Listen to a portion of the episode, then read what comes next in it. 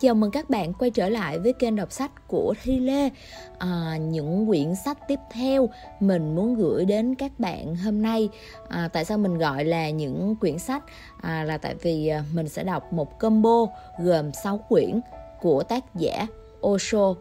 À, nói đôi nét về tác giả này thì Osho tên thật là Chandra Mohan Chen sinh ngày 11 tháng 12 năm 1931 tại bang Madhya Pradesh, Ấn Độ. Ông là bậc thầy tâm linh, chứng ngộ vào năm 1952 và bắt đầu khơi dậy phong trào thiền học đánh thức sự sống vào năm 1962. Cái tên Osho chính thức được Chandra sử dụng vào năm 1989 theo tiếng Nhật cổ có nghĩa là đạo sư của một dòng thiền. Osho không viết sách nhưng Ừ, những cuốn sách này đều là do học trò ghi lại dựa trên những bài thuyết giảng của ông. Để giữ được cái thô những chất ông không cho phép ai chỉnh sửa lại sách của mình. Sách của Osho viết về những đề tài khác nhau nhưng khi kết hợp lại sẽ thành một món ăn tinh thần hoàn hảo cho mỗi người. À, sở dĩ mình muốn giới thiệu đến mọi người à, tác giả này à, tại vì mình đọc được những cái review trên mạng á, thì mình thấy được Osho đã truyền cảm hứng cho hàng triệu người tìm kiếm trên thế giới. Sự hiện diện của ông, thông điệp của ông đối với chúng ta là rất rõ ràng và rất mạnh mẽ. Bạn chỉ cần đọc vài dòng những bài nói của ông thôi cũng đủ làm rung chuyển sâu sắc tâm hồn của bạn. Thì ờ, thật ra cái duyên để mình đến với ờ, tác giả này là vì ờ, mình vừa được tặng một combo 6 quyển sách thì nếu mà việc tặng sách thì đôi khi nó cũng mang một cái ý nghĩa bình thường. Nhưng mà uh, khi mà mình được tặng một um, combo này thì thật sự nó có một cái ý nghĩa rất là lớn uh, đối với mình. Um, tại sao mình nói là những quyển sách này nó có ý nghĩa? Tại vì uh, thật sự uh, những người em tặng cho mình đã rất đặt tâm uh, vào um, việc quyển tặng những quyển sách à, các em ấy chia ra làm hai phần. Một phần là về công việc à, và một phần là về tình cảm. À, combo ba quyển về công việc là gồm quyển đạo con đường không lối. À, khi mà các em tặng thì các em muốn nhắn gửi với mình à mình phải hiểu được cái điều đó à, hiểu được cái đạo để mình Ờ, từ đó mà mình có một sự sáng tạo mới cho cuộc sống. Thì quyển thứ hai là quyển sáng tạo. Và từ những cái sáng tạo đó mình có can đảm để mình thực hiện những cái suy nghĩ những cái ý tưởng của mình thành hiện thực. À, và combo thứ hai mà các em muốn gửi đến mình đó là về vấn đề về tình cảm nè. Uhm, trước tiên là trong những mối quan hệ của chúng ta thì uh, chúng ta phải ờ, làm sao từ những mối quan hệ bình thường biến thành những mối quan hệ thân mật. À, từ thân mật đó thì ờ, chúng ta mới có thể tìm thấy được hạnh phúc. Và từ hạnh phúc đó chúng ta có thể nâng lên đó là thành tình yêu. Thì combo thứ hai là gồm quyển sách thân mật hạnh phúc và yêu. Hy vọng các bạn sẽ cùng mình trải qua những giờ phút thư giãn khi nghe trọn bộ combo 6 quyển sách của tác giả Osho nhé. Quyển sách đầu tiên muốn gửi đến các bạn quyển Đạo Con đường không lối Osho Phạm Ngọc Thạch Dịch Nhà xuất bản văn hóa, văn nghệ thành phố Hồ Chí Minh Lời người dịch Osho không viết sách Sách của ông là tập hợp những bài nói chuyện ngẫu hứng về nhiều đề tài tâm linh phong phú do môn đệ của ông biên tập lại từ băng ghi âm, ghi hình. Khi dịch sách Osho trong khả năng của mình, chúng tôi cố gắng giữ đúng giọng văn và lối nói của tác giả bởi chính Osho cũng đã có ý kiến về việc dịch sách của ông. Mới hôm kia tôi nhận được bức thư ngắn của Arup nói rằng Sa Trano đang dịch sách của tôi sang tiếng Ý, nhưng ông ấy thay đổi nhiều chỗ. Ông ấy bỏ đi vài chỗ, ông ấy thêm vào vài chỗ, theo hiểu biết của ông ấy. Tất nhiên, ông ấy đang cố làm việc tốt, ý định của ông ấy tốt. Ông ấy muốn làm cho nó logic hơn, trí tuệ hơn, tinh vi hơn, còn tôi lại là kiểu người hơi hoang dã. Ông ấy muốn tỉa tốt tôi chỗ này, chỗ nọ bạn nhìn râu tôi này nếu Sajano được phép, ông ấy sẽ tỉa cho nó giống Nikolai Lenin. Nhưng thế thì nó sẽ không còn là râu tôi nữa. Ông ấy đang cố làm cho nó hấp dẫn hơn. Không nghi ngờ gì về ý định của ông ấy. Xong đấy lại là những ý định luôn có tính phá hoại. Khi được báo về lời nhắn của tôi là ông ấy phải làm hệt như nó vốn thế. Đừng cố cải thiện. Nói như thế nào cứ để như thế nấy. Thô thiển, hoang dã phi logic, nghịch lý, mâu thuẫn, lặp đi lặp lại. Bất luận nói như thế nào, cứ để như thế nấy. Thật khó khăn cho ông ấy. Ông ấy bảo, thế thì tôi sẽ không dịch nữa. Thà tôi đi dọn vệ sinh còn hơn. Trích từ Osho, đạo, cánh cổng vàng. Trong quá trình dịch thuật, không tránh khỏi còn có những sai sót. Chúng tôi rất mong nhận được những ý kiến đóng góp quý báu của quý độc giả phạm ngọc thạch. Giới thiệu ngụ ngôn đạo gia, có bức tượng lão tử, người sáng lập đạo giáo, một người trẻ tuổi nhiều năm trời nuôi ý định phải lên núi để chiêm bái tượng lão tử. Anh ta yêu thích lời lão tử, lối ông nói, cách ông sống, nhưng anh ta chưa từng thấy tượng của ông. Không có đền thờ đạo gia nào, thế nên tượng rất hiếm và tất cả đều ở trên núi. Đứng ngoài trời, khắc vào núi, không mái che, không đền thờ không thầy tự, không cúng bái. Năm tháng trôi qua, nhiều sự việc cũng xảy đến trong khoảng thời gian ấy. Cuối cùng một đêm nọ, anh ta quyết định phải đi, mà cũng không xa lắm, chỉ trăm dặm thôi. Xong vì nghèo nên anh ta phải đi bộ. Vào đúng nửa đêm, anh ta chọn thời điểm nửa đêm. Khi vợ con và gia đình ngủ say không phát sinh phiền toái, anh ta cầm ngọn đèn trong tay bởi trời đêm tối đen như mực, rồi rời khỏi thị trấn khi ra khỏi thị trấn và đến cột cây số đầu tiên, một ý nghĩ nảy ra trong đầu anh ta. Trời đất, một trăm dặm ư, mà ta chỉ có đôi bàn chân không, ta sẽ chết mất. Ta đòi hỏi điều bất khả. Ta chưa hề đi bộ trăm dặm bao giờ, mà lại không có đường. Đó là một lối nhỏ lên núi, một lối mòn quá nguy hiểm. Thế nên anh ta nghĩ, tốt hơn là đợi đến sáng. Ít ra cũng có ánh sáng, ta có thể thấy rõ hơn bằng không ở đâu đó trên lối mòn nhỏ hay hẹp ấy, ta sẽ ngã xuống mất. Khỏi chiêm bái tượng lão tử gì hết, đơn giản là kết thúc thôi, sao phải làm chuyện tự sát ấy? Thế nên anh ta ngồi chờ bên ngoài thị trấn, và khi mặt trời vừa lên thì có một cụ già cũng vừa đến chỗ anh ta. Thấy người trẻ tuổi ngồi đó, cụ bèn hỏi, anh đang làm gì đấy? Người trẻ tuổi giải thích, đầu đuôi. Cụ già cả cười, cụ bảo anh chưa từng nghe châm ngôn sư hay sao. Không ai có quyền năng bước đồng thời hai bước. Mỗi lần anh chỉ có thể bước một bước mà thôi. Bất luận khỏe, yếu, trẻ, già, châm ngôn nói rằng, cứ bước này tiếp theo bước trước, người ta có thể đi 10.000 dặm. Huống hồ, đây chỉ có 100 dặm thôi. Anh ngốc thật, ai bảo với anh là phải đi liên tục. Anh cứ thông thả, sau 10 dặm anh có thể nghỉ một hoặc hai ngày, thoải mái đi đây là một trong những thung lũng đẹp nhất và là một trong những rặng núi đẹp nhất. Còn cây cối thì trĩu quả, những thứ quả mà có lẽ anh chưa từng được nếm. Dù sao chăng nữa, ta cũng đi, anh có thể đi cùng ta.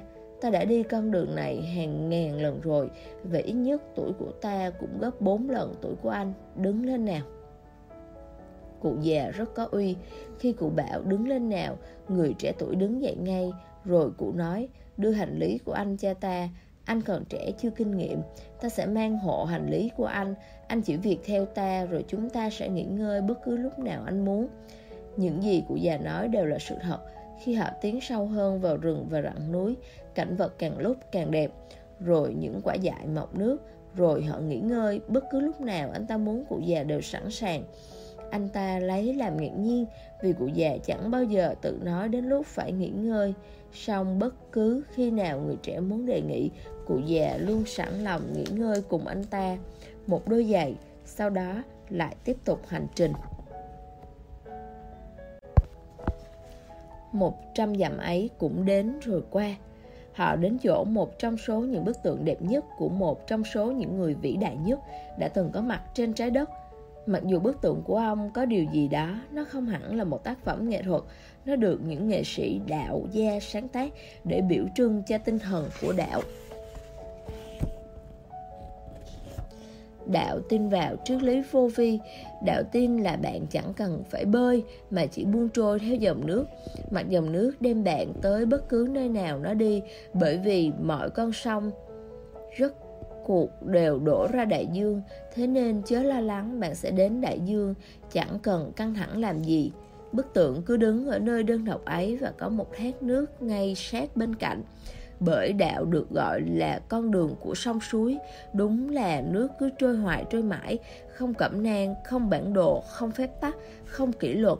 Song khá lạ lùng là nước trôi theo con đường rất tầm thường, bởi nó luôn tìm đến bất cứ vị trí nào thấp hơn. Nó không bao giờ chảy ngược lên, nó luôn xuống dốc, nhưng nó vẫn cứ ra đến đại dương, đến chính cội nguồn của nó toàn bộ không gian đó đại diện cho tư tưởng vô vi của đạo giáo Cụ già bảo, giờ đây cuộc hành trình mới bắt đầu. Người trẻ tuổi nói, gì cơ, con nghĩ hết trăm dặm và cuộc hành trình kết thúc rồi chứ. Cụ già đáp, đó chính là cách những đạo sư nói với người ta. Tuy nhiên thực tại là bây giờ, từ điểm này, từ không gian này, cuộc hành trình ngàn lẻ một dặm lại bắt đầu. Ta không gạt anh đâu, bởi sau một ngàn lẻ một dặm, anh sẽ gặp một cụ già khác, có thể vẫn là ta. Người sẽ nói, đây chỉ là một điểm dừng chân, hãy đi tiếp, hãy đi tiếp là thông điệp. Tự thân hành trình là đích đến, nó quá vô cùng, nó thật vĩnh hằng. Đạo tin vào triết lý vô vi Đạo tin là bạn chẳng cần phải bơi mà chỉ buông trôi theo dòng sông Mặc dòng nước đem bạn tới bất cứ nơi nào nó đi? Một, ai thật sự hạnh phúc? Trên đường đến nước về, liệt tử dừng chân dùng bữa ven đường thì thấy một chiếc sọ người độ trăm tuổi, bẻ một nhánh cây chỉ vào chiếc sọ, quay sang môn đệ là bách phong ông bảo chỉ ông ấy và ta biết rằng anh bất sinh bất diệt, phải chăng ông ấy thật sự đau khổ? Phải chăng chúng ta thật sự hạnh phúc? Tôi rất hoan hỷ về liệt tử Ông là một trong những hình tượng hoàn hảo nhất để diễn giải cho những điều không thể diễn giải được. Chân lý thì không thể diễn giải được. Tính không diễn giải được ấy là bản chất của chân lý. Hàng nhiều ngàn người đã thử diễn giải, song rất ít người thành công, thậm chí trong việc nêu ra được một phóng chiếu của nó mà thôi. Liệt tử là một trong số rất ít những người đó. Ông quả là người hiếm có. Trước khi chúng ta bắt đầu bước vào thế giới của ông, cần phải hiểu đôi điều về ông và về cách tiếp cận vấn đề của ông. Cách tiếp cận của ông là cách của một nghệ sĩ, nhà thơ, người kể chuyện và ông là người kể chuyện bậc thầy.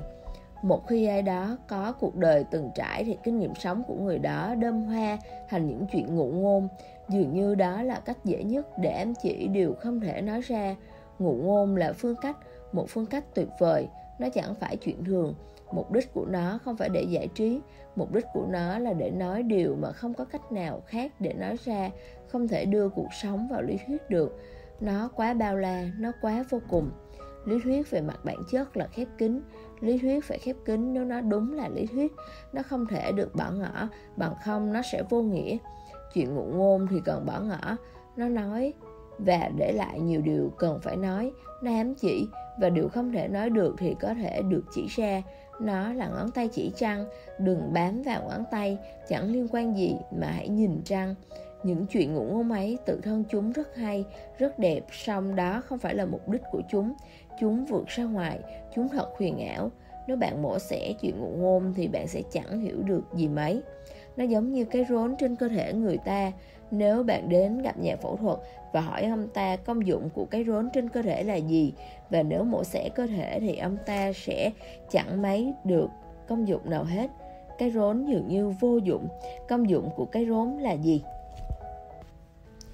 Nó từng có công dụng khi đứa bé còn trong bụng mẹ công dụng của nó là liên kết đứa bé với người mẹ.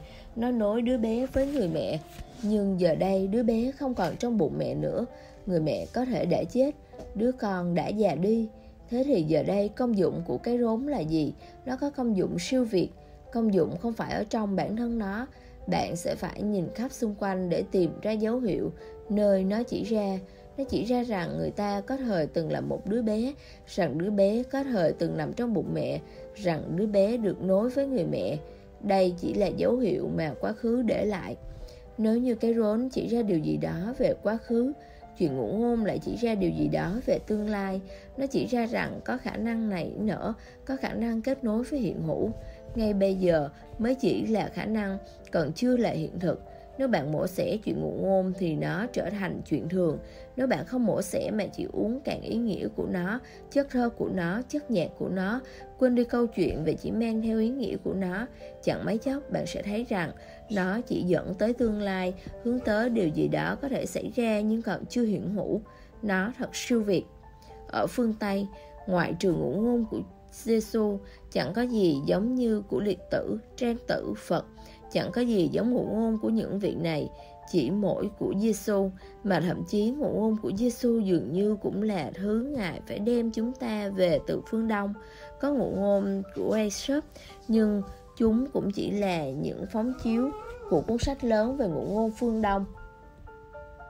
Panchatantra ngụ ngôn là phát minh của phương Đông và vô cùng ý nghĩa. Thế nên, điều đầu tiên cần hiểu về liệt tử, ông không phải là nhà lý thuyết, ông sẽ không đem đến cho bạn bất kỳ lý thuyết nào, đơn giản ông sẽ cho bạn chuyện ngụ ngôn. Lý thuyết có thể được mổ xẻ, ý nghĩa của nó ở trong nó, nó không siêu việt, ý nghĩa là nội tại. Chuyện ngụ ngôn không thể mổ xẻ, mổ xẻ ra nó sẽ chết, ý nghĩa của nó siêu việt, không ở bên trong nó mà ở một chỗ nào khác. Nó phải ở đâu đó, bạn phải sống trong ngụ ngôn thì bạn mới thấu được ý nghĩa của nó. Nó phải trở thành nhịp tim của bạn, hơi thở của bạn. Nó phải trở thành nhịp điệu bên trong bạn. Thế nên những chuyện ngụ ngôn ấy đầy tính nghệ thuật song không phải thứ nghệ thuật đơn thuần. Tôn giáo lớn hàm chứa trong chúng. Liệt tử cũng không phải nhà thần học. Ông không nói về thượng đế. Ông nói chuyện thượng đế nhưng không nói về thượng đế bất cứ điều gì ông nói đều xuất phát từ nguồn cội. Nhưng ông không nói về nguồn cội. Bạn phải thật rõ điều này. Có hai loại người. Người nói về thượng đế, đó là nhà thần học. Người nói chuyện thượng đế, đó là nhà huyền môn. Liệt tử là nhà huyền môn. Người nói về thượng đế thì không biết thượng đế. Bằng không, sao lại phải nói về? Chữ về chỉ ra chỗ vô minh của người đó rồi khi một người nói chuyện thượng đế, người đó đã trải nghiệm. Thế thì thượng đế chẳng phải là lý thuyết để chứng minh, để bác bỏ. Không hề. Thế thì thượng đế chính là cuộc sống của anh ta, để anh ta sống cuộc sống đó. Để hiểu một người như liệt tử, bạn sẽ phải sống một cuộc sống đích thực. Chỉ có thế, qua trải nghiệm của chính mình, bạn mới có thể cảm thấy điều ông ngụ ý qua những chuyện ngụ ngôn không phải là bạn có thể học được những lý thuyết và nắm được thông tin. Thông tin chẳng giúp ích gì trừ phi bạn biết chẳng có gì giúp ích được. Thế nên nếu những chuyện ngủ máy tạo ra trong bạn cơn khát phải biết ham muốn lớn lao phải biết cái đó dữ dội phải biết. Nếu những chuyện ngụ ngôn ấy dẫn bạn vào hành trình vô định, vào cuộc hành hương, thế thì chỉ mỗi việc bước trên con đường, bạn sẽ trở nên quen thuộc với con đường liệt tử, trang tử, lão tử, ba vị đạo sư chỉ nói về con đường. Đạo nghĩa là con đường, họ không nói về đích đến chút nào. Họ nói đích đến sẽ tự lo cho nó, bạn chẳng cần bận tâm về đích đến làm gì. Nếu bạn biết con đường là bạn biết đích đến, bởi vì đích đến không phải ở tận cùng con đường, đích đến là toàn bộ con đường nó đều hiện diện trong từng khoảnh khắc và trong từng bước chân không phải là khi con đường kết thúc bạn mới đến từng khoảnh khắc. Bất kỳ chỗ nào bạn ở, bạn đều ở đích đến nếu bạn đang ở trên con đường. Ở trên con đường là ở đích đến, vì thế họ không nói về đích đến, họ không nói về thượng đế, họ không nói về giải thoát, niết bàn, chứng ngộ, không hề, không một chút nào. Thông điệp của họ rất đơn giản, bạn phải tìm ra con đường. Sự việc trở nên phức tạp hơn một chút bởi vì họ nói, con đường không có trên bản đồ con đường không được vẽ, con đường không phải ở chỗ bạn có thể theo ai đó và tìm ra nó. Con đường không giống như siêu xa lộ. Con đường tự như chim bay trên trời. Nó không để lại dấu vết nào đằng sau. Quả là chim đã bay nhưng không dấu vết nào để lại. Không ai có thể theo được. Thế nên, con đường là con đường không lối. Nó là con đường đấy, nhưng là con đường không lối. Nó không được dọn sẵn, có sẵn bạn không thể chỉ quyết định đi trên nó mà thôi bạn còn phải tìm ra nó và bạn sẽ phải tìm ra nó theo cách riêng của bạn chẳng phương cách của ai khác có tác dụng gì Phật đã đi, Lão Tử đã đi, Jesus đã đi, nhưng những con đường đó không giúp ích gì cho bạn cả vì bạn không là Jesus, không là Lão Tử, không là Liệt Tử. Bạn là bạn cá nhân duy nhất, chỉ bằng cách bước đi, chỉ bằng cách sống cuộc sống của bạn, bạn sẽ tìm ra con đường. Đấy là điều gì đó có giá trị lớn lao. Đó là lý do vì sao đạo giáo không phải là tôn giáo có tổ chức, không thể nào nó là một tôn giáo có hệ thống nhưng không phải là tôn giáo có tổ chức bạn có thể là một đạo nhân nếu đơn giản bạn sống cuộc sống của mình một cách chân thật tự phát nếu bạn có dũng cảm để đi vào cái không biết theo cách riêng của bạn cá nhân bạn không dựa vào bất kỳ ai không theo bất kỳ ai đơn giản là đi vào đêm tối mà không biết liệu bạn sẽ tới bất cứ nơi đâu hay bạn sẽ đi lạc nếu bạn có dũng cảm rủi ro là tất yếu có mạo hiểm, có phiêu lưu.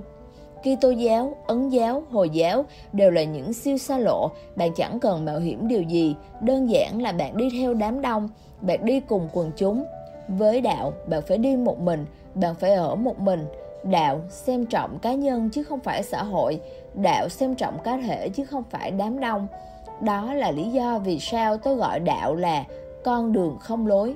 Nó là đường đấy, nhưng không giống những con đường khác. Nó có phẩm chất khác biệt của riêng nó, phẩm chất của tự do, phẩm chất của hỗn độn, phẩm chất của hỗn mang. Đạo nói rằng nếu bạn áp đặt khuôn phép lên bản thân, bạn sẽ là nô lệ. Kỷ luật phải nảy sinh từ sự giác ngộ của bạn, thế thì bạn sẽ là đạo sư. Nếu bạn áp đặt trật tự lên cuộc sống của bạn, điều này sẽ chỉ là giả vờ mất trật tự sẽ vẫn còn ẩn sâu trong cốt lõi của bản thể bạn. Trật tự sẽ chỉ có trên bề mặt còn ở trung tâm vẫn là mất trật tự. Điều này chẳng ích gì. Trật tự thực sự nảy sinh không phải từ bên ngoài mà từ cốt lõi sâu thẳm nhất trong bản thể bạn. Cho phép mất trật tự đừng kìm nén nó đối mặt với nó, chấp nhận thử thách của mất trật tự bằng việc chấp nhận thử thách của mất trật tự và sống nó, sống đầy rủi ro, trật tự nảy sinh trong bản thể bạn. Trật tự đó bắt nguồn từ hỗn loạn, không từ bất kỳ hình mẫu nào. Đấy là động thái hoàn toàn khác. Nó sinh ra trong bạn và nó tươi mới. Nó không mang tính truyền thống, nó nguyên sơ, nó không qua tay ai khác. Đạo không tin vào tôn giáo sang tay và Thượng Đế sang tay. Nếu bạn theo Thượng Đế của Jesus, bạn trở thành giáo hữu Kitô. Nếu bạn theo Thượng Đế của Krishna, bạn trở thành tín đồ Hindu. Nếu bạn theo Thượng Đế của Mohammed, bạn trở thành tín đồ Hồi giáo. Đạo nói, nhưng chừng nào còn chưa tìm ra Thượng Đế của bạn, bạn còn chưa ở trên con đường. Thế nên tất cả những con đường ấy đơn giản là làm bạn sao nhãn khỏi con đường thực theo người khác, bạn sẽ lạc lối theo bất kỳ hình mẫu cuộc sống nào, bạn trở thành nô lệ. Tất nhiên, tự do là nguy hiểm bởi vì trong đó không có an ninh, trong đó không có an toàn. Vô cùng an toàn khi bạn theo đám đông đám đông bảo vệ bạn. Vô cùng an toàn khi bạn theo đám đông vì lẽ chính sự hiện diện của nhiều người khiến bạn cảm thấy bạn không lẻ loi và bạn không thể bị lạc vì cái an ninh ấy mà bạn đang bị lạc đấy. Vì cái an ninh ấy mà bạn không bao giờ tìm và bạn không bao giờ kiếm. Và bạn không bao giờ đòi hỏi. Và chân lý chẳng thể nào được tìm ra trừ phi bạn phải tự mình dò hỏi. Nếu bạn tiếp nhận thứ chân lý vay mượn, bạn trở nên có kiến thức. Song có kiến thức không phải là biết. Đạo cho rằng dù bạn vô minh và sự vô minh là của bạn, điều đó vẫn tốt ít nhất nó là của bạn và nó có sự hồn nhiên của nó. Nhưng nếu bạn bị chất nặng với đống tri thức, kinh sách, truyền thống được tích lũy, thế thì bạn đang sống một cuộc sống rỡm giả tạo. Thế thì bạn không thật sự sống đâu. Bạn chỉ đang ra vẻ là bạn sống mà thôi. Bạn đang làm những cử chỉ bất lực, những cử chỉ rỗng tết cuộc sống của bạn không có cảm xúc mãnh liệt, không có đam mê, chẳng thể nào có đam mê. Đam mê chỉ nảy sinh chừng nào bạn đi theo cách riêng của bạn một mình vào khoảng trời bao la của hiện hữu. Vì sao bạn không thể đi một mình? Vì bạn không tin vào cuộc sống. Để đi một mình, người ta cần niềm tin lớn lao vào cuộc sống. Cây cỏ, sông, suối, trời đất, sự vĩnh hằng của vạn vật. Người ta tin vào điều này. Bạn tin vào những quan niệm nhân tạo. Bạn tin vào những hệ thống nhân tạo. Bạn tin vào những ý thức hệ nhân tạo. Làm sao những ý thức hệ nhân tạo lại có thể đúng được? Con người đã tạo ra những ý thức hệ này cốt để che giấu sự việc là con người không biết, để che giấu sự việc là con người vô minh, con người lấu cá ranh mảnh và con người có thể tạo ra cách hợp lý hóa. Nhưng những phương cách hợp lý hóa này đều huyền ảo, bạn không thể đi cùng chúng vào chân lý được, bạn sẽ phải rũ bỏ chúng. Để tôi kể bạn nghe vài chuyện vui. Trong tác phẩm lớn của Samu Beckett trong khi chờ Godot diễn ra tình tiết nhỏ này hãy suy ngẫm về nó hai kẻ lang thang Vladimir và Estragon trên sân khấu. Họ ở đó để đợi, cũng như mọi người khác trên thế gian này đều đợi, chẳng ai biết đích xác đợi cái gì. Mọi người đều đợi, hy vọng là điều gì đó sẽ xảy ra. Hôm nay chưa xảy ra thì ngày mai sẽ xảy ra. Đó là tâm trí con người. Hôm nay đang bị phí hoài, song vẫn cứ hy vọng ngày mai điều gì đó sẽ xảy ra. Và hai kẻ lang thang ấy đang ngồi dưới gốc cây và chờ đợi, chờ đợi Godot. Chẳng ai biết đích xác ông Godot này là ai từ ngày nghe giống God thượng đế nhưng chỉ nghe giống thôi chứ thực tế thì những vị thượng đế mà bạn đang chờ đợi là tất cả những ông Godot bạn đã tạo ra họ bởi vì người ta phải chờ đợi một điều gì đó bằng không làm sao bạn chịu đựng nổi hiện hữu. Để làm gì? Làm cách nào bạn trị hoãn cuộc sống được? Làm cách nào bạn hy vọng được? Cuộc sống sẽ trở nên không thể chịu đựng nổi, bất khả nếu như không có gì để chờ đợi. Ai đó chờ đợi tiền tài và ai đó chờ đợi quyền lực, chờ đợi chứng ngộ, chờ đợi điều gì khác nữa, nhưng mọi người đều chờ đợi rồi những kẻ chờ đợi là những kẻ bỏ lỡ. Hai kẻ lang thang ấy ở đó chỉ để chờ. Điều họ đang chờ là một người sẽ đến, ông Godot, người được mong đợi cấp cho họ chỗ trú và thức ăn. Trong khi chờ, họ giết thời gian bằng chuyện phím, chuyện đùa, trò chơi và cãi vặt. Đó là thực chất cuộc sống của chúng ta, trong khi chờ đợi người ta lay hoay với những điều nhỏ nhặt, điều lớn lao sẽ xảy ra ngày mai, ngày mai Godot sẽ tới, hôm nay người ta còn đang cãi vã, vợ cãi chồng, chồng cãi vợ, những điều nhỏ nhặt, chuyện phím, chuyện đùa, trò chơi, nhạt nhẽo và rỗng Tết. Hôm nay, đó là những gì mọi người cảm thấy. Nhạt nhẽo, rỗng Tết, chẳng được tích sự gì là điệp khúc ngân đi ngân lại.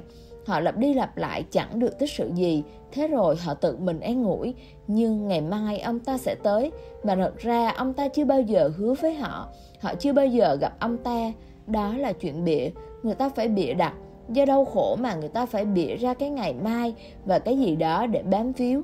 Thượng đế của bạn, cõi trời của bạn, thiên đàng của bạn, giải thoát của bạn, toàn là chuyện bịa, đạo không nói về chúng vở kịch của Samuel Beckett trong khi chờ Godard thấm đẫm tinh thần đạo giáo giữa màn một hai kẻ lạ Bosso và Lucky ôm sợm trên sân khấu Buster dường như là một phú gia còn Lucky người hầu, bị dẫn tới khu chợ gần đó để bán đi. Bosso kể cho những kẻ lang thang nghe về những đức tính của Lucky mà điểm nổi bật nhất là hắn có thể nghĩ. Để cho họ thấy Besso quất roi và ra lệnh, nghĩ đi rồi tiếp đó là màn độc thoại lãm nhảm cuồng si mà trong đó những mảnh vụn thần học, khoa học, thể thao và lời giảng hỗn độn chen chúc lộn xộn với nhau cho đến khi ba người kia lao vào hắn và làm hắn im miệng. Bạn đang nghĩ gì? Bạn định nói gì? Khi bạn nói, tôi đang nghĩ đó là màn độc thoại lãm nhảm cuồng si mà trong đó những mảnh vụn thần học khoa học, thể thao và lời giảng hỗn hợp, chen chúc lộn xộn, cho tới khi cái chết đến và khiến bạn im miệng. Toàn bộ suy nghĩ của bạn là gì? Bạn có thể nghĩ gì? Có gì ở đó mà nghĩ và qua suy nghĩ làm cách nào người ta có thể đến được chân lý. Suy nghĩ không thể nặng ra chân lý. Chân lý là trải nghiệm và trải nghiệm chỉ xảy ra khi suy nghĩ không còn nữa. Thế nên đạo nói rằng thần học sẽ chẳng ích gì, triết học sẽ chẳng ích gì, logic học sẽ chẳng ích gì, lý trí sẽ chẳng ích gì. Bạn có thể vẫn cứ nghĩ hoài nghĩ mãi, rồi nó sẽ chẳng là gì ngoài bịa đặt. Bịa đặt thuần tí của tâm trí con người để che giấu cái ngu xuẩn của riêng nó. Và thế rồi bạn có thể cứ tiếp tục mãi. Giấc mơ này có thể dẫn tới giấc mơ khác rồi giấc mơ khác lại có thể dẫn bạn tới giấc mơ khác nữa mơ ở trong mơ, ở trong mơ, toàn bộ triết học, thần học là như thế đó. Mơ ở trong mơ, ở trong mơ, đấy là các tâm trí cứ tiếp diễn mãi. Một khi bạn bắt đầu mơ, không có kết thúc nào cho nó. Và thứ mà bạn gọi là nghĩ thì tốt hơn nên gọi là mơ, nó không phải là nghĩ. Nên nhớ là chân lý không cần suy nghĩ, nó cần trải nghiệm. Khi bạn thấy mặt trời và ánh sáng bạn không nghĩ về nó, bạn thấy nó. Khi bạn bắt gặp một đóa hồng bạn không nghĩ về nó, bạn thấy nó. Khi hương thơm lan tỏa tới mũi bạn bạn ngửi nó, bạn không nghĩ về nó. Bất cứ khi nào bạn ở gần thực tại, chẳng cần phải nghĩ, thế thì thực tại là đủ rồi, thế thì trải nghiệm là đủ rồi. Khi bạn ở xa thực tại, bạn nghĩ, bạn thay thế thực tại bằng suy nghĩ. Một người đã ăn no, đêm ngủ sẽ không mơ mình được mời ăn tiệc. Một người nhịn đói cả ngày nhất định đêm ngủ sẽ mơ mình được mời ăn tiệc một người thỏa mãn tình dục sẽ không mơ về những đối tượng tình dục. Đó là toàn bộ phân tâm học của Freud. Bạn mơ về những thứ bị bỏ lỡ trong cuộc sống của bạn. Bạn mơ để đền bù lại. Đó cũng là toàn bộ cách tiếp cận của đạo nữa. Điều Freud nói về nghĩ, về mơ, cách tiếp cận của đạo cũng nói về nghĩ y hệt vậy. Và mơ chỉ là một phần của nghĩ chứ chẳng phải gì khác. Nghĩ là mơ bằng lời, mơ là nghĩ bằng hình ảnh. Đó là khác biệt duy nhất. Mơ là cách nghĩ nguyên thủy và nghĩ là cách mơ tiến hóa hơn, văn minh hơn, văn hóa hơn, trí tuệ hơn, nhưng giống hệ chỉ là hình ảnh được thay thế bằng lời. Và theo một cách nào đó, vì hình ảnh được thay thế bằng lời, nó thậm chí đi xa khỏi thực tại hơn, vì thực tại gần với hình ảnh hơn với lời. Liệt tử không phải là nhà tư tưởng, hãy nhập tâm điều đó nó sẽ giúp bạn hiểu được ngụ ngôn của ông. Liệt tử là nhà thơ, không phải nhà tư tưởng. Và khi tôi nói nhà thơ, tôi ngụ ý người tin vào trải nghiệm, chứ không phải vào suy đoán. Nhà thơ luôn tìm kiếm, ông ta tìm cái đẹp, nhưng cái đẹp không là gì ngoài chân lý thoáng hiện. Chân lý dường như là cái đẹp khi bạn mới thoáng nhìn thấy nó trong khoảnh khắc. Khi chân lý được nhận diện toàn bộ, thế thì bạn đạt tới sự biết rằng cái đẹp chỉ là một chức năng của chân lý. Bất cứ khi nào chân lý tồn tại, cái đẹp đều tồn tại nó là cái bóng của chân lý. Khi chân lý được thấy qua màn trắng nó là cái đẹp. Khi cái đẹp lộ trần nó là chân lý. Cho nên sự khác biệt giữa nhà thơ và huyền môn là không nhiều. Nhà thơ tiến đến gần, còn nhà huyền môn đã tới. Với nhà thơ chỉ có những thoáng hiện của chân lý, với nhà huyện môn chân lý đã trở thành chính cuộc sống của ông ta. Nhà thơ chỉ đôi lúc mới được đưa đến thế giới của chân lý và rồi rơi ngược trở lại. Với nhà huyện môn, chân lý đã trở thành nơi trú ngụ của ông ta. Ông sống ở đó, sống như chân lý. Nhà thơ tới gần với tôn giáo nhất, nhà tư tưởng, nhà triết học, logic học, thần học, khoa học thì còn rất xa toàn bộ cách tiếp cận của họ là bằng lời, cách tiếp cận của nhà thơ hiện hữu hơn. Còn cách tiếp cận của nhà huyền môn là hiện hữu tối cao, nó hiện hữu một cách tuyệt đối. Đạo nghĩa là hiện hữu trên con đường và hiện hữu theo cách mà con đường và bạn không phải là hai thể. Sự hiện hữu này là một, chúng ta không tách rời nó tách rời ý niệm về tách rời đích thực là ảo tưởng chúng ta nối với nhau chúng ta là một toàn thể chúng ta không phải là những hòn đảo chúng ta là một lục địa bạn ở trong tôi tôi ở trong bạn cây cỏ ở trong bạn bận ở trong cây cỏ nó là một toàn thể nối liền với nhau Basho đã nói như thể là một mạng nhện bao la, bạn đã từng thử chưa? Chạm vào mạng nhện ở chỗ bất kỳ và toàn thể mạng bắt đầu lắc lư, rung rinh, toàn thể rung động. Chạm vào một chiếc lá trên cây, bạn đã làm cho mọi vì sao rung động cùng với nó. Bạn có thể không đủ khả năng thấy điều đó ngay bây giờ, nhưng sự vật có liên hệ sâu sắc tới mức không thể nào không chạm tới những vì sao bằng việc chạm vào một chiếc lá, chiếc lá nhỏ bé trên cây. Toàn thể là một, tách rời là bất khả ngay chính ý tưởng tách rời là rào cản ý tưởng tách rời là thứ chúng ta gọi là bản ngã nếu bạn còn với bản ngã, bạn không ở trên con đường, bạn không trong đạo. Khi bản ngã được rũ bỏ, bạn ở trong đạo. Đạo nghĩa là sự hiện hữu vô ngã, sống như một bộ phận của cái toàn thể vô hạn này, không sống như một thực thể tách biệt. Hiện nay, thường là chúng ta được dạy phải sống như những thực thể tách biệt. Chúng ta được dạy phải có ý chí riêng của mình. Người ta đến chỗ tôi và họ hỏi tôi, làm cách nào chúng tôi phát triển được sức mạnh ý chí của mình? Đạo chống lại ý chí, đạo chống lại sức mạnh ý chí. Bởi đạo là vì toàn thể chứ không vì bộ phận. Khi bộ phận hiện hữu trong toàn thể, mọi thứ đều hài hòa. Khi bộ phận bắt đầu hiện hữu theo ý riêng của nó, mọi thứ trở nên phi hài hòa, có bất hòa, xung đột, lộn xộn. Khi bạn không được hợp nhất với toàn thể, sẽ có lộn xộn. Nếu sự hợp nhất với toàn thể không xảy ra, nhất định có lộn xộn bất cứ khi nào bạn không cùng cái toàn thể, bạn đều bất hạnh. Hãy để điều này là định nghĩa của hạnh phúc. Cùng cái toàn thể là hạnh phúc, cùng cái toàn thể là mạnh khỏe, cùng cái toàn thể là linh thiêng. Tách rời là không mạnh khỏe tách rời là loạn thần kinh, tách rời là rơi khỏi ân huệ. Sự sa ngã của con người không phải bởi vì con người không vâng lệ thượng đế. Sa ngã bởi vì con người nghĩ rằng mình là gì đó. Sa ngã bởi vì con người nghĩ rằng mình là một thực thể tách rời. Điều này thật xuẩn ngốc. Bạn không thể tồn tại nếu cha mẹ bạn không có đó. Và cha mẹ của cha mẹ bạn và cha mẹ của cha mẹ của họ nữa cứ ngược trở lại mãi đến tận Adam và Eva nếu Adam và Eva không tồn tại, bạn sẽ chẳng ở đây. Thế nên bạn được nối với toàn thể quá khứ. Mà Adam và Eva chỉ là huyền thoại. Quá khứ không có bắt đầu, Không thể có bắt đầu nào hết. Ngay chính cái ý tưởng về bắt đầu là ngớ ngẩn rồi. Làm sao mọi thứ có thể đột nhiên bắt đầu được? Nó là cuộc diễu hành vô thủy những sự kiện.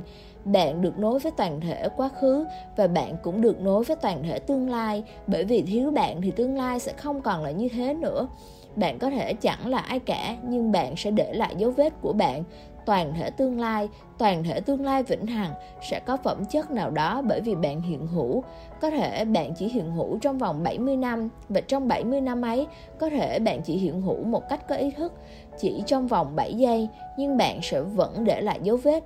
Cái toàn thể sẽ không còn như trước nữa nếu như bạn đã không có đó, sự việc hoàn toàn khác đi, nhiều thứ bây giờ sẽ khác hoàn toàn bởi vì bạn đã hiện hữu, bạn sẽ tiếp tục, bạn có thể không làm điều gì đặc biệt, điều gì lớn lao và vĩ đại, chỉ là một cuộc đời bình thường, nhưng bạn sẽ vẫn ám ảnh tới toàn thể định mệnh của hiện hữu. Quá khứ tương lai mà bạn được nối liền ấy là chiều của thời gian. Và thế rồi trong không gian bạn được nối với mọi thứ cây cỏ, mặt trời, mặt trăng, những vì sao bạn được nối với mọi thứ. Nếu mặt trời không còn hiện hữu hay đơn giản trở nên lạnh đi thì một ngày nào đó điều này nhất định trở thành hiện thực bởi năng lượng đang bị hao mòn hàng ngày. Khoảnh khắc mặt trời lạnh đi, tất cả chúng ta cũng lạnh đi, chúng ta sẽ mất đi cuộc sống bởi cuộc sống cần hơi ấm. Thế nên mặt trời đang liên tục ban cho bạn cuộc sống và hãy nhớ trong cuộc sống không có quá trình nào một chiều, không thể có được, có cho và có nhận. Mọi con đường đều có hai chiều. Nếu mặt trời cho bạn cuộc sống, bạn cũng phải cho mặt trời cuộc sống theo cách này, cách khác. Đó là ý nghĩa khi Krell Godfrey từng nói với môn đệ của ông rằng trăng dùng người làm nguồn nuôi. Có khả năng ấy, bạn dùng động vật làm nguồn nuôi, bạn dùng cây trái làm nguồn nuôi, mọi thứ đều là thức ăn cho thứ khác thế nên sao con người là ngoại lệ được? Rudolf có quan điểm ở chỗ đó, mọi thứ đều là thức ăn cho thứ khác. Thế nên sao con người lại là ngoại lệ duy nhất? Không phải là thức ăn cho cái gì? Con người là kẻ ăn của toàn thể hiện hữu và không phải là thức ăn cho cái gì sao? Điều đó là không thể. Mọi thứ đều ràng buộc. Thế nên ông ấy đã phát sinh ra một lý thuyết thú vị rằng con người là thức ăn cho mặt trăng. Mặt trăng ăn con người, ăn tâm thức của con người và có sự thật trong đó, bởi vì đêm trăng tròn khiến người ta phát cuồng, đó là lý do tại sao người điên được gọi là người mất trí. Lunar nghĩa là mặt trăng, là moonstruck người gàn dở. Người mất trí là người gàn dở. Đại dương phát rồ, có khả năng là con người cũng phát rồ vào đêm trăng tròn, bởi vì 90% của con người là đại dương và chẳng phải gì khác. 90% của bạn là đại dương. Bạn được làm thành từ đại dương. 90% cơ thể bạn là nước. Thứ nước có cùng vị mặn như đại dương, chính xác, cùng tỷ lệ. Thế nên khi đại dương phát rồ, điều gì đó cũng phải xảy ra trong cơ thể bạn. 90% là đại dương bên trong bạn. Cái gì đó phải phát rồ những thi nhân nói rằng họ sáng tác những vần thơ đẹp vào đêm trăng tròn. Những tình nhân nói rằng điều gì đó trở nên vô cùng lãng mạn. Và giờ đây sự kiện được xác lập rõ ràng rằng người ta phát điên vào đêm trăng tròn nhiều hơn vào bất cứ đêm nào khác. Số người phát điên ít nhất vào đêm không trăng và số người phát điên nhiều nhất vào đêm trăng tròn.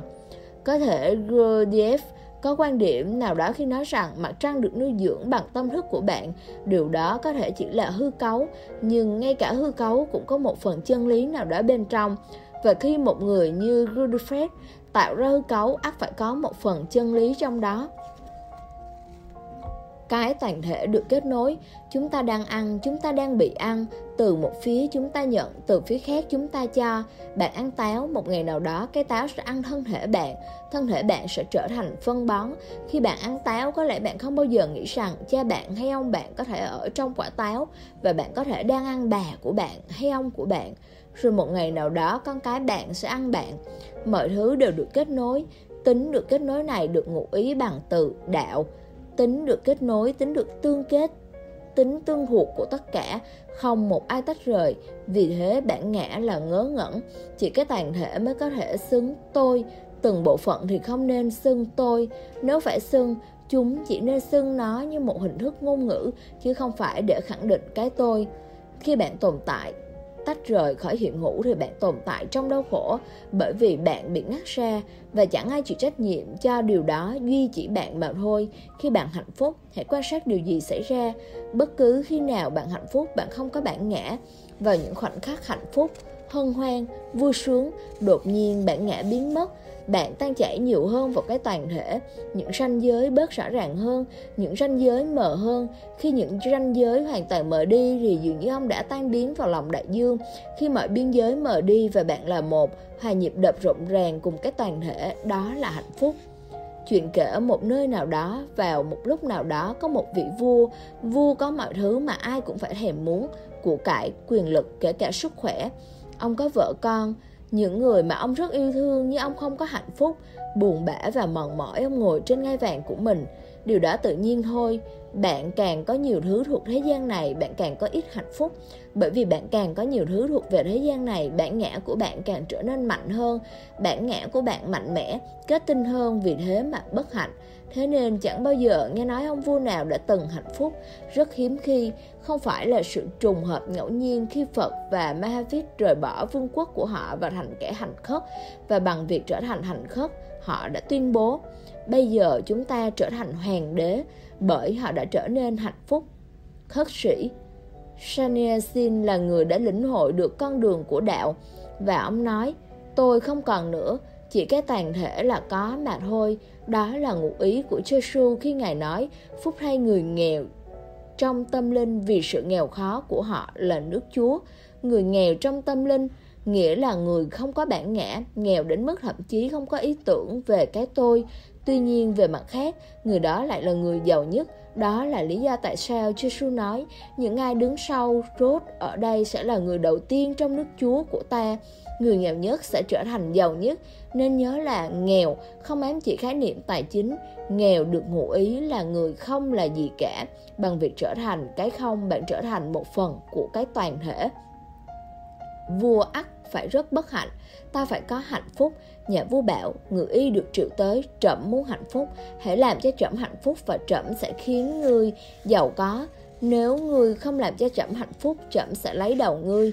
Nhà vua phán, quan ngự y bối rối phải làm gì đây, làm cách nào khiến một người hạnh phúc. Không ai biết cách nào, chưa từng ai có thể làm cho người khác hạnh phúc, nhưng nhà vua đã hóa điên và người có thể xử trảm. Ngự ý đáp, tâu bệ hạ, thần phải ngẫm nghĩ về tra cứu kinh sách, sáng mai thần sẽ đến chầu. Và ông ta ngẫm nghĩ cả đêm rồi đến sáng đi đến kết luận, điều đó rất đơn giản. Ông ta tra cứu sách, nhưng hạnh phúc không được nói đến trong sách thuốc. Vấn đề thật nan giải, nhưng rồi ông ta cũng bị chuyện. Ông kê ra phương thuốc, ông ta nói, tâu bệ hạ.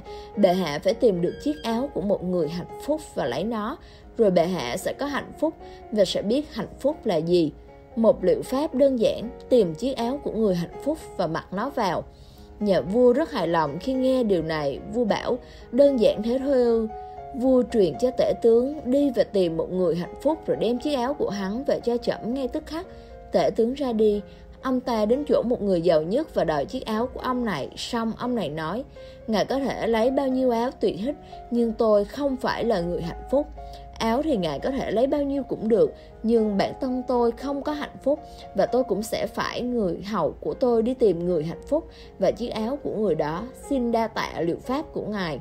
Rồi tể tướng đến chỗ rất nhiều người song chẳng ai hạnh phúc cả Tất cả bọn họ đều sẵn lòng Họ nói Chúng tôi sẵn sàng hiến dân mạng sống của mình Miễn là đức vua có thể hạnh phúc Áo thì nghĩa lý gì chứ Chúng tôi có thể dâng cả mạng sống của chúng tôi, Nhưng chúng tôi không hạnh phúc. Áo của chúng tôi thì ít gì đâu. Thế là tể tướng rất khổ sở. Phải làm gì đây? Bây giờ ông ta là người có lỗi, qua người y đã chơi khăm. Thế nên ông ta vô cùng lo lắng, Rồi ai đó nói, Đừng lo lắng thế, tôi biết một người hạnh phúc đấy, Và ngài ắt phải nghe nói về người ấy ở đâu đó. Vào lúc nào đó rồi, anh ta Hội sáo ban đêm, ngay bên bờ sông, Ngài ắt phải nghe nói rồi. Tệ tướng đáp phải. Đôi khi vào nửa đêm ta bị mê hoặc những nốt nhạc du dương Người đó là ai, người đó ở đâu, người kia rưa Đêm đêm chúng ta sẽ đi tìm người đó Ông ta luôn xuất hiện, đêm nào cũng thế. Thế là họ đi trong đêm và người đó đang thổi sáo. Điệu sáo du dương vô cùng Những nốt nhạc ngập tràn vui sướng tới mức tể tướng cũng thấy hạnh phúc. Ông ta nói Giờ ta đã tìm được người ấy rồi. Khi họ đến nơi người ấy ngừng thổi sáo Người ấy hỏi Các ngài muốn làm gì? Tể tướng nói Ông có hạnh phúc không?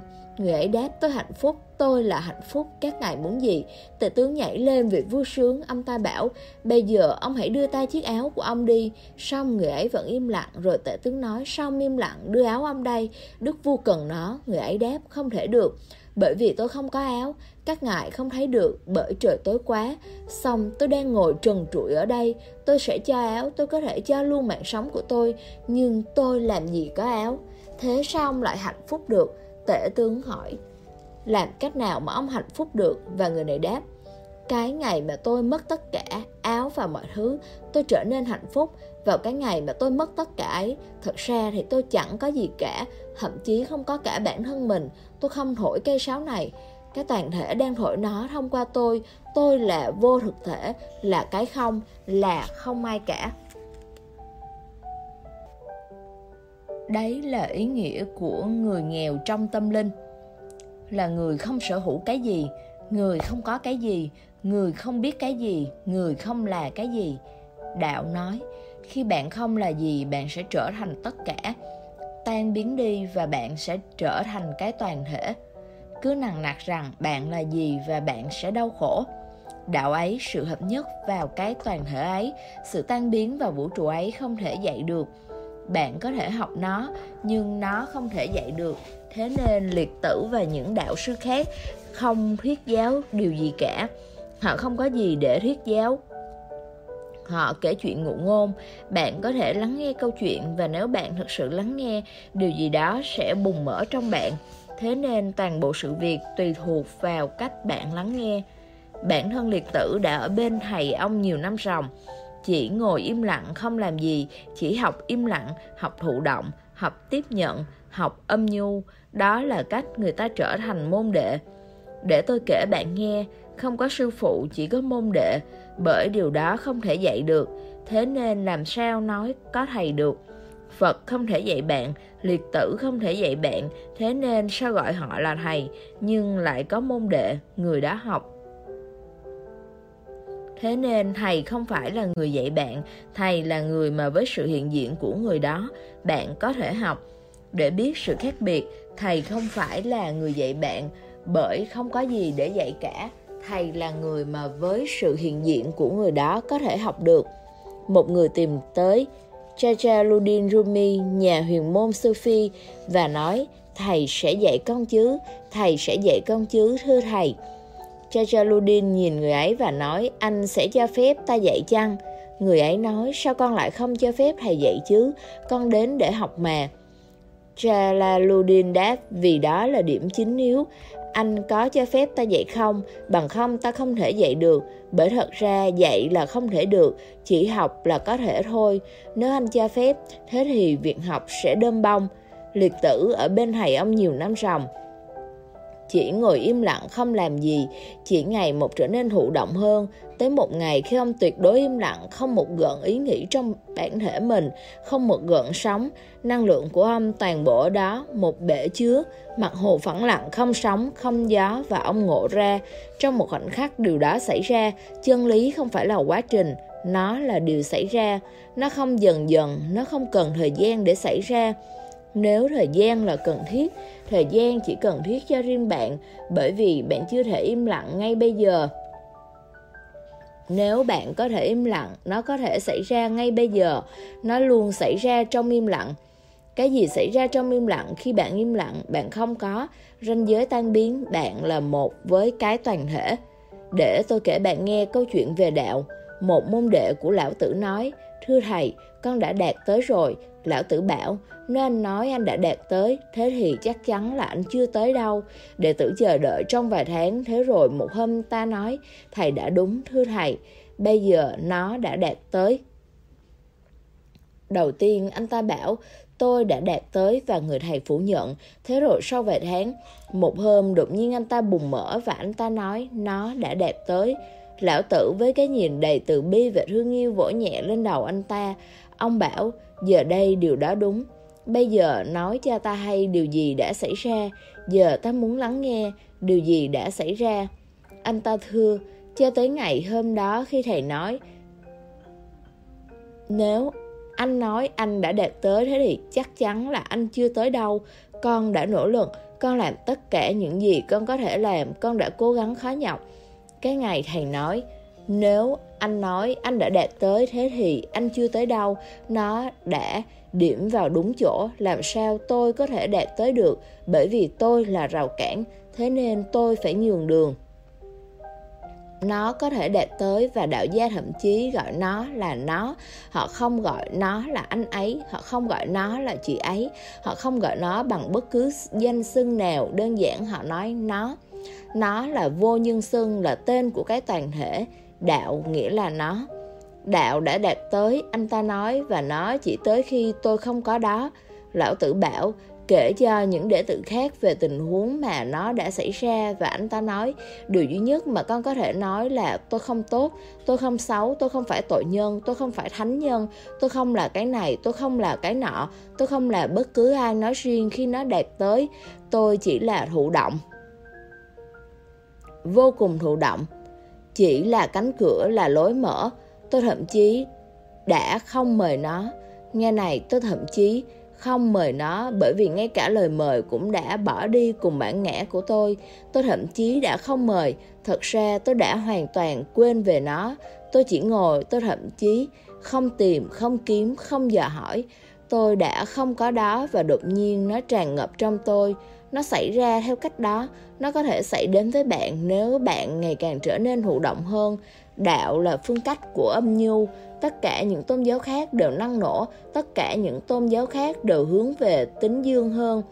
Đạo nhiều tính âm hơn, hãy nhớ là chân lý tới khi chỉ bạn.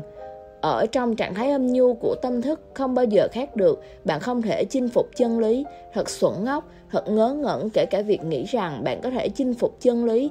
Bộ phận chinh phục cái toàn thể, bộ phận chỉ có thể cho phép, bộ phận chỉ có thể trong sự buông trôi. Buông trôi sẽ xảy ra nếu bạn có thể làm một thứ, ngừng bám vào tri thức, ngừng bám vào triết lý, ngừng bám vào học thuyết, giáo điều. Ngừng bám vào giáo hội và tôn giáo có tổ chức, bằng không bạn sẽ có những quan niệm giả tạo và những quan niệm giả tạo ấy sẽ không cho chân lý đi vào bạn có một chuyện ngụ ngôn rất đẹp. Lũ én đậu thành hàng suốt dọc đầu hồi sân trại lo lắng ríu ríu với nhau kể lễ nhiều điều nhưng chỉ nghĩ về mùa hè và phương nam vì mùa thu đang sang và gió bất đang chờ để nổi lên.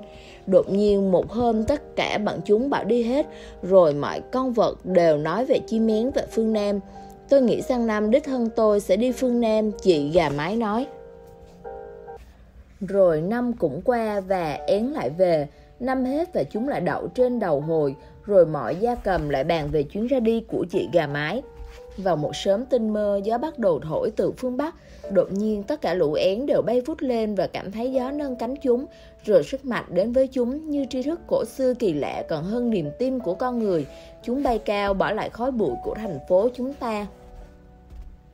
Tôi nghĩ gió thế này chắc là đúng rồi. Chị gà mái nói rồi chị giang cánh và chạy ra khỏi sân gia cầm. Rồi chị vừa chạy vừa vỗ cánh trên đường và bằng cách nào đó lao xuống đường cho tới khi chị đến một khu vườn. Đến tối chị quay về thở hổn hển và trong sân gia cầm chị kể cho đám gia cầm nghe chuyện chị đã đi phương Nam xa mãi tận đường cái ra sao và thấy cảnh giao thông của thế giới to lớn diễn ra. Rồi chị tới những miền đất nơi khoai tây mọc lên và thấy những góc rạ nơi có người sống. Ở cuối con đường chị phát hiện một khu vườn trong đó trồng hoa hồng, những bông hồng tuyệt đẹp và người làm vườn cũng ở đó. Vô cùng thú vị làm sao, lũ gia cầm nói và mô tả mới thật mỹ miều làm sao. Rồi mùa đông cũng qua đi, những tháng ngày cay đắng cũng qua đi, rồi mùa xuân lại về, bầy én lại về. Nhưng lũ gia cầm không đồng ý là ở phương Nam có biển. Các bạn nên nghe chị gà mái của chúng tôi, chúng bảo. Giờ đây chị gà mái đã trở thành thông thái chỉ biết có gì ở phương Nam, Mà thậm chí chị còn chưa ra khỏi thị trấn. Chị mới xuôi xuống con đường một chút mà thôi. Trí tuệ là một con gà mái, Nó không thể đi xa. Và một khi con gà mái biết điều gì đó, Nó ngăn cản bạn, Nó trở thành chướng ngại. Quẳng trí tuệ của bạn đi Và bạn sẽ chẳng mất gì hết.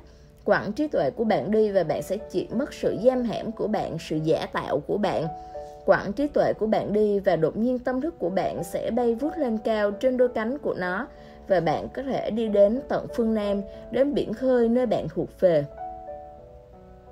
Điều cuối cùng trước khi chúng ta bước vào chuyện ngụ ngôn tiếp sau, đạo bắt đầu với cái chết. Tại sao có điều gì đó đáng kể sự bắt đầu? Đạo nói rằng nếu bạn ngộ được cái chết, bạn sẽ ngộ ra mọi thứ, bởi vì trong cái chết những ranh giới của bạn sẽ mờ đi, trong cái chết bạn sẽ biến mất, trong cái chết, bản ngã sẽ bị vứt bỏ. Trong cái chết, tâm trí sẽ không còn đó nữa.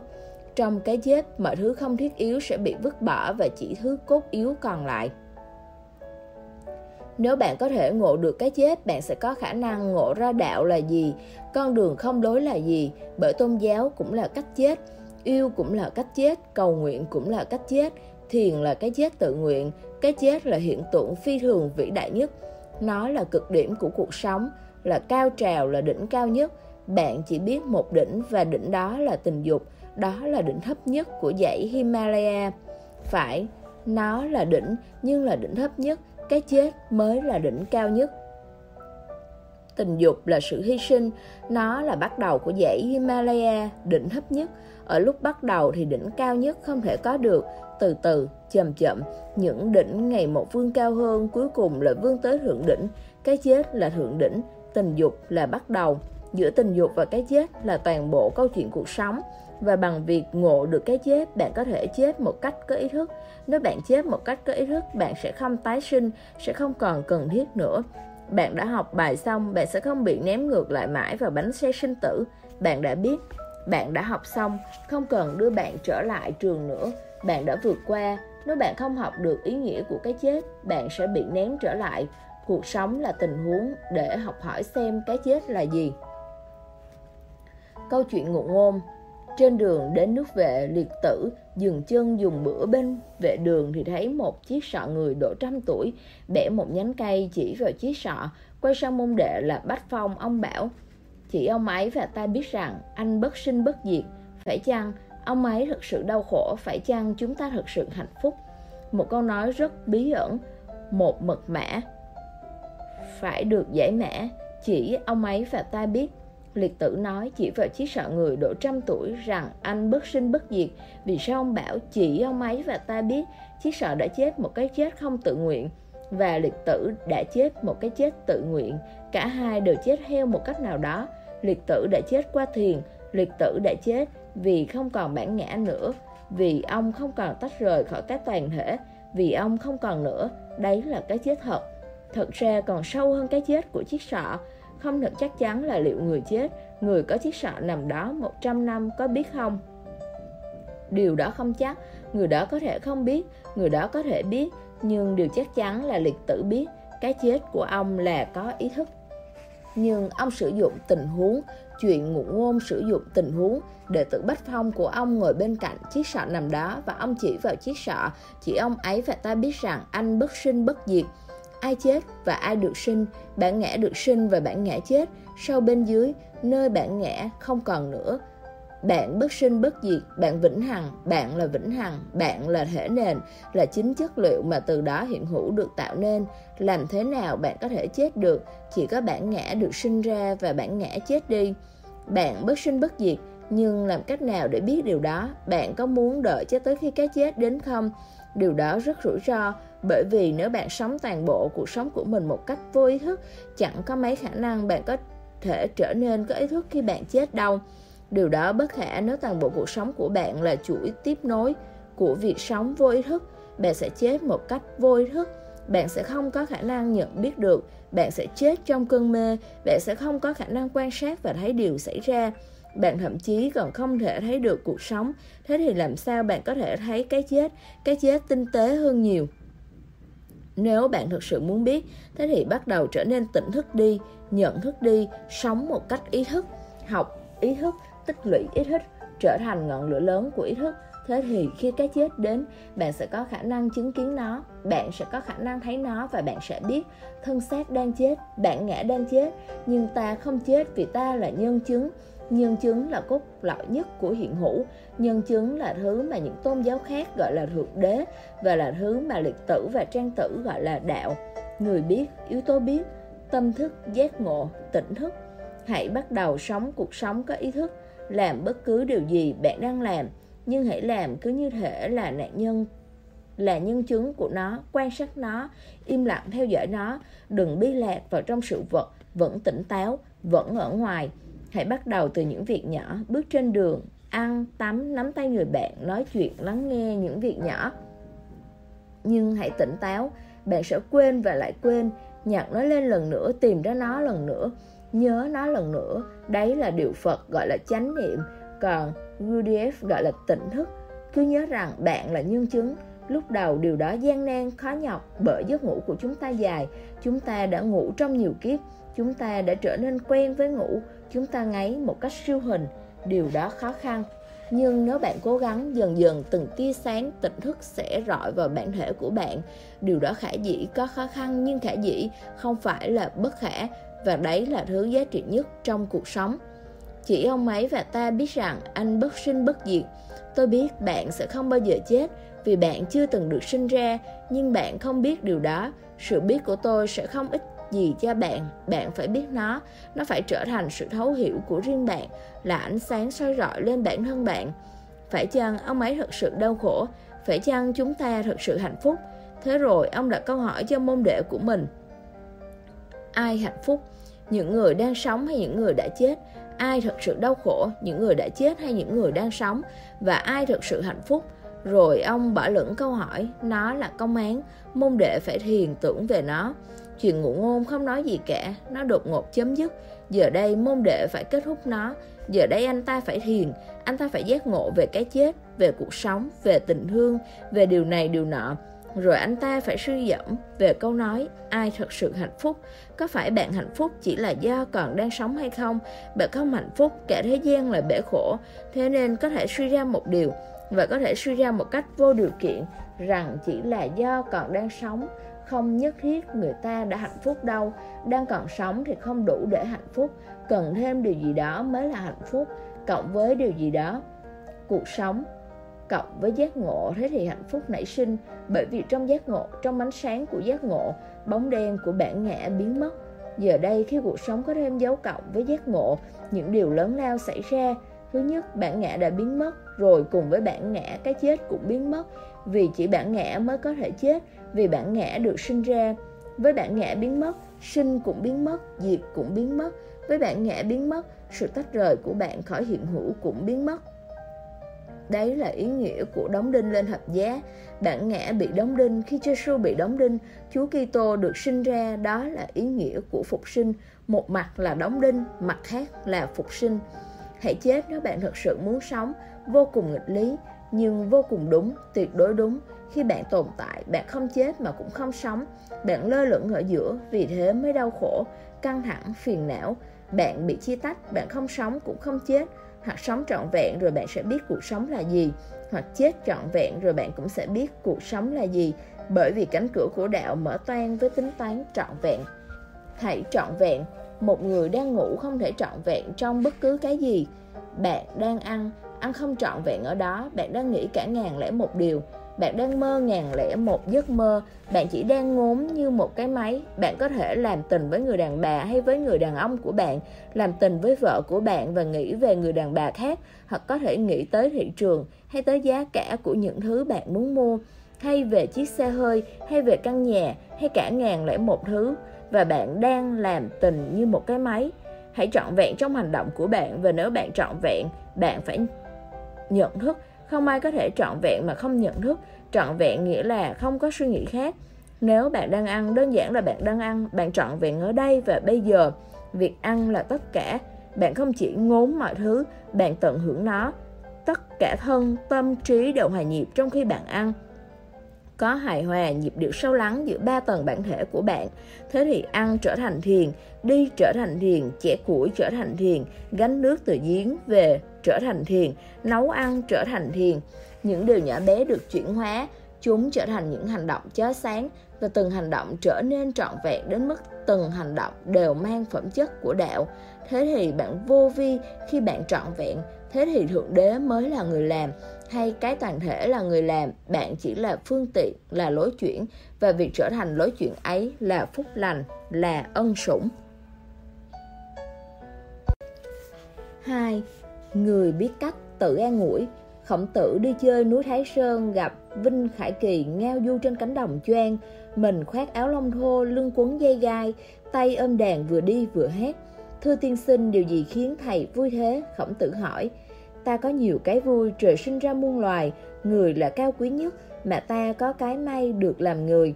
Đấy là cái vui thứ nhất có những kẻ được sinh ra chưa sống đủ một ngày hay một tháng Hãy còn bọc trong tả mà ta đã sống tới 90 Đây là cái vui nữa của ta. Với mọi người nghèo là cảnh thường và chết là hết.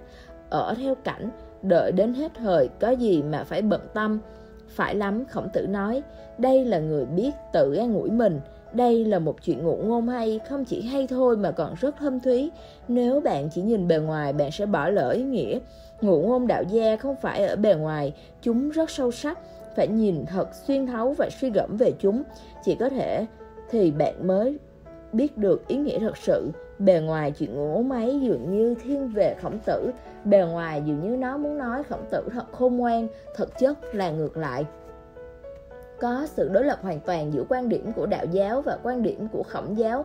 Cách nhìn của khổng tử rất xa với cách nhìn của đạo gia. Khổng tử tin vào phép tắc, khổng tử tin vào truyền thống, tin vào cương thường, tin vào tính cách, đạo đức, văn hóa, xã hội, giáo dục. Đạo tin vào tính tự phát, cá nhân, tự do, đạo là nổi loạn, khổng giáo là tuân thủ nghiêm ngặt, Thế nên đã từng có sự nổi loạn về những nhà huyền môn đạo như Lão Tử, Trang Tử và Liệt Tử vẫn cứ giễu cợt quan điểm của khổng giáo. Đây là chuyện ngụ ngôn, có tính giễu cợt. Bạn sẽ hiểu khi nghe tôi giải thích cho bạn, cách giễu cợt của họ cũng rất tinh tế, không thua thiển. Trước tiên chúng ta hãy tìm hiểu ý nghĩa bề ngoài.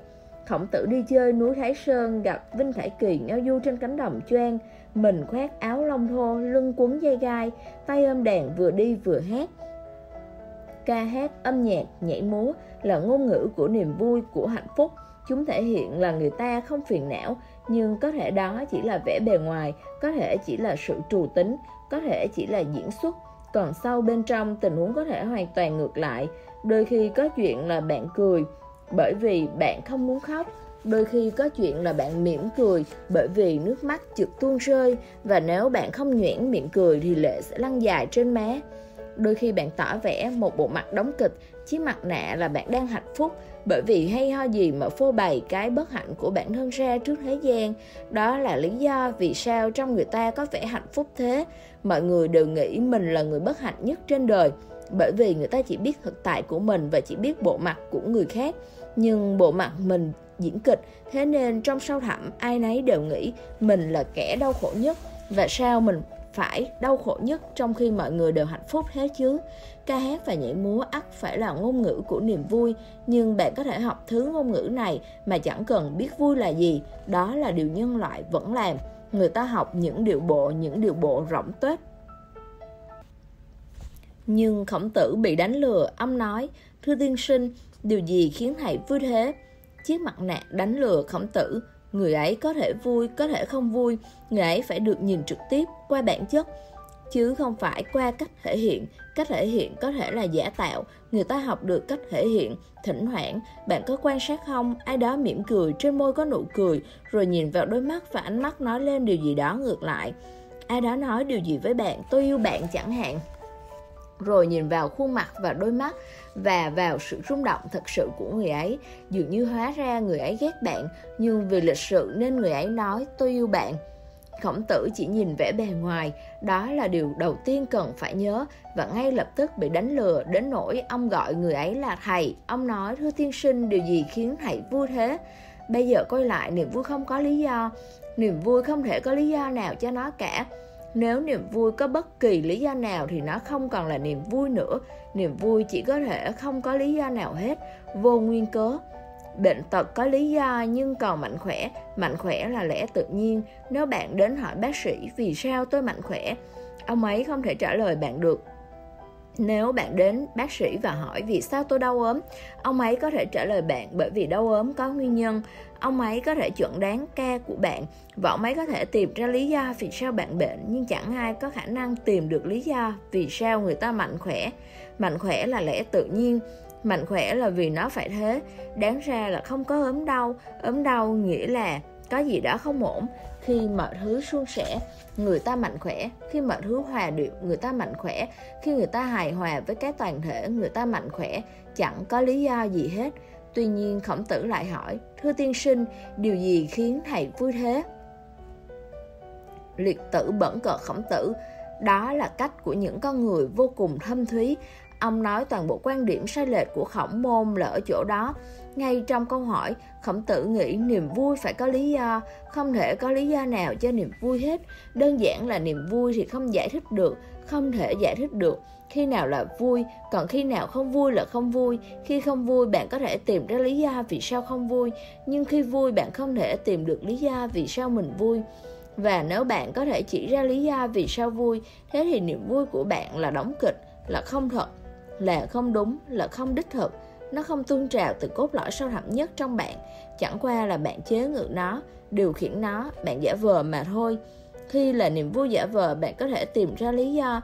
Nhưng khi niềm vui thực sự hiện hữu nó huyền bí nó nguyên sơ đến mức bạn không thể tìm ra bất cứ lý do nào. Nếu bạn hỏi đức phật vì sao ngài hạnh phúc? Ngài sẽ nhún vai. Nếu bạn hỏi lão tử vì sao ngài sung sướng? Ông sẽ bảo chớ hỏi điều đó. Thay vì hỏi tại sao ta sung sướng thì ông nên hỏi tại sao ông không sung sướng. Điều này giống như dòng suối nhỏ trong khe núi. Khi không có gì cản trở thì suối chảy. Khi đá chặn trên đường, nó không thể chạy. Khi đá được nhấc ra, bạn không tạo ra suối. Bạn chỉ loại bỏ cái tiêu cực. Bạn chỉ loại bỏ chướng ngại.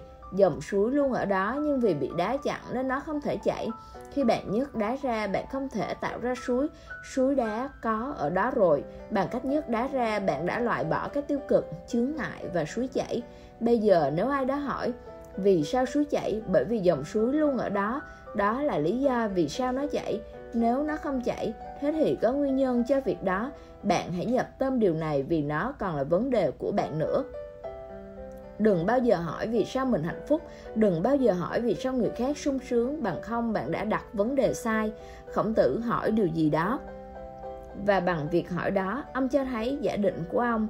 Khổng tử tin rằng mọi sự đều có nguyên nhân. Nếu mọi sự đều có nguyên nhân, thế thì chỉ có khoa học mới có thể tồn tại được. Thế thì không có khả năng nào cho tôn giáo, bởi vì khoa học là giờ tìm trong mối quan hệ nhân quả, giờ tìm trong thuyết nhân quả giờ tìm trong tính nhân quả đó là toàn bộ quan điểm khoa học. Họ bảo nếu có cái gì đó thì phải có nguyên nhân. Cho nó, bạn có thể biết, bạn có thể không biết, nhưng nguyên nhân thì nhất định phải có. Nếu hôm nay chúng ta không biết, thì ngày mai hay ngày mốt chúng ta sẽ biết. Nhưng nguyên nhân thì nhất định phải được biết, bởi vì nguyên nhân phải có đó.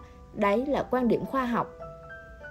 Mọi thứ đều có thể quy về nguyên nhân của nó. Còn quan điểm của tôn giáo là gì? Quan điểm tôn giáo cho rằng thật sự chẳng gì có thể được quy về nguyên nhân của nó cả. Thứ mà có thể được quy về thì không phải là bản chất. Đơn giản, bản chất là nó hiện hữu chẳng cần bất cứ nguyên nhân nào. Nó huyền bí. Đấy là ý nghĩa của huyền môn, không có nguyên nhân cho nó. khổng tử hỏi một câu hỏi phù hợp với giả định của ông, phù hợp với triết lý của ông thưa tiên sinh, điều gì khiến thầy vui thế tại sao ông hỏi để nếu mà biết được lý do thì người khác cũng có thể học theo nếu như ai đó nói bằng cách đứng trồng chuối ngược, tôi sẽ trở nên rất an lạc. Bạn cũng trồng chuối ngược và bạn trở nên an lạc. Ai đã nói, tôi hạnh phúc vì tôi đã xuất gia. Thế nên bạn cũng xuất gia và bạn trở nên hạnh phúc. Thế thì hạnh phúc trở thành thứ gì đó có thể điều khiển được? Đấy là cách người ta bắt chước lẫn nhau và thực ra chẳng có nguyên nhân nào cho hạnh phúc. Ngày bạn thấu hiểu điều này, bạn có thể hạnh phúc vào bất kỳ khoảnh khắc nào. Nếu có nguyên nhân, thế thì nguyên nhân sẽ đòi hỏi phải có thời gian. Bạn sẽ phải thực hành nó bạn sẽ phải thực hành lâu dài và toàn bộ quan điểm căn bản của đạo là ở chỗ bạn có thể hạnh phúc ngay trong khoảnh khắc này. Điều này có nghĩa là gì? Điều này nghĩa là không có nguyên nhân, thế nên không cần thực hành. Đấy chỉ là vấn đề có cho phép nó hay không. Nó đã có sẵn đó rồi, nếu bạn cho phép. Nếu bạn không cho phép, bạn có chức năng như tảng đá. Nếu bạn cho phép, tảng đá được nhấc ra. Vấn đề chỉ là cho phép nó mà thôi.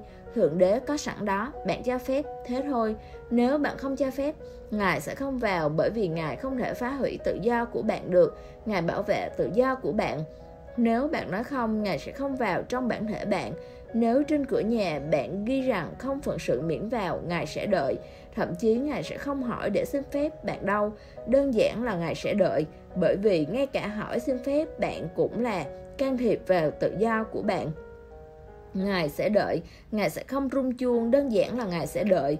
Thượng đế ở khắp mọi nơi chờ đợi và Ngài im lặng chờ đợi. Đó là lý do tại sao ta không cảm thấy sự hiện diện của Ngài. Có vẻ như Ngài vắng mặt, bạn không thấy điều đó sao?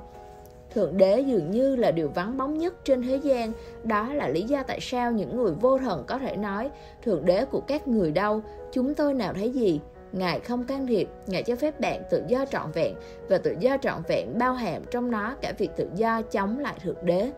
Bản chất của bạn là của phúc lành, bạn được làm ra từ chất liệu có tên gọi là phúc lành, nhưng bạn phải cho phép nó, bạn phải thả lỏng, phải vô vị, chẳng có nguyên nhân nào cả, chỉ cần vô vi thôi. Vì thế về mặt lý thuyết, nó có thể xảy ra ngay chính khoảnh khắc này, thậm chí không phải phí hoài đến một phần giây. Nếu có nguyên nhân thế thì thế thì sẽ phải cần một thời gian dài mà cho dù có thế thì người ta cũng chẳng đời nào biết được bạn có thể thành công bạn có thể không thành công Hãy xem sự khác biệt giữa quan điểm ấn giáo và quan điểm đạo giáo. Tín đồ ấn giáo, tín đồ China giáo, Phật tử tất cả đều nói nghiệp chướng của kiếp trước phải được hòa giải. Nhiều điều phải thực hiện, cần phải giữ giới luật. Chỉ thế thì bạn mới có khả năng thành chánh quả.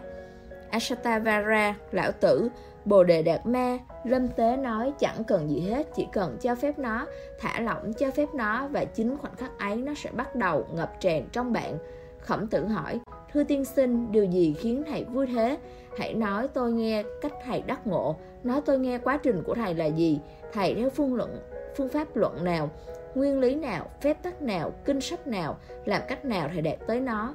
Giờ đây khổng tử trở nên tham lam, ông muốn đạt tới trạng thái giống như vậy, trạng thái mà ca hát là lẽ tự nhiên, rồi âm nhạc tuôn chảy, rồi người ta mở hội. Ông bị mê hoặc vô cùng bởi lẽ ông lão mình khoác áo lông thô, lưng cuốn dây gai, tay ôm đàn vừa đi vừa hát người nghèo thì có gì để mà hạnh phúc vì cái nghèo của mình có gì để mà thỏa mãn về cái nghèo của mình. Nếu người đó đau khổ, điều đó ắt là dễ hiểu. Nếu người đó tuyệt vọng, điều đó ắt là dễ hiểu. Khổng tử ắt sẽ đi qua, thậm chí không để ý tới sự tồn tại của người đó. Nhưng người nghèo này chẳng có gì, lưng quấn dây gai. Thế mà còn ca hát, lại còn hát điệu nhạc vui, còn gãy đàn nữa chứ. Khổng tử bị mê hoặc, bị cuốn hút. Có điều ông ấy đã đặt câu hỏi sai. Đạo nhân sẽ không bao giờ hỏi câu hỏi như vậy niềm vui có thì đơn giản là nó có. Chẳng có nguyên nhân nào cho nó, vì thế không có phương pháp nào khả dĩ, chỉ là thấu hiểu mà thôi. Ông lão nói, ta có nhiều cái vui. Nếu bạn có nhiều cái vui, bạn đã chẳng hiểu vui là gì. Bởi niềm vui chỉ có một mà thôi, không thể có nhiều cái vui được có thể có nhiều căn bệnh nhưng không thể có nhiều sự mạnh khỏe được. Bạn có thể có bệnh của bạn, tôi có bệnh của tôi, người khác có bệnh của người đó. Nhưng khi tôi mạnh khỏe, bạn mạnh khỏe, người khác mạnh khỏe, có gì khác biệt? Bạn có thể phân biệt giữa mạnh khỏe của tôi và mạnh khỏe của bạn không? Không thể được. Mạnh khỏe là của chung, bệnh tật là của từng cá nhân, bệnh tật là của bản ngã, mạnh khỏe không phải của bản ngã bệnh tật là của thể xác, của tâm trí, mạnh khỏe là của cõi khác, và cõi khác là một là cái toàn thể. Thân thể tôi khác với thân thể bạn, lẽ tự nhiên là tôi sẽ có bệnh khác, bạn sẽ có bệnh khác. Nhưng còn mạnh khỏe thì sao? Đơn giản mạnh khỏe là một, nó có hương vị, bao giờ cũng là hương vị, y hệt nhau, vĩnh viễn hệt nhau. Ai đó hỏi phật, hương vị phật tính của người là gì? Ngài đáp, hãy đi và nếm thử nước biển, nếm nó từ bất cứ nơi nào, từ bờ này, từ bất cứ bờ nào của bất cứ bãi biển nào, hoặc ra giữa đại dương và nếm nó ở đó, hoặc qua bờ bên kia rồi âm sẽ thấy vị bao giờ cũng y hệt, cùng một vị mặn ấy. Phật tính có một hương vị mà thôi, bất cứ ai đã thành Phật đều đi tới cùng hương vị đó. Mạnh khỏe có cùng hương vị, khi đứa bé mạnh khỏe, thanh niên mạnh khỏe, ông già mạnh khỏe, mạnh khỏe đều có cùng hương vị, khi đàn bà mạnh khỏe, đàn ông mạnh khỏe cũng đều cùng hương vị. Nhưng bệnh tật thì khác, ngày nay y học cho rằng kể cả khi hai người có cùng một căn bệnh thì hai bệnh đó cũng không hệt như nhau. Vì thế đôi khi có chuyện là khi bạn bị bệnh nào đó có thể là bệnh lao, rồi vợ bạn cũng bị cùng loại bệnh đó, bệnh lao, nhưng dùng thuốc giống hệt là không có tác dụng. Bạn cần thuốc này, vợ bạn lại cần thuốc khác. Đó là lý do vì sao cần phải có bác sĩ, bằng không chỉ cần dược sĩ là đủ. Nếu một khi xác định được bị bệnh lao thì cần loại thuốc này, thế thì phỏng có ích gì mà đi khám bác sĩ, dược sĩ cũng có thể cấp thuốc. Ngày nay càng ngày giới nghiên cứu y học càng đi sâu hơn vào hiện tượng mạnh khỏe và bệnh tật. Họ nhận thức được rằng mỗi loại bệnh đều có cá tính trong đó, nó thuộc về từng người. Thế nên, giờ đây họ nói, đừng trị bệnh, hãy trị người, đừng quá bận tâm tới bệnh tật. Hãy nhìn vào con người, cá tính của người đó, cách sống của người đó, thái độ của người đó, hình mẫu thói quen của người đó. Nhìn vào đó rồi bạn sẽ thấy rằng cái tên bệnh lao có thể như nhau vì sẽ rất khó để đặt tên bệnh riêng cho từng người. Song mỗi bệnh nhân lao đều mắc bệnh một cách khác nhau và cần cách điều trị khác nhau. Bệnh tật có cá tính còn mạnh khỏe thì sao? Mạnh khỏe không có cá tính mà mang tính phổ quát Niềm vui cũng vậy, đau khổ là căn bệnh, niềm vui là mạnh khỏe, lành mạnh. Bây giờ khổng tử đã đặt câu hỏi sai và gợi ra câu trả lời sai và tất nhiên ông lão không biết gì về niềm vui cả. Ông lão nói ta có nhiều cái vui, nhiều ư, thế thì có gì đó sai rồi. Niềm vui là một, khi bạn nói bạn có nhiều niềm vui, bạn không biết niềm vui là gì, bạn có thể nói về hoang lạc, bạn có thể nói về cái gọi là khoảnh khắc hạnh phúc của bạn. Điều không thực sự là khoảnh khắc hạnh phúc, mà chỉ là ít đau khổ hơn thôi. Một người rất đau khổ, thế rồi một ngày nọ, anh ta cảm thấy bớt khổ hơn và nói, tôi rất hạnh phúc. Điều đó chỉ tương đối, anh ta không biết hạnh phúc là gì. Anh ta chỉ biết đôi khi mình đau khổ dữ dội, đôi khi không dữ dội đến thế. Khi không quá dữ dội, anh ta nói, tôi hạnh phúc. Bạn có thể quan sát điều đó trong bản thân bạn. Bạn đã bao giờ biết hạnh phúc là gì chưa? Bạn có biết hương vị của nó không? Bạn chỉ biết những giai đoạn khác nhau của đau khổ thôi. Đôi khi đau khổ nhiều tới mức không thể chịu đựng nổi. Đôi khi lại chịu đựng nổi trong tầm kiểm soát bạn có thể chịu được. Bạn đi từ khổ ít sang khổ nhiều, từ khổ nhiều sang khổ ít nhưng bạn không biết hạnh phúc là gì. Bởi một khi bạn đã biết hạnh phúc là gì, thế thì chẳng cần phải đau khổ chút nào. Bởi thế thì bạn có chìa khóa rồi. Bạn có thể mở cánh cửa đó bất cứ lúc nào bạn quyết định mở nó. Nhưng khi bạn không thể mở cánh cửa của hạnh phúc, đơn giản điều đó cho thấy bạn không có chìa khóa. Bạn chỉ biết trạng thái tương đối của cùng một hiện tượng đôi khi trời rất tối và bạn không thể thấy gì, và đôi khi trời không tối lắm, nó mờ mờ, nhưng bạn không biết ánh sáng là gì. Ánh sáng không phải là trạng thái tương đối của bóng tối, ánh sáng không phải là ít tối. Nên nhớ, ánh sáng là một dạng năng lượng hoàn toàn khác, nó chẳng liên quan gì đến bóng tối cả. Tối và sáng không thể cùng tồn tại trong cùng một căn phòng. Ánh sáng là tích cực, bóng tối là tiêu cực, đau khổ cũng vậy. Ông lão nói, ta có nhiều cái vui trời sinh ra muôn loài. Người là cao quý nhất mà ta có cái may được làm người, đấy là cái vui thứ nhất. Bề ngoài nghe có vẻ đầy ý nghĩa lôi cuốn bởi vì nó thỏa mãn cho bản ngã con người. Con người bao giờ cũng nghĩ bản thân mình là tạo vật cao siêu nhất của hiện hữu. Con người bao giờ cũng nghĩ bản thân mình chỉ đứng sau thượng đế mà thôi và cảm thấy rất hạnh phúc. Nhưng làm sao hạnh phúc thông qua bản ngã lại khả dĩ được? Bất hạnh đến qua bản ngã. Và đấy là một trong những quan điểm đáng chú ý nhất của con người. Bản ngã là con người chỉ đứng sau thượng đế. Còn nữa, nói thế, cốt cho lịch sự mà nói, chứ sâu bên trong bạn biết rằng thượng đế còn đứng sau bạn. Chính ý tưởng về cái tôi đã chứa đựng hàm ý, nó là nhân vật số 1 còn mọi thứ khác là số 2 Friedrich Nietzsche thành thật hơn nhiều người ở chỗ ông nói Tôi không thể cho phép Thượng Đế tồn tại bởi vì nếu thế thì tôi thành số 2 mà tôi không thể là số 2 được. Tôi không thể chấp nhận tình trạng tôi là số 2 Nếu có Thượng Đế thế thì tôi sẽ luôn là số 2 Dù tôi trưởng thành thế nào, dù tôi đạt tới vị trí nào tôi sẽ chỉ là số 2 thôi. Tôi sẽ không bao giờ là nguyên thủy là số 1 Điều ấy không thể chấp nhận được. Thế nên ông ấy nói, Thượng Đế chết và con người tự do. Thượng Đế là tù túng, ông ấy đúng theo một cách nào đó. Theo một cách nào đó tôi nói thế, vì đó là cách mọi người nghĩ thầm bên trong. Mọi bản ngã đều muốn mình là số một. Kể cả khi bạn là người rất sùng đạo, một người được gọi là tín đồ thì mọi khoảnh khắc bạn đều cố điều khiển thượng đế theo ý bạn xin người thực hiện ý chí của con đó là tất cả những gì mà lời cầu nguyện của bạn muốn nói làm theo ý con nghe lời con đi toàn bộ nỗ lực của bạn là để biến thượng đế thành người hầu của bạn. Bạn gọi người là đức ngài, là thầy. Nhưng đây chỉ là sự mua chuộc, bạn đang cố điều khiển ngài. Bạn nói, con chẳng là ai, người là tất cả. Nhưng sâu bên trong bạn biết ai là ai. Thật ra, kể cả khi bạn chiến đấu vì thượng đế của bạn, đó là thượng đế của bạn.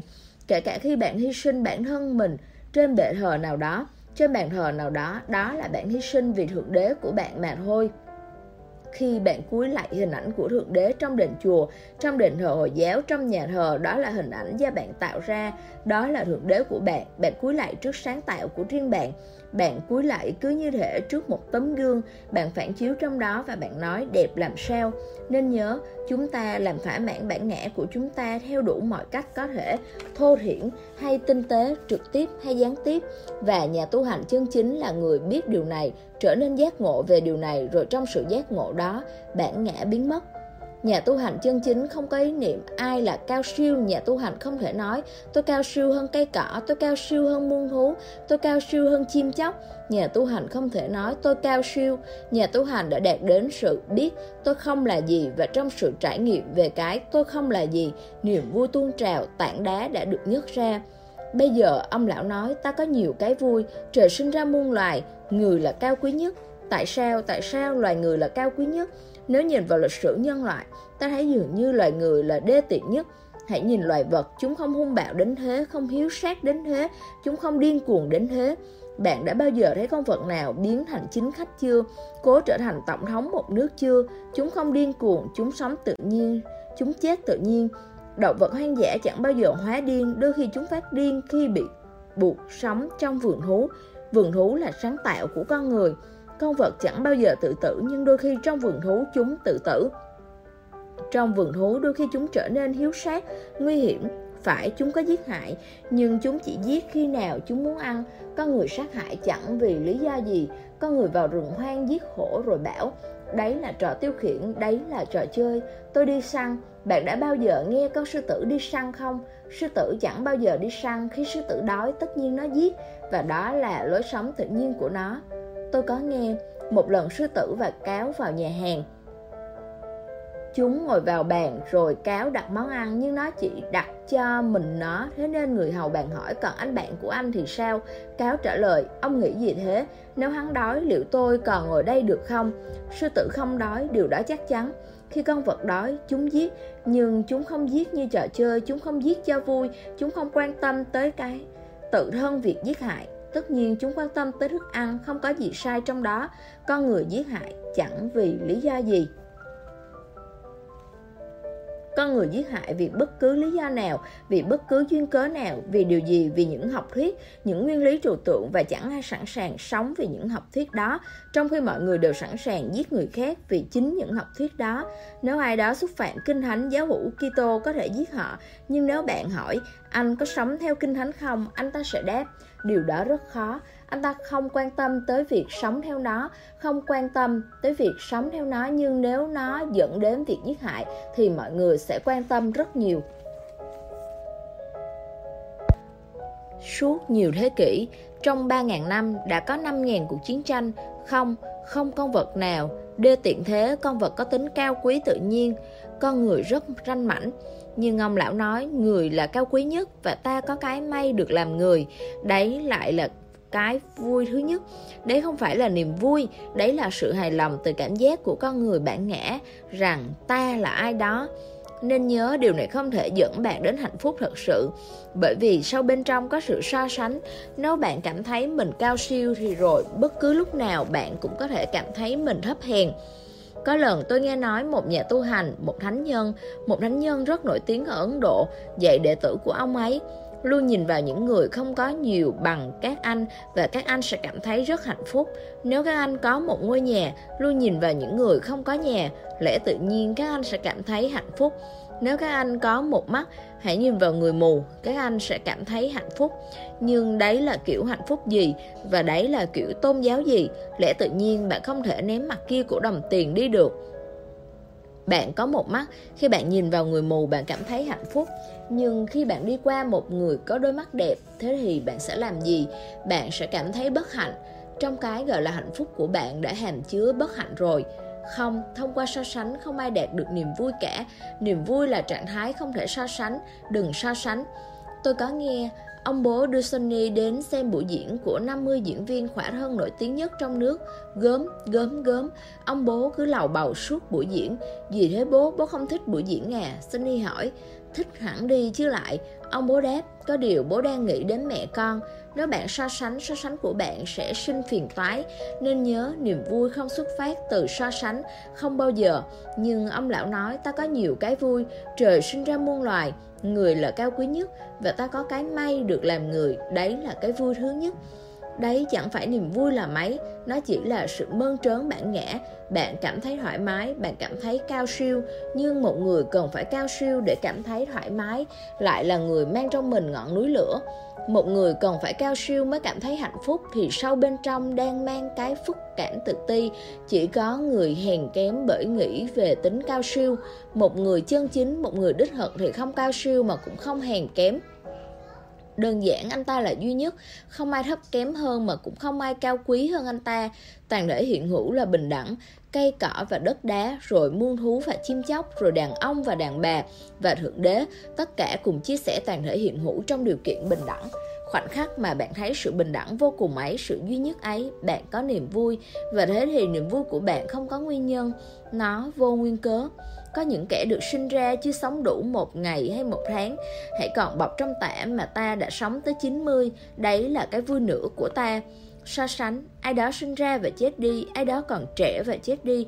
Ông lão này đang so sánh, ta đã sống đến 90, ta đã sống cuộc sống của ta. Thế nên có gì mà phải khổ? Ta hạnh phúc, ta sống lâu hơn người khác. Nhưng ví thử những người khác không chết đi thì ví thử ông ta còn một mình trên thế gian, thế thì ông ấy có hạnh phúc không? Hãy nghĩ xem.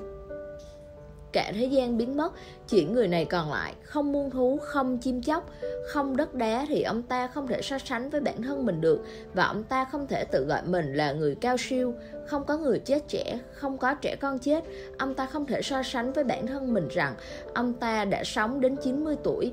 Ví thử còn mỗi một mình, liệu ông ta có hạnh phúc không? Mọi hạnh phúc của ông ta sẽ biến mất bởi vì nó có được từ việc so sánh. Đạo nói nếu bạn một mình, tuyệt đối một mình mà hạnh phúc của bạn vẫn còn y nguyên, thế thì bạn đã đắc ngộ. Bằng không bạn chưa đắc ngộ, hạnh phúc có được từ so sánh là thứ hạnh phúc giả tạo. Tôi có chiếc xe lớn còn anh không có, bởi anh không có nên tôi hạnh phúc. Đấy là điều xuẩn ngốc, làm sao tôi có thể hạnh phúc vì anh không có xe Hạnh phúc của tôi liên quan gì đến việc anh không có xe Tôi có nhà lớn và anh không có nhà lớn Thế nên tôi hạnh phúc Thứ hạnh phúc ấy dường như chú trọng nhiều tới Việc làm cho người khác bất hạnh hơn là tự mình hạnh phúc Anh không có xe, anh không có nhà đẹp, tôi hạnh phúc vì anh đau khổ. Hãy nhìn vào logic ấy, bài toán thật đơn giản. Tôi hạnh phúc khi người ta đau khổ, thế nên nếu người ta càng đau khổ, tôi lại càng hạnh phúc. Nếu cả thế gian hóa thành địa ngục, tôi sẽ hạnh phúc tột bậc. Đấy là logic và đấy là điều con người vẫn thường làm. Ở Calcutta, lúc trước tôi hay ngủ lại một ngôi nhà, ngôi nhà đẹp nhất Calcutta và người chủ thật sự say mê đến phát cuồng với ngôi nhà của mình. Đó là một lâu đài bằng đá cẩm thạch tuyệt đẹp, được xây dựng rất thẩm mỹ, rất quý phái và ở Calcutta nếu có người mẫu vườn giữa thành phố là điều không tưởng. Thế mà ông ấy có nó, ông ấy thật sự say đắm ngôi nhà. Bất cứ khi nào tôi ngủ lại, ông ấy đều đưa tôi đến bể bơi, ra vườn, ra bãi cỏ. Ông ấy chỉ cho tôi cái này và cái nọ, những thứ ông ấy sửa sang hoàn thiện so với lần trước tôi ở đó. Nhưng lần vừa rồi tôi đến, ông ấy rất khổ sở. Tôi nói có chuyện gì thế? Ông không đưa tôi đi xem gì à? Không có gì mới ư? Ông ấy nói, tôi thấy chán rồi. Tôi không thấy ở sát bên ông hàng xóm của tôi đã cất ngôi nhà còn đẹp hơn sao? Trừ phi tôi có thể cất ngôi nhà lớn hơn ngôi nhà ấy, bằng không tôi vẫn thấy bất hạnh. Giờ đây ông ấy vẫn có ngôi nhà đó Nhưng hạnh phúc của ông đã tan biến. Hạnh phúc của bạn thì liên quan gì đến người hàng xóm? Nếu ông ta cất ngôi nhà lớn hơn Làm sao điều này lại khiến bạn băn khoăn? Nhà của bạn vẫn còn như cũ Và bạn không còn hạnh phúc nữa. Tôi bảo ông ấy Thế thì chắc chắn một điều là không phải ông hạnh phúc vì ngôi nhà của ông đâu. Ông hạnh phúc vì ngôi nhà tồi tàn của người hàng xóm. Hãy quan sát, luôn quan sát. Đấy là loại hạnh phúc bạo hành có được khi ai đó đau khổ. Đấy là cách người ta bắt đầu đi sai hướng, trở thành kẻ áp bức, trở thành kẻ bóc lột, trở nên nguy hiểm. Họ là tai họa của thế gian mà toàn bộ logic của họ đều như nhau. Ông lão nói ta hạnh phúc hơn người khác. Hãy trong, nhiều người chết trẻ mà ta còn sống, còn mạnh khỏe và ta đã 90 tuổi. Đấy là cái vui của ta. Với mọi người nghèo là cảnh thường và chết là hết. Ở theo cảnh đợi đến hết đời có gì mà phải bận tâm. Điều ông lão nói là hầu hết mọi người đều nghèo Thế nên điều đó là cảnh thường, cảnh nghèo khổ. Và lẽ tự nhiên mọi người rồi sẽ chết Thế nên ta cũng sẽ chết. Ta nghèo ta sẽ chết Mọi người cũng sẽ chết. Mọi người đều nghèo Thế nên sao lại phải đau khổ? Đó là lý do vì sao ta hạnh phúc. Đấy không phải là hạnh phúc Phải lắm. Khổng tử nói Khổng tử bị ấn tượng rất mạnh. Ông nói, phải lắm, đây là người biết tự an ủi mình. Nhưng trong câu này liệt tử đã chưa khăm Ông nói rằng khổng tử bị ấn tượng rất mạnh. Khổng tử bảo phải lắm đây là người biết tự an ủi mình. Bởi lẽ với khổng tử được thỏa mãn trong cuộc sống là mục đích Có sự an ủi là mục đích Đòi hỏi nhiều hơn nữa. Khổng tử nói là đòi hỏi điều bất khả. Đấy là tất cả những gì con người có thể có Và ông lão biết cách tự an ủi Và ông ta hạnh phúc Ông ta ca hát Nhưng với đạo nhân, an ủi là tiêu cực, nó không phải là mãn nguyện. Mãn nguyện chẳng liên quan gì đến an ủi, an ủi là chịu khác hẳn. Hãy cố thấu hiểu điều đó. An ủi nghĩa là bằng cách nào đó hợp lý hóa tình huống của con người, cố không lo lắng, cố không quá bận tâm, tạo bộ đệm xung quanh người. Đó là thứ Gurdjieff thường gọi là bộ đệm. Mọi người đều tạo ra bộ đệm xung quanh mình để cho cuộc sống bớt bị sốc. Họ dùng bộ giảm sóc cho tàu hỏa hay nhíp cho xe hơi để bạn không bị nảy người lên khi đi trên con đường gập ghềnh mà cuộc sống là con đường gập ghềnh. Những chiếc lọ xo đó có tác dụng như bộ đệm. Nếu con đường gập ghềnh, sự gập ghềnh được hấp thu bởi những lò xo bởi bộ đệm, nó không tác động tới bạn. Những thứ được mệnh danh trước lý an ủi là những bộ đệm. Bạn thấy bạn nghèo, bất hạnh khủng khiếp nảy sinh trong bạn. Hãy tạo ra bộ đệm. Biết bao người cũng nghèo, hàng triệu người nghèo, thế nên sao lại phải lo lắng về nó? Sự việc là như thế đấy, bạn đã tạo ra bộ đệm, bạn ốm đau, đau khổ nảy sinh, hãy đến bệnh viện, đến đó và nhìn mọi người, rồi bạn sẽ cảm thấy rất hạnh phúc. Bạn đã tạo ra bộ đệm, ít nhất bạn chưa đến mức ốm đau như những người khác. Bạn mất một chân, cứ ra phố và nhìn kẻ ăn xin mất cả hai chân, sẽ cảm thấy được an ủi ngay. Đấy là những bộ đệm. Luôn nhìn vào những người không có nhiều như bạn có. Bằng cách đó cuộc sống trở nên bớt sốc hơn bạn sống thuận lợi hơn thoải mái hơn và bạn không bị bối rối. Dần dà giữa bạn và cuộc sống có một khoảng cách được tạo ra bởi những bộ đệm để không gì chạm được tới bạn. Bạn sống được bao bọc trong những bộ đệm trong triết lý trong sự an ủi của bạn cuộc sống chấm dứt một ngày nào đó. Bạn có thể tự an ủi bản thân mình, mọi người đều phải chết. Chẳng có gì đặc biệt xảy ra với mình. Hiền ngủ không đặc biệt tàn nhẫn với mình, điều đó xảy ra với mọi người. Hay bạn có thể bắt đầu tin vào lý thuyết đầu thai. Bạn sẽ được tái sinh và linh hồn là vĩnh hằng lại một bộ đệm nữa. Hay bạn có thể nghĩ là chỉ có thân xác chết, mà thân xác là gì? Chẳng là gì ngoài xương, tủy, máu, thịt.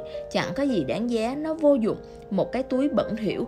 Thế nên mặc cho nó chết đi, nhưng linh hồn trong sạch của bạn sẽ còn mãi mãi. Bộ đệm được tạo ra rồi đấy những bộ đệm ấy không cho phép bạn thấy thực tại ra sao. Chúng là cách để an ủi bản thân bạn, nhưng khổng tử tin rằng sự an ủi đó là kết cục. Nếu một người có thể tự an ủi mình, anh ta đã biết nghệ thuật sống. Đó là điều khổng tử nghĩ rằng toàn bộ nghệ thuật sống là làm sao sống ở bể khổ này trong sự thoải mái, có tính so sánh.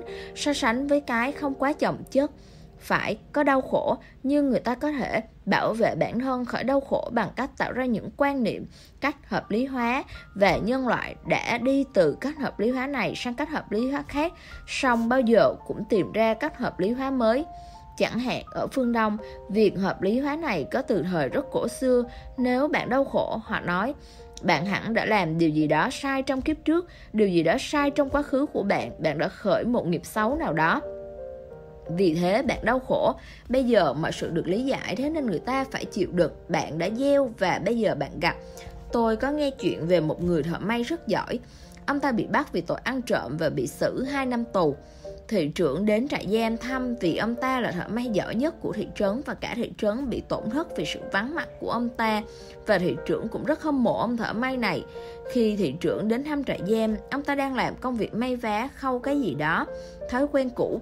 Vả lại còn biết làm gì khác. Thế là thị trưởng hỏi, tôi thấy ông đang khâu gì đó sao? Người thợ máy đáp, không, thưa ngài, đang gặt đấy.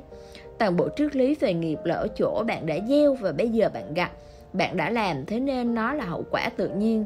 Điều đó an ủi bạn. Thế nên không ai làm điều gì bất công với bạn thượng đế không phải không công bằng đâu. Thế gian này không phải không công bằng đâu. Xã hội không phải không công bằng đâu. Nó chỉ là nghiệp của bạn thôi. Thế nên làm gì được? Người ta phải trải qua nó và người ta phải giữ thái độ bình thản, giữ cân bằng. Và đừng lặp lại điều như thế nữa. Bằng không, trong kiếp tới, bạn lại chịu đau khổ. Thế nên đó là điều duy nhất có thể làm. Bạn không thể đổi quá khứ, nhưng bạn vẫn có thể thay đổi tương lai một cách an ủi thật hay bạn không thể làm gì được, bạn phải chịu đựng thôi. Những gì cần thiết là hãy coi chừng tương lai. Thế nên phải chấp nhận quá khứ và phải biết lo sợ tương lai. Chỉ có thế. Nhưng ngay cả trong nghèo nàn, trong đau khổ, phương đông dường như còn hạnh phúc hơn phương tây. Vì sao? Phương đông có bộ đệm tuyệt vời, bộ đệm mạnh để tự bảo vệ mình. Bây giờ mỗi xã hội đều phải tạo ra sự an ủi ấy bằng những cách khác nhau. Bây giờ ở phương Tây phân tâm học là một trong những biện pháp an ủi nhất. Bạn đến gặp nhà tâm lý học và ông ta ném toàn bộ trách nhiệm lên mẹ bạn. Bạn cảm thấy nhẹ gánh, bạn nói, vậy tôi có thể làm gì? Bạn không thể thay đổi được mẹ bạn cũng như bạn không thể thay đổi được quá khứ của bạn. Mẹ bạn là quá khứ của bạn, bạn có thể làm gì? Lần sau tỉnh táo hơn chút xíu đừng lọt vào tử cung của bất kỳ ai thế thôi điều ấy đã xảy ra rồi, bạn được sinh ra như thế cho một người mẹ như thế, và bà ấy đã làm hỏng đời bạn. Thế nên bạn không có trách nhiệm, bạn cảm thấy thoải mái. Chẳng qua là tai họa đã xảy ra và bất cứ điều gì đã xảy ra thì đã xảy ra rồi, chấp nhận nó đi. Suốt nhiều năm dài của phân tâm học, và đơn giản là người ta chuẩn bị cho bạn chấp nhận, đơn giản người ta làm cho bạn tỉnh táo rằng mọi sự đã từng theo cách này và không thể làm gì hơn. Mọi giải thích của họ đều là hợp lý hóa và họ tìm ra mọi thứ. Bất cứ điều gì bạn hỏi, họ đều có câu trả lời cho nó nếu bạn hút thuốc, họ có câu trả lời cho câu hỏi vì sao bạn hút thuốc. Mẹ bạn ắt phải cho bạn cai sữa mẹ sớm, vì thế bạn hút thuốc. Thế nên bạn không có trách nhiệm còn biết làm gì hơn. Mẹ bạn đã lấy đi bầu vú, bây giờ xì gà là bầu vú thay thế. Vậy đấy, khác chút xíu thôi. Họ tìm ra những cách lý giải rất lấu cá, dường như chỉ một chút thôi bởi vì từ bầu vú chảy ra sữa ấm và từ điếu thuốc tỏa ra khói ấm. Và có sự tương đồng nào đó và bạn ngậm điếu thuốc y hệt cách bạn ngậm bầu vú trong miệng nhưng khi sự việc liên quan tới bản thân họ, thế thì lại rất phiền hà người ta nói rằng fred thường giải thích mọi thứ qua tình dục. Bất cứ điều gì bạn làm, ông ấy cũng tìm ra lời giải thích liên quan đến tình dục. Nếu trong mơ bạn trèo núi nó là tình dục đấy, bạn trèo lên một phụ nữ. Nếu trong mơ bạn lái xe nhanh nó là tình dục, chứ chẳng phải gì khác. Bạn muốn xuyên vào người đàn bà thật nhanh. Ông ấy tìm ra mọi giải thích qua tình dục như ở phương Đông, mọi giải thích đều được tìm thấy qua linh hồn và trở thành quá trình an ủi. Cũng vậy, rất nghĩ mọi thứ qua tình dục. Nhưng đôi khi ông ấy cũng gặp khó khăn. Bản thân ông là một cái tàu nhả khói và có ai đó hỏi ông việc hút xì gà của ông có ý nghĩa gì. Ông ấy đáp, đôi khi xì gà có thể chỉ là xì gà và không là gì khác ngoài xì gà. Dĩ nhiên là người học trò này không thỏa mãn rồi anh ta nói với học trò khác đơn giản đấy là cách hợp lý hóa việc hút xì gà của Sigmund Freud khi đứng trên quan điểm của ông ấy. ông ta muốn tự bảo vệ bây giờ e là sẽ quá đáng khi nghĩ rằng ông ta có phức cảm nào đó sau việc hút thuốc ấy. Mọi người đều có phức cảm, thế nên mọi người phải nhượng bộ sự an ủi ấy vì rằng phức cảm này, nhưng đáng lý ra Fred không nên có phức cảm này. Bằng không, nó sẽ trở thành điều phiền nhiễu cho bản thân ông ta. Vì rằng ta là nhà phân tâm học vĩ đại nhất, Người sáng lập môn phân tâm học. Thế mà ta lại hút thuốc và ta biết nó là cái gì. Thế nên ông ta bảo, đôi khi xì gà đơn thuần chỉ là xì gà mà thôi. Cách lý giải mọi sự kiểu này đã trở nên rất thịnh hành ở phương Tây. Nó lan truyền gần như một bệnh dịch. Phân tâm học luôn cố giải thích tại sao cho mọi thứ, cứ như thể bằng việc biết được tại sao thì bất cứ điều gì cũng được giải quyết tốt. Tại sao bạn đau khổ, đến gặp nhà phân tâm học, ông ta sẽ tìm ra câu trả lời tại sao cho điều đó. Cha bạn là như vậy, mẹ bạn là như vậy, tuổi thơ của bạn là như vậy, đó là lý do tại sao. Rồi bạn trở nên hạnh phúc, bạn trở nên hạnh phúc bởi vì giờ đây bạn có cách hợp lý hóa. Tôi có nghe một chuyện cười cực ngắn về bác sĩ tâm lý, nghe nhé nó rất ngắn, hãy chú tâm. Một người hỏi một người khác, ông có phải là bác sĩ tâm lý không? Và người kia đáp, tại sao ông hỏi thế? Rồi người nói, này nói, vậy ông đúng là bác sĩ tâm lý rồi. Tại sao? Tại sao liên tục? cứ như thể tại sao sẽ giải thích mọi thứ đơn giản là nó trì hoãn nó đẩy cùng một vấn đề lui về sau chút ít nhưng lại vẫn cứ hỏi tại sao tín đồ ổn giáo nói rằng bạn đã làm điều gì đó sai trái trong kiếp trước nếu hỏi tại sao thế rồi, họ lại chuyển qua kiếp trước nữa, rồi lại hỏi tại sao và Mahamad sẽ nổi giận mà bảo rằng, thôi nào, anh vượt qua giới hạn rồi đó. Đấy là thứ để trải nghiệm chứ không phải để hỏi. Phỏng có ích gì khi nói, kiếp trước tôi đã làm điều gì đó sai trái, tại sao? Thế rồi điều gì đó trong kiếp trước nữa, rồi lại tại sao? Tại sao tôi đã làm điều gì sai trái trong kiếp đầu tiên của tôi? Thật vô ích nhưng ở phương Đông tôn giáo đã trở thành sự an ủi, ở phương Tây cũng đang diễn ra như vậy, phân tâm học đang trở thành sự an ủi. Phân tâm học hầu như là một sự kiển ép đầy ám ảnh để phân tích mỗi sự việc và mọi sự việc rồi tìm ra nguyên nhân của nó.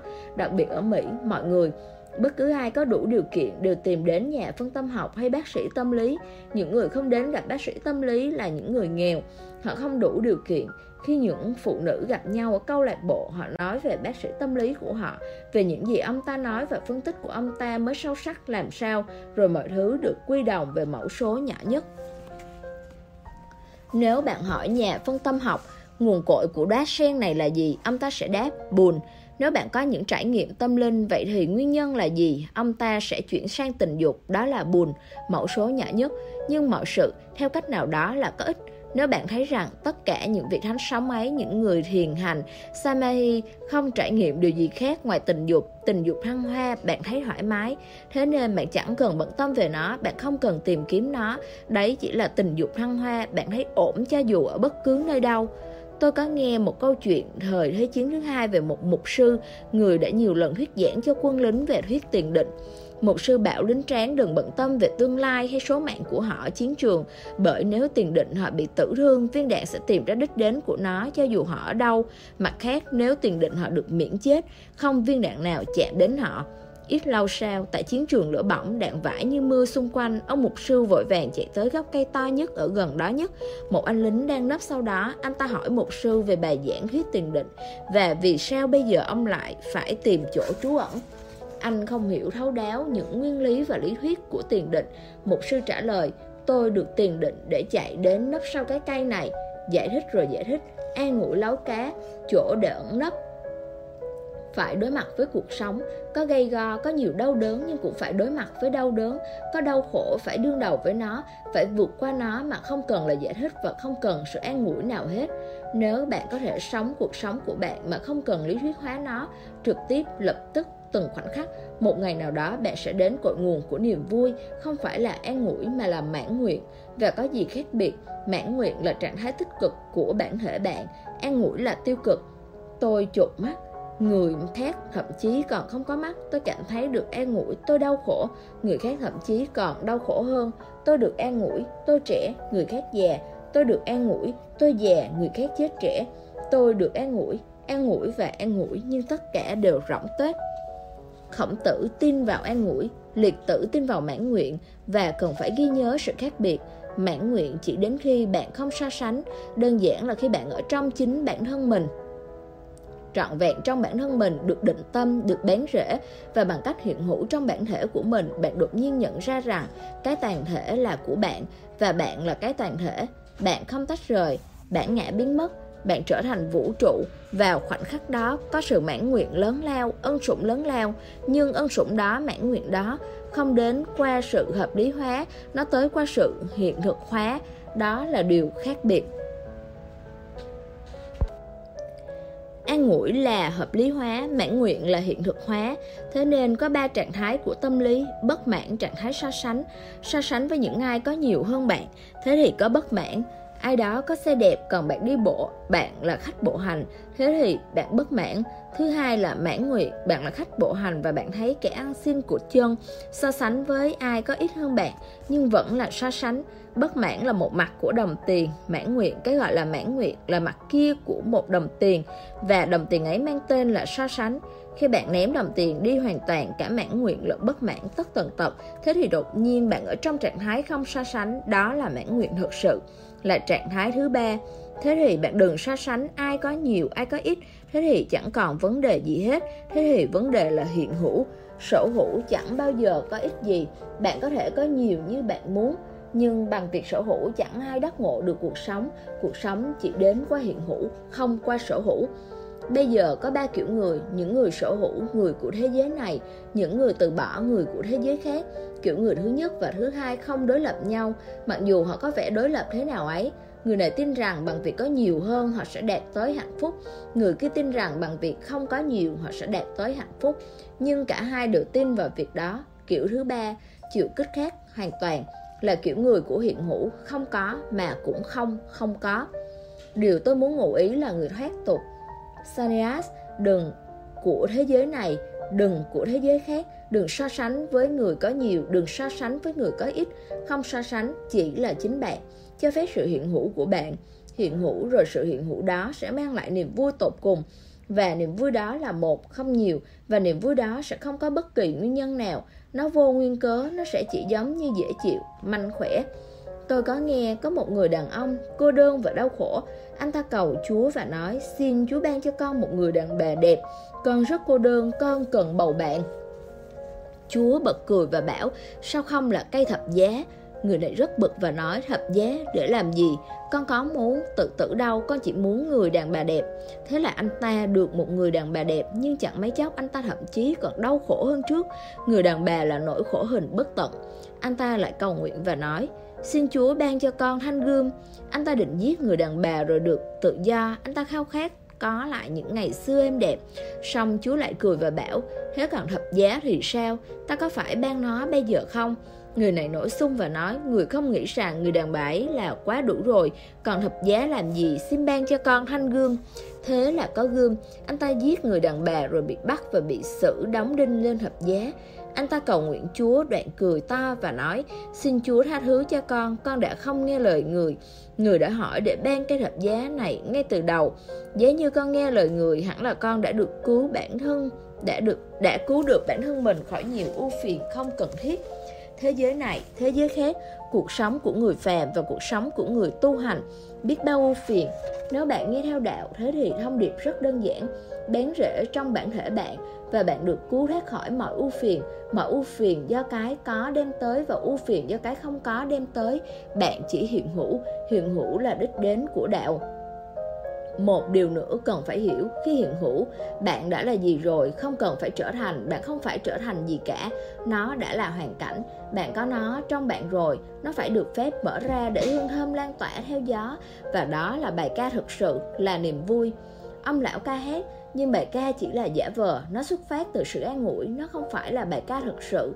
Ông lão chơi đàn, nhưng đó không phải là âm nhạc thực sự, bởi vì âm nhạc thực sự chỉ xuất phát khi bạn bén rễ sâu trong bản thân mình.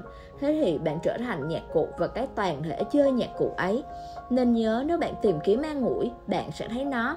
Nhưng nó là đồng tiền giả, thoải mái, thuận tiện, nó giống như thuốc an thần.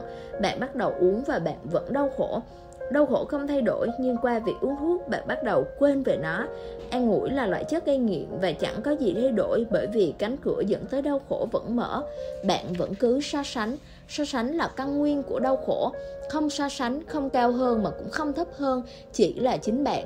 Đừng nghĩ về mối tương quan với người khác, chỉ nghĩ trong mối tương quan duy nhất với một mình bạn thôi.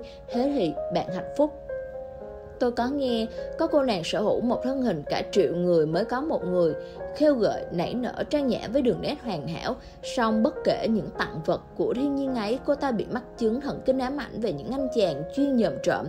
Cô có biện pháp gì để tránh chuyện rắc rối này? Bác sĩ tâm lý hỏi cô. À tôi buông rèm, tôi cài then cửa sổ và tôi luôn thay quần áo sau tấm màn che. Làm sao cô ngăn được bọn con trai khỏi nhòm qua lỗ khóa? Tôi để cửa mở. Chắc chắn rồi, khi bạn để cửa mở thì không ai có thể nhợp qua lỗ khóa được. Nhưng cửa lại mở, thế nên vấn đề là gì? An ngủi cũng tựa như thế, cánh cửa còn để mở bởi an ngủi phụ thuộc vào so sánh Và đau khổ cũng phụ thuộc vào so sánh. Thế nên cửa để mở, nhưng bạn trở nên ngày càng say sưa với an ngủi Ngày càng ngột ngạt hơn bởi việc lý thuyết hóa, bởi lý hóa của chính bạn Ngày càng được cách ly hơn, ẩn nấp sau bộ đệm của bạn Bạn bỏ lỡ cuộc sống, hãy vứt bỏ so sánh đi. Bây giờ đọc một cách bình thường, chuyện ngụ ngôn này sẽ cho bạn ấn tượng là liệt tử không nói điều gì phản bác khổng tử. Đó là cách họ nói lên sự việc. Họ là những người rất thâm thúy, chẳng thốt một lời nào phản bác khổng tử mà ông đã đánh đổ toàn bộ triết lý của khổng tử. Thế nên khi bạn đọc những chuyện ngụ ngôn ấy, chúng không đơn giản đâu, đơn giản theo một cách nào đó nhưng chúng lại rất thâm thúy. Bạn phải chìm sâu, bạn phải đào xới, bạn phải nhập vào chúng và bạn phải phân biệt được sự khác biệt giữa khuôn phép và tự phát. Đạo là như vậy, đạo là chấp nhận vô cùng tận bất cứ điều gì. Và trong sự chấp nhận đó, người ta nở hoa. Kết thúc chương 2 quyển sách đạo, con đường không lối. Hẹn gặp lại các bạn vào những chương sau nhé. Chúc các bạn có một đêm ngon giấc. Chào mừng các bạn quay trở lại với kênh đọc sách của Thi Lê. À, Quyển sách Đạo, con đường không lối Chương 3 Không hối tiếc. Khi Lâm Loại gần trăm tuổi, ông mặc áo lông vào giữa mùa xuân và đi mót lúa mà thợ gặt làm rơi trên đồng, vừa đi vừa hát. Khổng tử trên đường đến nút vệ thấy ông lão từ xa, quay sang môn đệ của mình, ông bảo Ông lão kia đáng nói chuyện đấy, ai đó nên đi xem ông ấy nói gì? Tự cống xin đi, ông ta gặp lâm loại ở cuối con đê, nhìn mặt ông lão rồi thở dài. Tiên sinh không cảm thấy hối tiếc gì ư, mà hãy còn mất lúa, lại vừa đi vừa hát lâm loại không dừng bước mà cũng chẳng ngừng hát tự cống tiếp tục nài ép ông lão cho tới khi ông nhìn lên và đáp, ta có gì mà phải hối tiếc? Hồi bé tiên sinh chưa bao giờ học phép cư xử, là người tiên sinh chưa bao giờ cố gắng tạo dấu ấn của mình, về già thì không vợ không con, rồi cái chết sắp cận kề. Thưa thầy, có gì vui sướng mà thầy lại vừa hét vừa đi mất lúa? Lý do cho cái vui sướng của ta, mọi người cùng chia sẻ, Lâm Loại vừa nói vừa mỉm cười, nhưng thay vì thế họ lại quá lo cho mình là vì ta không bị đòn đau khi học phép cư xử hồi còn trẻ và không bao giờ cố gắng tạo dấu ấn của mình khi trưởng thành nên ta có thể sống lâu thế. Là vì về già ta không vợ không con và cái chết sắp cận kề nên ta có thể vui sướng như vậy. Phàm con người ai cũng muốn sống lâu và ghét chết sao tiên sinh lại vui chết như vậy? Chết là trở về nơi chúng ta đã bắt đầu khi mới sinh ra. Thế nên làm sao ta biết được khi chết ở đây, ta sẽ lại chẳng được sinh ra ở nơi nào khác? Làm sao ta biết được cái sống và cái chết lại chẳng là tốt cho nhau? Làm sao ta biết được lo âu cầu sống lại chẳng là mê muội? Làm sao ta biết được cái chết hiện tại lại chẳng tốt hơn kiếp sống quá khứ của ta? Tử cống nghe xong nhưng không hiểu ngụ ý của ông lão. Ông quay về và thưa với khổng tử Ta biết ông ấy đáng để nói chuyện, Khổng tử nói. Ông ấy là như vậy, Nhưng ông ấy là người đã thấy lẽ Mà vẫn còn chưa thấy hết lẽ. Đạo không duy lý, Nó cũng không phản duy lý. Nó siêu lý, Cuộc sống thì nhiều hơn lý trí. Cuộc sống thì nhiều hơn những gì có thể hiểu được bằng tâm trí. Cuộc sống phải cho bạn nhiều hơn những gì bạn có thể học được. Nó lớn hơn bằng năng lực học của bạn. Nó lớn hơn những gì bạn có thể biết, nhưng nó có thể cảm nhận được đạo là trực giác, đạo trọn vẹn hơn khi bạn tiếp cận cuộc sống qua đầu óc và chỉ qua đầu óc. Nó là tiếp cận một phần, hiểu lầm nhất định là có đó. Một người cố mường tượng nó ra nhất định sẽ rơi vào cái bẫy kinh khủng và sẽ khó lòng thoát ra dễ dàng. Một khi bạn bắt đầu trí tuệ hóa cuộc sống, bạn bắt đầu lạc lối phải sống cuộc sống, phải sống cuộc sống bằng trải nghiệm chứ không phải bằng trí tuệ. Trí tuệ không phải là cầu nối, mà là rào cản. Phải hiểu rõ điều này. Thế thì chuyện ngụ ngôn có tầm quan trọng lớn lao và chúng ta sẽ bước vào nó thật chậm cố gắng hiểu từng câu, từng chữ trong đó một cách thật sự. Cách tiếp cận của khổng môn là cách tiếp cận bằng tâm trí, cách tiếp cận của đạo gia là cách tiếp cận vô trí. Khổng tử nghĩ về cuộc sống, lão tử, trang tử, liệt tử không nghĩ về cuộc sống bởi vì họ nói rằng bạn có thể cứ nghĩ và nghĩ mãi rồi bạn sẽ đi lòng vòng lanh quanh và bạn sẽ không bao giờ đến được trung tâm. Lanh quanh và lanh quanh không phải là cách thức đi trực tiếp ngay lập tức, hãy nhìn cuộc sống đừng nghĩ về nó. Luôn nhớ rằng, thực đơn không phải là bữa ăn. Bạn có thể cứ nghiên cứu thực đơn, điều đó sẽ chẳng ích gì. Bạn sẽ phải ăn, bạn sẽ phải nuốt, bạn sẽ phải tiêu hóa, bạn sẽ phải được kết nối một cách trải nghiệm với thức ăn. Bạn sẽ phải hấp thu nó vào trong người bạn và bạn sẽ phải biến nó thành một phần của con người bạn. Chỉ nghiên cứu thực đơn hay sách dạy nấu ăn sẽ chẳng ích gì cả học giả cứ nghiên cứu thực đơn. Càng đói thì ông ta càng nghiên cứu thực đơn nhiều hơn. Và lẽ tự nhiên học giả vẫn còn là một trong những người đói nhất trên đời. Ông ta chưa bao giờ sống, ông ta chưa bao giờ yêu, ông ta chưa bao giờ chấp nhận bất cứ mạo hiểm nào. Ông ta chưa bao giờ di chuyển, chưa bao giờ nhảy múa, chưa bao giờ mở hội. Ông ta chỉ ngồi đó và nghĩ về nó học giả quyết định trước tiên ông ta phải thông suốt về mặt trí tuệ, rồi ông ta sẽ đi. Đến lúc đó chẳng còn cách nào mà đi nữa. Trước tiên bạn phải đi đã, và rồi mới tới hiểu. Cứ như thể ai đó nói, trước tiên tôi sẽ phải biết về tình yêu và thế rồi tôi sẽ yêu. Làm cách nào bạn biết về tình yêu? Cách duy nhất để biết về tình yêu là phải yêu, không có cách nào khác bạn có thể đến thư viện, bạn có thể hỏi nhiều người, bạn có thể tra cứu sách vở và bách khoa toàn thư, rồi bạn sẽ thấy cả ngàn lẻ một điều về tình yêu. Nhưng đó chẳng phải là tình yêu. Bạn có thể trở thành học giả. Tâm trí bạn có thể được nhồi nhét đầy thông tin, nhưng thông tin không phải là biết. Tri thức không phải là biết, nó có thể đánh lừa bạn, nhưng nó không thể đánh lừa được cuộc sống trong chừng mực liên quan đến cuộc sống bạn sẽ vẫn còn là sa mạc. Đóa tình yêu sẽ không bao giờ nở hoa trong bản thể bạn. Điều đó cũng vậy với mọi thứ có nghĩa điều đó cũng vậy với mọi thứ đang sống. Đấy là điểm cơ bản của đạo. Bây giờ trở lại chuyện ngụ ngôn này. Khi lâm loại gần trăm tuổi, ông mặc áo lông vào giữa mùa xuân và đi mót lúa mà thợ gặt làm rơi trên đồng, vừa đi vừa hát. Lâm loại là một đạo sư, nhưng như những đạo sư, họ sống cuộc sống rất bình thường. Họ không sống theo cách phi thường. Họ không nhận họ là những người đặc biệt, thiên tài, hiền nhân, thánh nhân, thánh sống mahamat họ không khẳng định gì cả. Đơn giản là họ sống cuộc sống rất bình thường, bởi vì họ là những bản thể tự nhiên.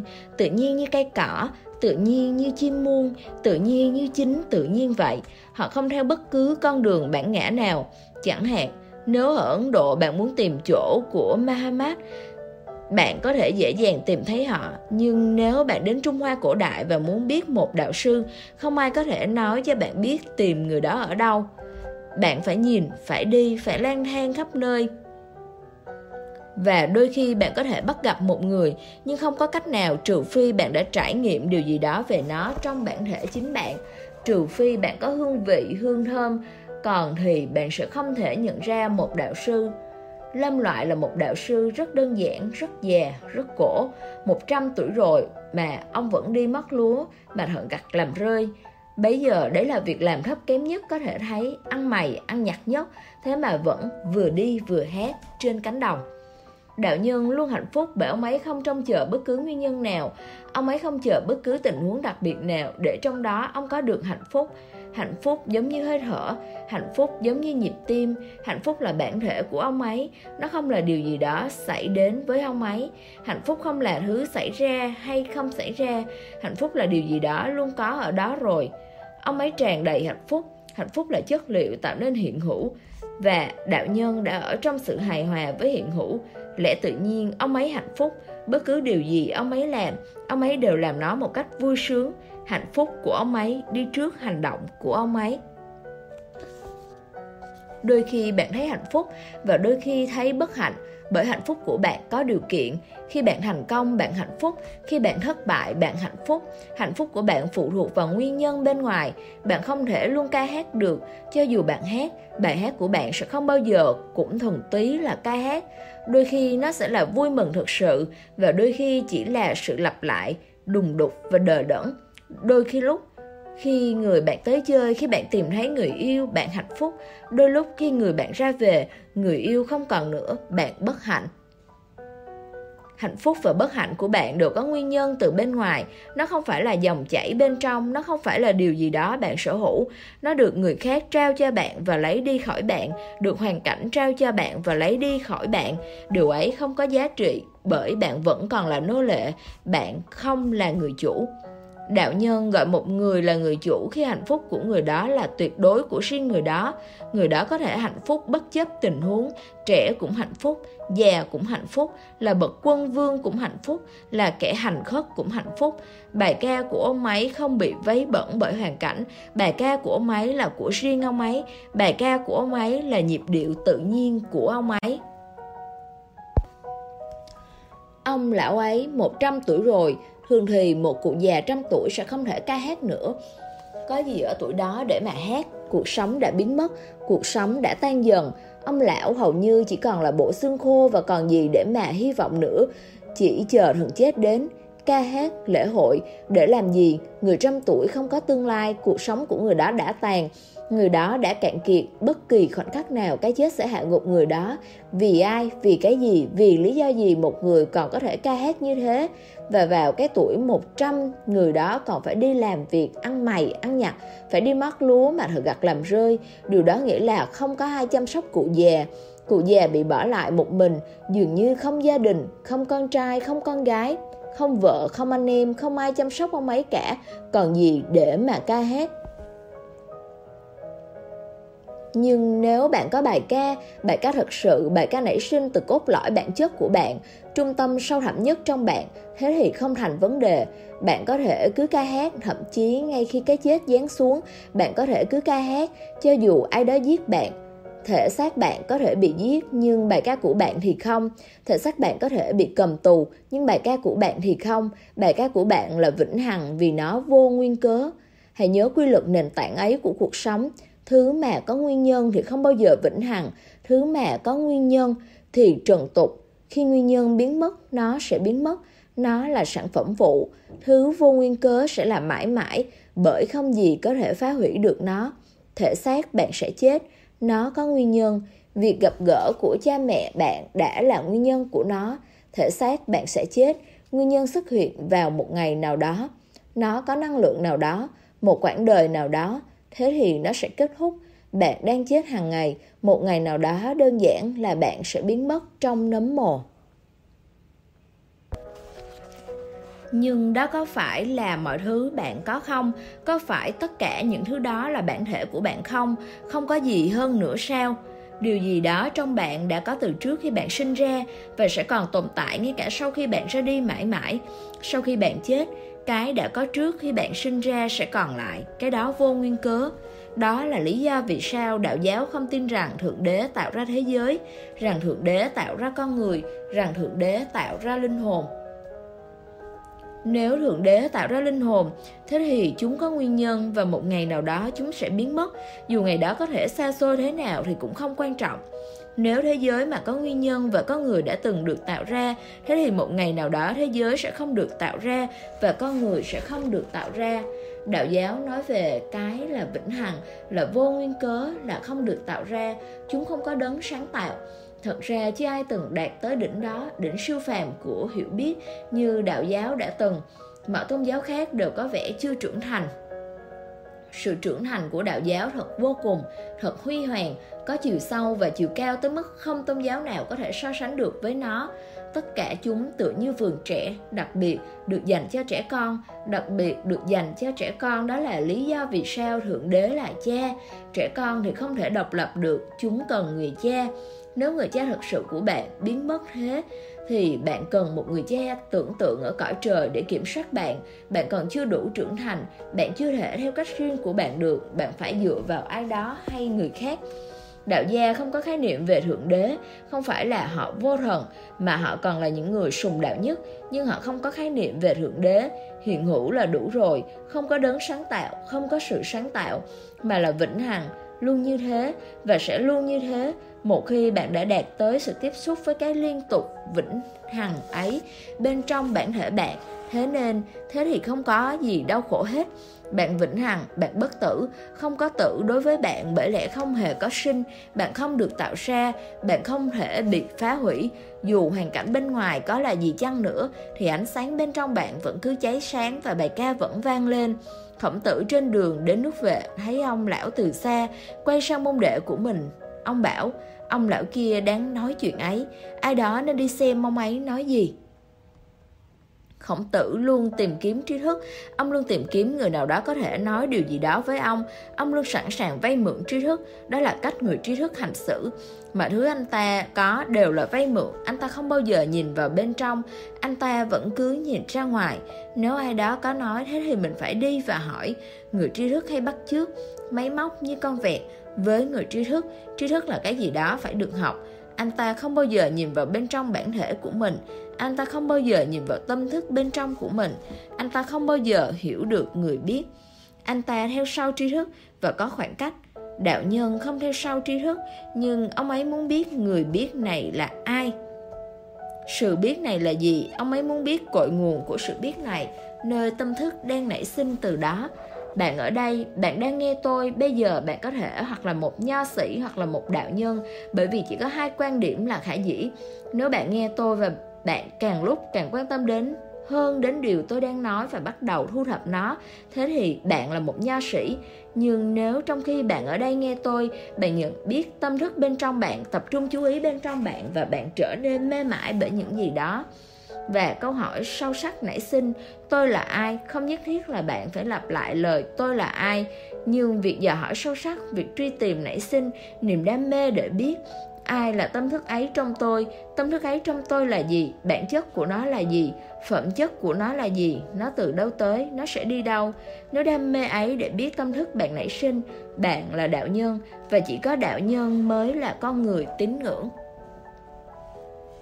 Nho sĩ là học giả, anh ta là bác học, anh ta là giáo sư.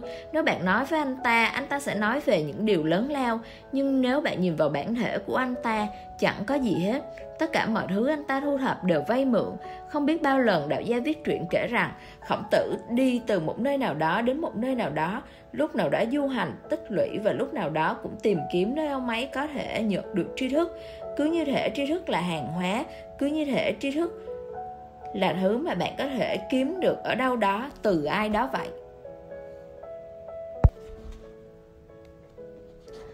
Không ai có thể cho bạn tri thức. Nó không phải là thứ được truyền cho. Bạn phải trở thành nó. Bạn phải trưởng thành trong sự biết. Nó là biến đổi bên trong. Không trường đại học nào có thể cho bạn thứ mà những người có tín ngưỡng gọi là biết thật bất cứ thứ gì bạn có thể nhận được từ những trường đại học đều là thông tin cũ rích vay mượn, bẩn thỉu, bởi nó đã qua hàng ngàn bàn tay rồi, nó giống như tiền giấy. Đó là vì, lý do vì sao tiền giấy được gọi là tiền lưu hành, bởi vì nó cứ luân chuyển như dòng chảy từ tay này sang tay khác, từ túi người này sang túi người kia. Vì vậy mà nó ngày càng bẩn hơn tri thức cũng vậy, trong nhiều thế kỷ, nó đi từ thế hệ này sang thế hệ khác, từ thế hệ giáo sư này sang thế hệ giáo sư khác. Sự biết là tươi mới, sự biết là từ nguồn cội, và nguồn cội đó sống trong bạn, chờ đợi bạn quay vào. Đừng tìm nó ở bên ngoài, hãy nhìn vào bên trong. Đó là điều Chúa Giêsu hằng nói, nước Chúa ở bên trong các bạn khổng tử trên đường đến nước vệ, ông ấy luôn luôn di chuyển, đi tìm, đi kiếm tri thức. Ông ấy đến chỗ mọi người, bất cứ chỗ nào có người nói rằng ai đó đã đạt tới tri thức, ông ấy đều tới đó. Điều này thật ngớ ngẩn, điều này thật ngu ngốc, nhưng là sự ngu xuẩn mà mọi học giả đều có. Về cơ bản, họ đều mang tâm trí là tri thức có thể mua được. Về cơ bản, họ đều mang tâm trí rằng tri thức là một vật, không phải là trải nghiệm, là lý thuyết, không phải là trải nghiệm thế nên người ta có thể học nó từ ai khác. Nên nhớ một điều, và đó là sự khác biệt giữa tri thức khoa học và tri thức tôn giáo. Một khi ai đó đã khám phá ra luật hấp dẫn, mọi người không phải khám phá nó lại một lần nữa. Điều đó là sủng ngốc. Bạn không thể ra thế giới và tuyên bố, điều Newton khám phá ra, tôi đã khám phá lại nó. Phải luật hấp dẫn. Tôi thấy quả táo rơi và tôi lại phát hiện ra luật hấp dẫn. Mọi người sẽ bật cười, họ sẽ bảo bây giờ chẳng còn gì để mà khám phá nữa. Khám phá điều gì đó chưa từng được khám phá trước đây đi. Khoa học là thông tin. Nếu một người đã khám phá ra rồi, thế thì nó có thể được truyền cho mọi người. Thứ tri thức mà khoa học tìm kiếm là về bên ngoài, thế nên có thể được học từ bên ngoài. Nhưng tôn giáo phải được khám phá lặp đi lặp lại. Nó tựa như yêu. Hàng triệu người đã yêu trước bạn, nhưng trừ khi bạn yêu, còn thì bạn sẽ không bao giờ biết yêu là gì bạn không thể nói hàng triệu người đã yêu thế nên phong phỏng có ích gì mà tôi lại yêu nữa. Sao lại rút vào cùng một vết mòn? Quá nhiều người đã yêu và họ đã viết nhật ký của họ và thư tình của họ sẵn đấy. Chúng ta có thể nhìn vào sách và có tri thức. Nhưng không, bạn sẽ phải yêu, bạn sẽ phải khám phá lại nó. Trừ phi bạn khám phá nó nó sẽ không bao giờ được biết. Tôn giáo cũng giống như tình yêu, nó không như khoa học. Einstein đã phát hiện ra thuyết tương đối thế là kết thúc chẳng ai khác phải khám phá lại nó lần nữa điều có thể khiến nhà khoa học mất 50 năm để khám phá một học sinh phổ thông có thể học trong vòng 5 phút nhưng đó không phải là phương cách của tôn giáo điều Phật đã khám phá ra, điều Lão Tử đã khám phá ra, Liệt Tử đã khám phá ra, bạn sẽ phải khám phá lại. Khổng tử đang sai đường. Khổng tử được dùng trong chuyện của đạo gia như đề tài Tiếu Lâm. Khổng tử trên đường đến nước về thấy ông lão từ xa, quay sang môn đệ của mình, ông bảo ông lão kia đáng nói chuyện đấy. Tại sao? Bởi vì 100 tuổi làm việc thấp kém nhất mà vẫn ca hát ư, đi và hỏi xem lý do ông ta hạnh phúc là gì vì sao ông ta hạnh phúc vì sao ông ta ca hát để chúng ta có thể suy ra quy luật có thể khám phá được kỹ thuật nào đó chăng ai đó nên đi hỏi xem ông ấy nói gì tử cống một trong những đại đệ tử của khổng tử xin đi ông ta gặp lâm loại ở cuối con đê, nhìn mặt ông lão rồi thở dài tiên sinh không cảm thấy hối tiếc gì ư, mãi còn mót lúa lại vừa đi vừa hét. tiên sinh không cảm thấy hối tiếc gì ư, bởi lẽ với đệ tử của khổng tử thì ông lão này dường như chẳng có gì để mà hạnh phúc đáng ra ông phải khóc, vậy mới hợp logic đáng ra ông ta phải khóc, vậy mới hợp lý xong ông ta lại ca hét. mót lúa 100 tuổi rồi, đang chờ chết còn cần gì thêm nữa để mà buồn thảm không? Đáng ra anh ta phải vô cùng đau khổ vậy mới hợp logic. Điều ấy phi logic, nhưng đạo nhân lại là những người phi logic, và tôi muốn bạn trở nên phi logic, bởi vì chỉ những người phi logic mới đủ may mắn để hạnh phúc. Những nhà logic không bao giờ hạnh phúc, họ không thể hạnh phúc. Họ chọn sai đường từ khởi đầu rồi. Họ nghĩ rằng vì mọi thứ khác đều có nguyên nhân, nên hạnh phúc cũng phải có nguyên nhân. Đó là quan điểm sai của họ hạnh phúc chỉ cần hiểu biết, không có nguyên nhân nào khác. Và hiểu biết cũng không phải là nguyên nhân của hạnh phúc, đơn giản là hiểu biết làm hiển lộ nó. Nó ở bên trong bạn, đơn giản là hiểu biết kéo tấm màn ra và đột nhiên nó ở sẵn đó. Người yếu dấu của bạn bên trong bạn, tất cả chỉ là phải làm hiển lộ. Thế thôi làm hiển lộ không phải là nguyên nhân. Nguyên nhân nghĩa là nó phải được tạo ra, làm lộ ra đơn giản là nó đã có sẵn đó, nhưng bạn còn vô minh nên không làm hiển lộ nó được. Phải hiểu được cách tiếp cận cuộc sống ấy của khổng môn, bởi vì nhiều người trong các bạn nhất định đang cùng hội với khổng môn. Toàn bộ phương tây là khổng môn, logic, trí tuệ. Cách tiếp cận của khổng môn dựa trên ý tưởng là chân lý phải được học, rằng vấn đề chỉ là học mà thôi. Nếu bạn học tốt, bạn sẽ biết chân lý là gì không, đạo gia nói chân lý phải được sống, không phải được học. Chân lý phải được trải nghiệm. Chỉ bằng việc trở thành thông thái hơn bạn sẽ không biết nó. Thật ra, để có chân lý, bạn sẽ phải trải qua việc gạt bỏ. Bạn sẽ phải xóa sạch tâm trí của mình đi. Bất cứ những gì bạn học đều vận hành như chướng ngại vật. Bạn sẽ lại phải trở nên vô minh. Bạn sẽ phải trở nên hồn nhiên. Bạn sẽ phải vứt bỏ mọi thứ vô nghĩa mà bạn đang mang theo dưới cái tên tri thức bạn chẳng biết gì. Nhưng bạn nghĩ, cứ như thể bạn biết. Cái cứ như thể ấy là vấn đề. Ai đó hỏi bạn bạn biết thượng đế không? Và bạn nói, có. Bạn đã bao giờ nghĩ bạn đang nói gì không? Bạn có thật sự biết không? Nhưng bạn giả vờ, bạn định lừa ai? Tôi có nghe một chuyện hay. Một gã du côn thơ thẩn bước vào phòng khách, mờ mịt sáng. Ở đây có ai tên donovan không? Gã ta sừng sổ, không ai trả lời. Gã lại sừng sổ, ở đây có ai tên donovan không? Im lặng một lúc thế rồi một anh chàng nhỏ bé bước ra. Tôi là donovan, anh ta nói. Gã du côn tóm lấy anh ta và ném anh ta qua quầy. Thế rồi gã đấm vào quai hàm anh ta, đá anh ta, nện anh ta, tát anh ta chừng một lúc rồi bước ra. Khoảng 15 phút sau, anh chàng nhỏ bé tỉnh dậy. Các bạn, tớ đã lừa được nó, anh ta nói. Tớ không phải donovan. Bạn lừa ai, bạn sẽ chỉ lừa bản thân mình thôi, không ai khác nên nhớ kỹ những gì bạn biết và những gì bạn không biết B.D. Trong cuốn sách nổi tiếng nhất của ông Tertium Organum, ông nói rằng đối với người tìm kiếm thì điều trước tiên phải quyết định là cái gì anh ta biết và cái gì anh ta không biết. Điều trước tiên phải quyết định đấy. Một khi quyết định đó được đưa ra, mọi sự trở nên rất rõ ràng. Bạn có biết bản thân mình không? Bạn có biết yêu là gì không? Bạn có biết sống là gì không? Nhưng có người cứ giả vờ rằng anh ta biết bởi vì sẽ rất tổn thương khi biết là bạn không biết. Nó làm tan nát bản ngã khi biết là bạn không biết. Bản ngã giả vờ, bản ngã là kẻ giả vờ vĩ đại nhất trần đời. Nó giả vờ, nó nói, có, tôi biết. Có những người biết nói không có thượng đế, lại có những người biết nói có thượng đế. Nhưng cả hai đều là người biết. Trong trường mực liên quan đến tri thức, chẳng có người hữu thần nào cũng như người vô thần nào là khác nhau cả. Nếu bạn đến Ấn Độ và bạn hỏi người ta, bất cứ ai, họ sẽ nói có, có thượng đế.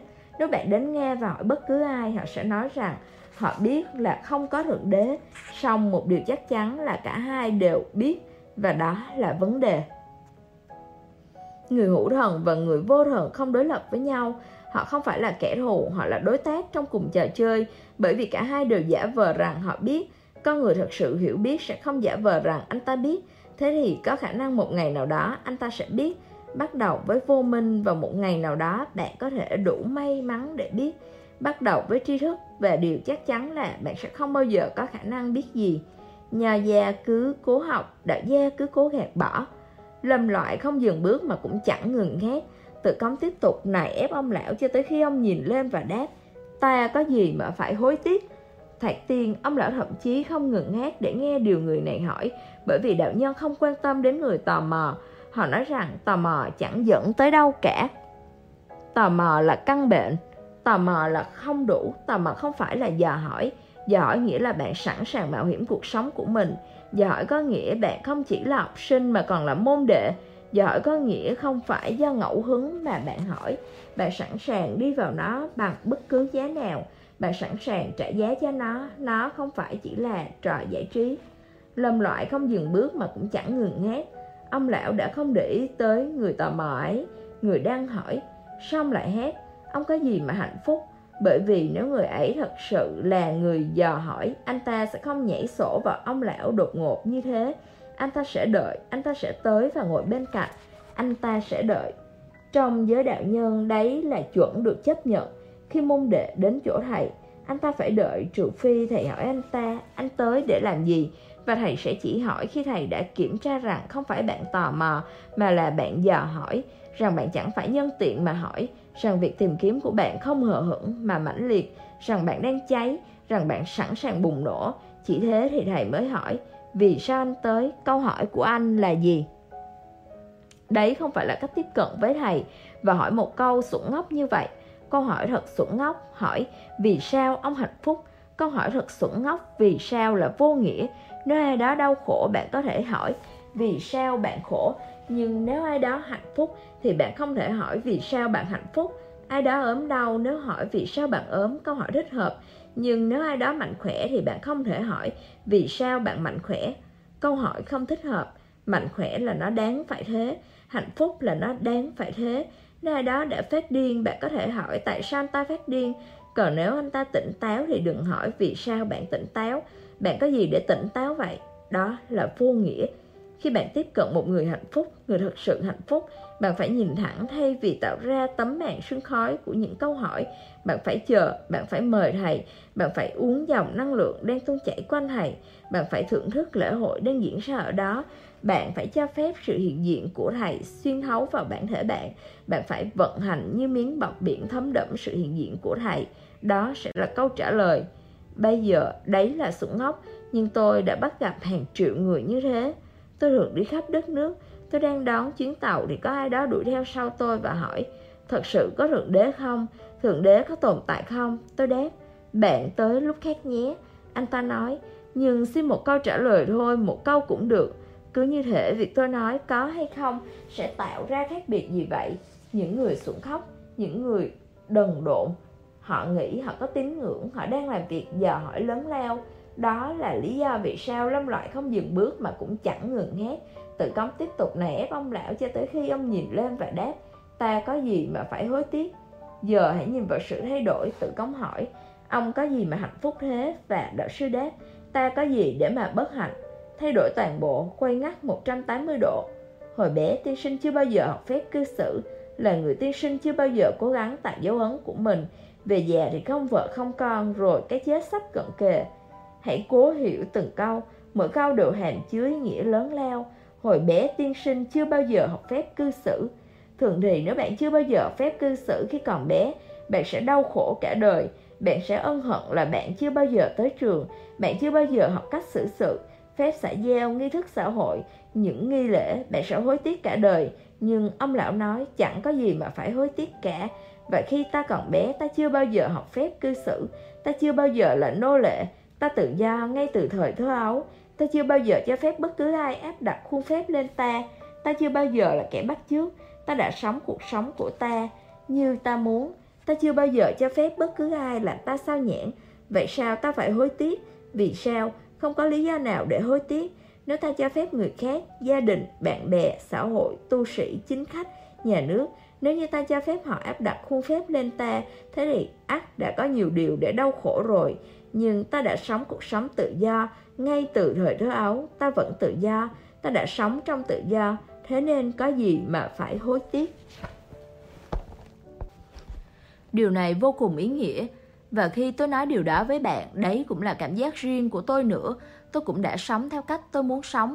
Tôi chưa bao giờ cho phép bất cứ ai làm tôi sao nhãn đúng hay sai, tốt hay xấu, ngu hay khôn, tôi đã sống theo cách tôi muốn sống. Tôi không có gì hối tiếc, không thể có niềm hối tiếc nào hết đấy là cách tôi muốn sống. Đấy là cách tôi đã sống và cuộc sống đã cho phép tôi sống theo cách tôi muốn sống. Tôi cảm ơn, tôi biết ơn. Giờ đây tôi biết rằng nếu như tôi đã cho phép những nhà cải cách hăng hái, thế thì tôi ắt đã đau khổ rồi. Không phải là họ đã thực sự muốn làm tổn thương tôi. Họ có thể đã thực sự muốn giúp tôi. Đó không phải là vấn đề chút nào. Họ có thể đã là những người thiện chí. Nhưng một điều chắc chắn là họ làm tôi sao nhãn họ cố ép tôi theo chiều hướng nào đó mà không tới một cách tự phát với tôi. Điều đó tôi chưa bao giờ nghe theo. Tôi đã nói với những người có thiện chí với tôi. Cảm ơn các ông vì những phiền toái do tôi mà các ông phải chịu. Nhưng tôi vẫn đi theo cách riêng của mình. Nếu tôi thất bại, sẽ có an ủi là do tôi đã đi theo cách riêng của tôi và thất bại.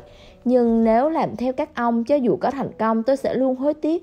Ai biết được kết quả ra sao hậu quả ra sao nếu tôi đi theo cách riêng của mình?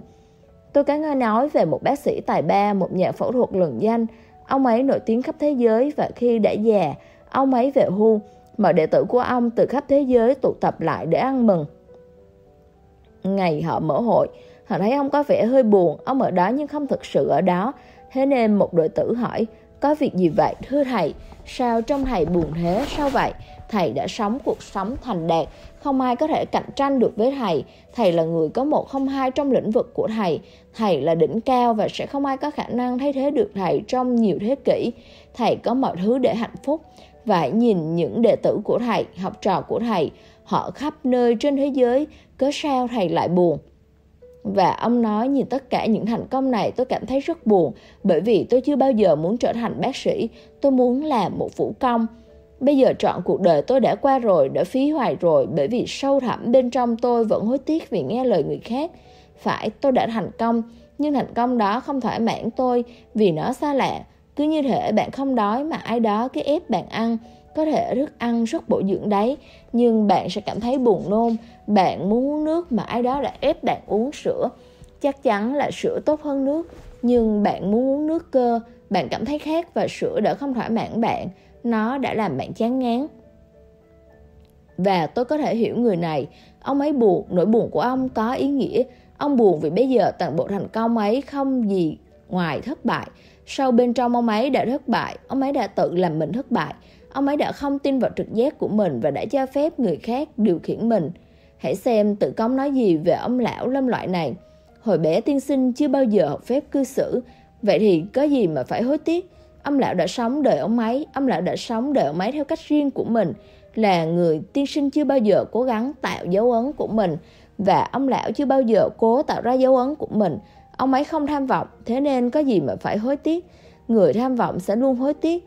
Alexander đại đế chết vì buồn, trong nỗi thất vọng lớn lao vì tham vọng, bởi bản chất của tham vọng là không thể nào thỏa mãn được.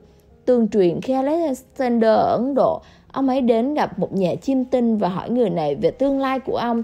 Nhà chiêm tinh nhìn bàn tay ông ấy rồi nói, có một điều tôi phải nói với ngài, ngài có thể lấy được thế giới này, nhưng xin nhớ cho không có thế giới khác đâu, rồi ngài sẽ bị kẹt cứng.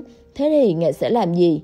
Nhà chiêm tinh ấy ắt phải là người có trí tuệ lớn lao và tương truyền rằng khi nghe thấy câu không có thế giới khác, Alexander trở nên buồn bã.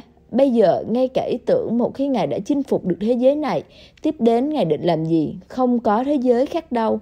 Đơn giản là tâm trí tham vọng sẽ cảm thấy bị kẹt cứng, thế thì sẽ phải làm gì tiếp? Và dù bạn đạt được bất cứ điều gì, chẳng có gì đạt được bởi tham vọng cứ lan rộng ra mãi. Chỉ người không tham vọng mới có thể hạnh phúc, người tham vọng nhất định thể nào cũng bị thất vọng. Tham vọng đến từ thất vọng, từ tham vọng nhiều thất vọng nữa lại đến và nó là cái vòng lẫn quẩn. Lão đạo sư ấy không bận tâm đến thành công, trên thế gian đến việc chứng tỏ mình là ai, Ông không quan tâm tới việc trở thành một phần của lịch sử, ông không quan tâm tới việc để lại dấu ấn của mình, bởi điều đó là xuẩn ngốc, cho dù bạn có chỗ nào đó trong lịch sử phỏng có ích gì. Tôi có nghe một chuyện vui. Moshe đưa dân tộc của ông ấy rời khỏi Ai Cập, thế rồi họ đi tới biển và không thể nào đi qua được. Ông ấy nhìn tùy viên báo chí của mình và nói, ông nói sao nào, ta có một ý tưởng, ý kiến của ông là gì? ta có thể yêu cầu đại dương hay thượng đế làm đường cho chúng ta và đại dương sẽ rẽ nước ra. Rồi tùy viên báo chí nói, nếu ngài có thể làm được điều đó, thế thì tôi hứa một điều, trong cửa ước ngài sẽ có hai trang. Nhưng cho dù trong cựu ước bạn có hai trang hay 20 trang hay 200 trang, ý nghĩa của nó là gì? Và về lịch sử ngày càng phát triển hơn, hai trang đó sẽ trở nên ngày càng teo dần và teo dần, rồi một ngày nào đó chỉ còn là cứu chú và thế rồi khi lịch sử sẽ trở nên dài hơn và nó đang trở nên dài hơn hàng ngày, cước chú cũng sẽ nằm ở đâu đó trong phụ lục và dần dần bạn có cảm tưởng nó biến mất. Khi bạn qua đời, liệu dấu vết của đời bạn còn lại được là bao và tất cả những điều đó phỏng có gì vĩ đại thay sự sáng suốt của lão đạo sư. Là người tiên sinh chưa bao giờ cố gắng tạo dấu ấn của mình, vậy có gì để mà hối tiếc? Nếu bạn tham vọng, bạn sẽ hối tiếc bởi lẽ tham vọng là thứ không bao giờ thỏa mãn được. Nếu bạn không tham vọng thì bạn hạnh phúc. Bởi lẽ nỗi thất vọng sẽ không có lối vào trong bạn. Rồi ông lão không vợ và không con, vậy thì có gì mà đau khổ? Hãy cố hiểu ngụ ý của ông lão. Ông ấy tuyệt đối một mình, không ai quấy rầy sự một mình của ông. Sự đơn độc của ông không bị xáo trộn. Ta một mình, tự do, tuyệt đối là người chủ của riêng ta, không ai lôi kéo ta đi đây đó, không gia đình, không họ hàng, có gì để mà đau khổ. Nên nhớ khi bạn một mình, bạn không một mình đâu, bạn cô đơn, bạn bỏ lỡ tụ tập hội hè với người khác, bạn bỏ lỡ tụ tập hội hè với người khác vì bạn đã không học cách bầu bạn với chính mình. Bạn bỏ lỡ tụ tập hội hè với người khác vì bạn không biết cách ở với bản thân. Cô đơn là tiêu cực, thiếu vắng người khác. Một mình là tích cực, sự hiện diện của bản thể bạn. Cô đơn là hiu quạnh, một mình là đơn độc. Cô đơn là xấu, một mình là đẹp một mình có sự rực rỡ trong nó. Phật một mình, tôi một mình, liệt tử một mình, ông lão lâm loại ấy một mình. Khi bạn ngồi một mình, bạn cô đơn, đơn giản là bạn trống vắng. Từ sâu bên trong bạn đang tìm bầu bạn, phải đi đâu, phải làm gì, làm cách nào để bận rộn, để bạn có thể quên bản thân mình. Bạn còn chưa học cách ở cùng bản thân mình, bạn còn chưa tạo được mối quan hệ với bản thân mình, bạn còn chưa yêu bản thân mình. Về già thì không vợ không con, có gì mà phải hối tiếc. Ta một mình như đỉnh cao vĩ đại của dãy Himalaya một mình, mọi thứ đều đẹp và im lặng và cực lạc. Rồi cái chết sắp cận kề. Với đạo nhân, chết chẳng qua là trở về nhà, hành trình chấm dứt. Chết là trở về nhà, trở về nguồn gốc, trở lại cội nguồn, trở về nơi chúng ta đã xuất phát. Rồi cái chết sắp cận kề. Thế nên có gì phải hối tiếc, đơn giản là ta hạnh phúc chỉ mỗi hạnh phúc, đơn giản mọi thứ đều tốt, người ta không thể mong đợi nhiều hơn nữa.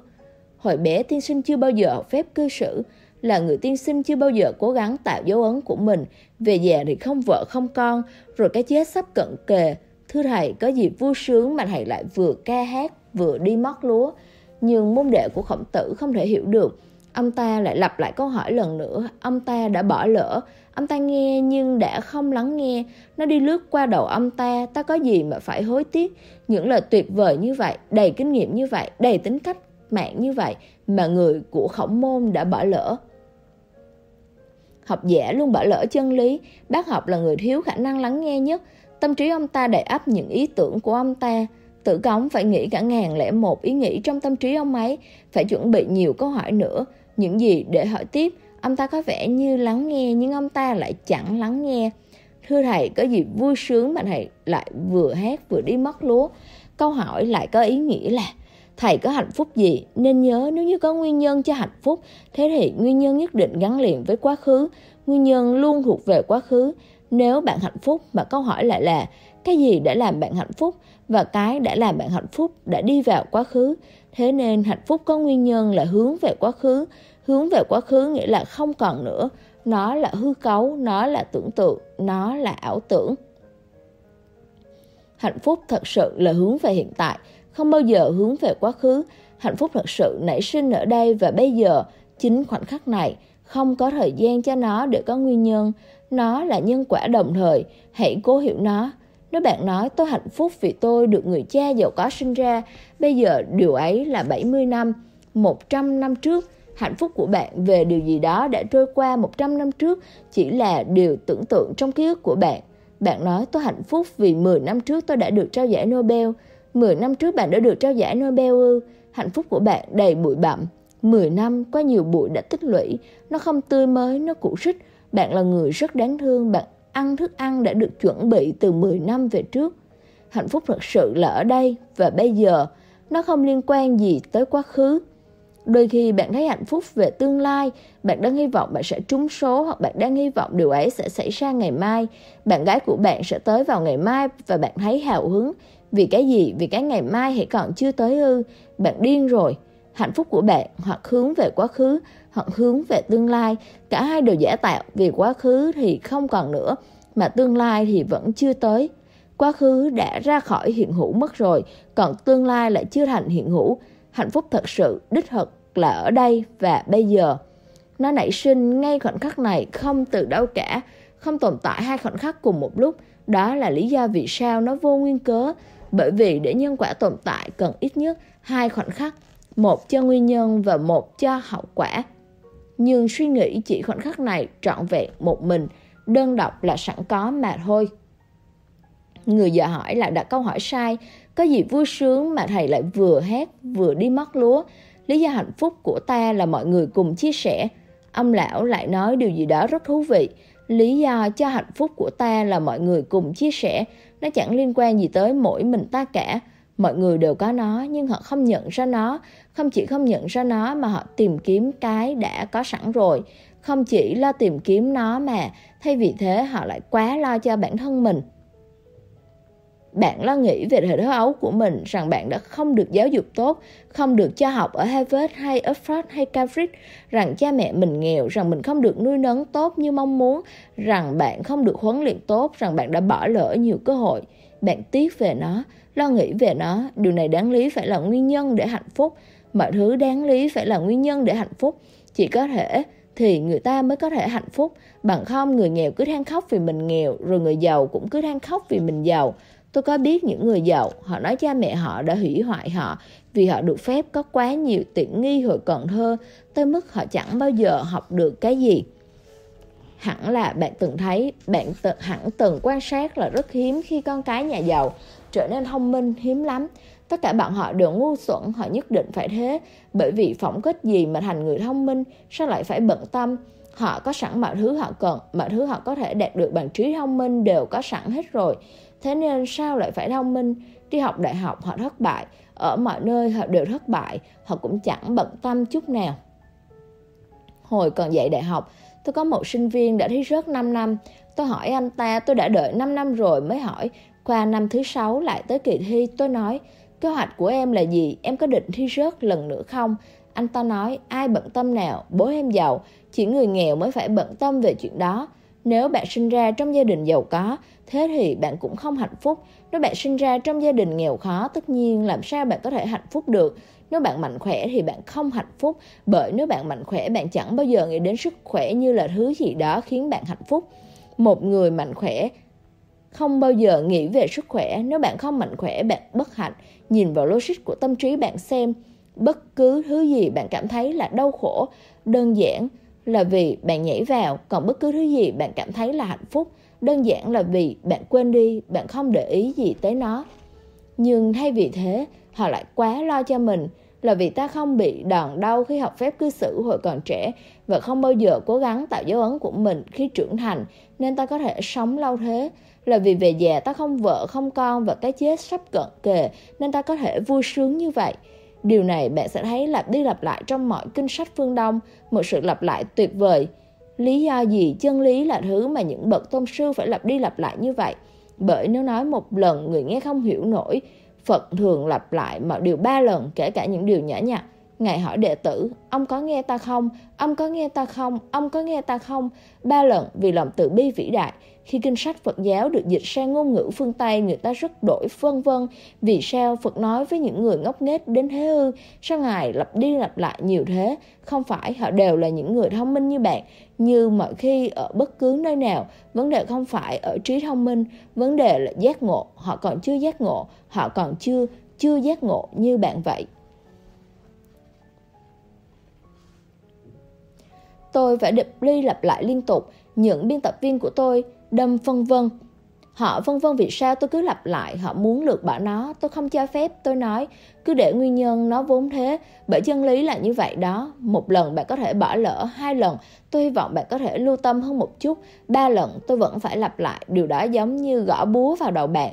Liệu bạn có thể bỏ lỡ mãi được bao lâu? Nó là cuộc chiến giữa tôi và bạn. Ông lão nhắc lại, nhưng tự cống lại vẫn không hiểu. Tự cống nói, phàm có người, ai cũng muốn sống lâu và ghét chết. Sao tiên sinh lại vui chết như vậy? Những điều cơ bản đã bị bỏ lỡ, duy chỉ một điều tự cống rút ra từ bốn điều, đó là điều cuối cùng. Song điều cuối cùng chỉ có thể hiểu được nếu ba điều trước đó được hiểu không thì cũng bằng thừa. Nếu như ba điều trước được hiểu, hồi bé tiên sinh chưa bao giờ học phép cư xử, là người tiên sinh chưa bao giờ cố gắng tạo dấu ấn của mình. Về già thì không vợ không con rồi cái chết sắp cận kề. Hãy nhìn, điều thứ nhất thuộc về thời thơ ấu, điều thứ hai thuộc về thời thanh niên, điều thứ ba thuộc về tuổi già rồi đến cái chết nó là hệ quả rất tự nhiên. Nó tuyệt đối logic bạn phải bắt đầu ngay từ lúc bắt đầu. Nhưng ông ta đã quên mất ba điều trước. Ông ta không liệt kê ba điều đó ra. Ông ta nhảy ngay vào điều thứ tư. Ông ta phải sợ phàm là người ác sợ chết. Điều đó đánh vào sự chú ý của ông ta. Xong, trừ phi ba điều trên được hiểu, điều thứ tư sẽ bị bỏ lỡ. Phàm con người, ai cũng muốn sống lâu và ghét chết. Sao tiên sinh lại vui chết như vậy? Đó không phải là con người, có thể có chất người nhưng không phải là con người. Bạn phải hiểu rõ hai từ này. Trong từ điển, chúng đồng nghĩa nhưng chúng không đồng nghĩa trong thực tại. Cũng như tôi đã nói với bạn là cô đơn và một mình đồng nghĩa trong từ điển nhưng không đồng nghĩa trong thực tại. Thế nên người và con người là hai điều khác nhau. Người là khái niệm tĩnh như chó, như trâu, như lừa. Người là khái niệm tĩnh như tên của một loài nào đó, một trong các loài. Loài này là khỉ, loài khác là trâu, loài nữa là người bạn có thấy thế không? Với người chúng ta có hai thuật ngữ người, man và con người, human. Với chó, bạn chỉ có một thuật ngữ chó. Với trâu, bạn chỉ có một thuật ngữ trâu. Với lừa, lừa. Vì sao? Vì sao lại là con người? Có ý nghĩa là đơn giản người là tên chỉ là sinh học, con người thì chẳng liên quan gì tới sinh học cả. Con người là một khái niệm phát triển, khái niệm mở, người là khái niệm khép kín, người có nghĩa chúng ta là sinh vật con người có nghĩa chúng ta là một quá trình, chúng ta đang đi, chúng ta là hành trình, chúng ta là hành hương, chúng ta đang đi tới, bạn đi sang cõi bên kia. Friedrich Nietzsche đã nói, điều vĩ đại nhất mà tôi yêu thích ở người là chỗ, người không phải là đích đến mà là cầu nối. Điều mà tôi yêu thích nhất ở người là chỗ, người là quá trình tiếp diễn, không phải là kết thúc mà là phương tiện, là hành trình con người nghĩa là cầu nối cầu nối giữa người và thượng đế. Người có nghĩa chỉ là người không có việc mở ra trong nó.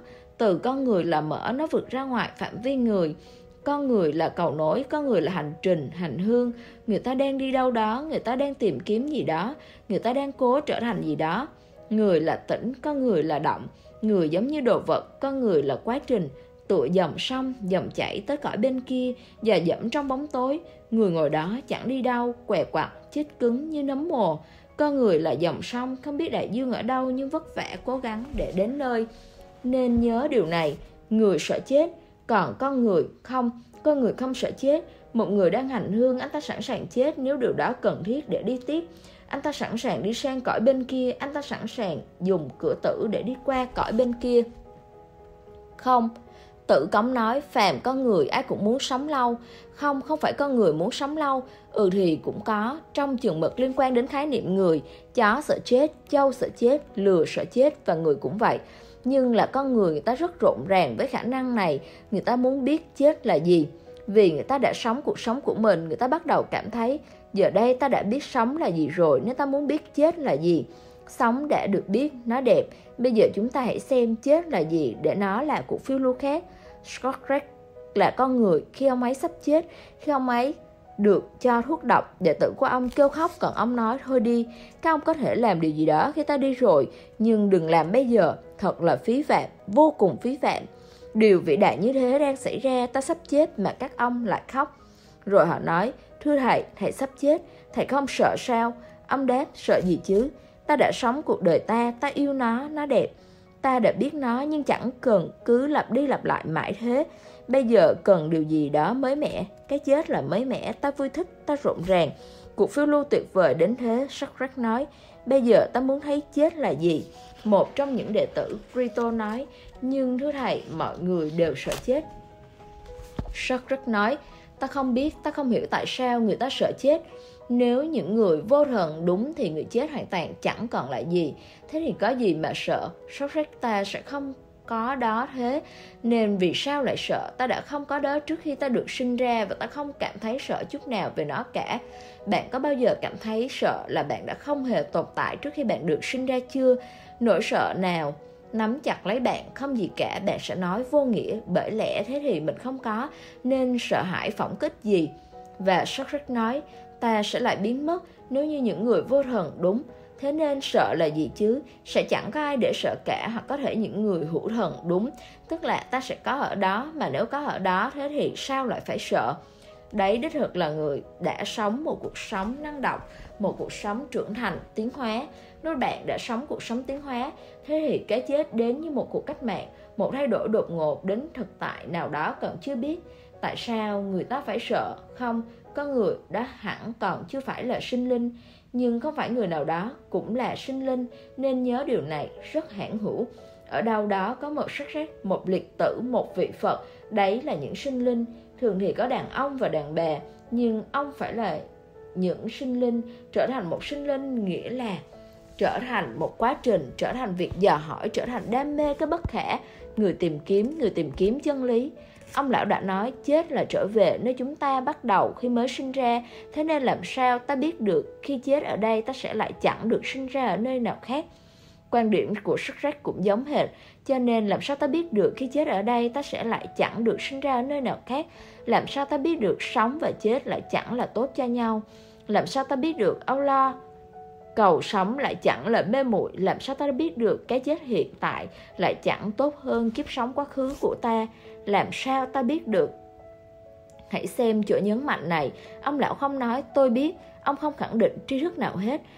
Không người khôn ngoan nào lại khẳng định tri thức bao giờ. Đó là lý do tại sao Socrates nói, có thể những người vô thần đúng, có thể những người hữu thần cũng đúng, nhưng không thành vấn đề. Hệ bất kỳ người nào trong số họ, đúng đi chăng nữa, ta vẫn không sao xuyến trí tuệ, trí huệ trí huệ thực sự luôn luôn bất khả tri nên nhớ từ bất khả tri này. Người tìm kiếm thật sự là bất khả tri, anh ta không bao giờ tuyên bố tôi biết. Và anh ta không bao giờ nói đây là chân lý. Anh ta rất cởi mở, anh ta không khép kín, anh ta không có giáo điều, anh ta không có tín ngưỡng. Đơn giản là anh ta ý thức và nhận biết và sẵn sàng đối mặt với thực tại dù có thế nào đi chăng nữa. Dù thực tại sắp tới hiển lộ thế nào chăng nữa, tin tưởng cuộc sống anh ta sẵn sàng đi vào nó anh ta tin tưởng cuộc sống. Những người không tin tưởng vào cuộc sống mới tạo ra niềm tin, giáo điều, lý thuyết để bảo vệ chính họ. Người trí huệ thật sự dễ bị công kích. Anh ta không bảo vệ bản thân. Anh ta rộng mở cho mưa, cho gió, cho mặt trời, cho mặt trăng, cho cuộc sống, cho cái chết, cho bóng tối, cho ánh sáng. Anh ta rộng mở cho tất cả. Anh ta không có bảo vệ tính mong manh của anh ta thật trọn vẹn. Nên nhớ thuyết bất khả tri của những người như vậy. Ông lão trăm tuổi bắt đầu cảm thấy sợ chết. Người ta bắt đầu nghĩ linh hồn phải bất tử. Người ta bắt đầu tưởng tượng bây giờ ta sẽ được đón nhận ở thiên đàng với kèn trống rộn ràng. Thượng đế phải chờ và một lâu đài cẩm thạch tuyệt vời phải sẵn sàng đón ta. Người ta bắt đầu tưởng tượng nhiều thứ. Người ta bắt đầu mơ. Nhưng ông lão này nói, làm sao ta biết được? Ông ấy không khẳng định tri thức. Đơn giản ông nói, tôi không biết cách này hay cách nọ tôi tuyệt đối vô mình. Tôi còn chưa nếm mùi cái chết, thế nên làm sao tôi biết được? Hãy để tôi biết đã, sao tôi lại phải sợ ngay từ đầu? Biết đâu chừng đó, nó có thể còn tốt hơn cuộc sống, ai biết được, cứ để nó xảy ra. Nên nhớ, hiểu biết thật sự thì luôn chờ đợi khoảnh khắc xảy ra. Nó không bao giờ quyết định trước, nó không bao giờ hoạch định trước, nó tự phát tử cống lắng nghe nhưng đã không hiểu ngụ ý của ông lão. Ông ta quay về thưa với khổng tử. Ông ta không thể hiểu được bởi vì ông ta là học giả lớn, đại đệ tử của khổng tử. Ông ta đã bị nhồi đầy trí thức, ông ta không thể hiểu nổi. Ông ta thưa lại với khổng tử, thầy của ông và khổng tử nói gì? Hãy nghe nhé. Ta biết ông ấy đáng để nói chuyện. Con người của tri thức vẫn luôn tuyên bố.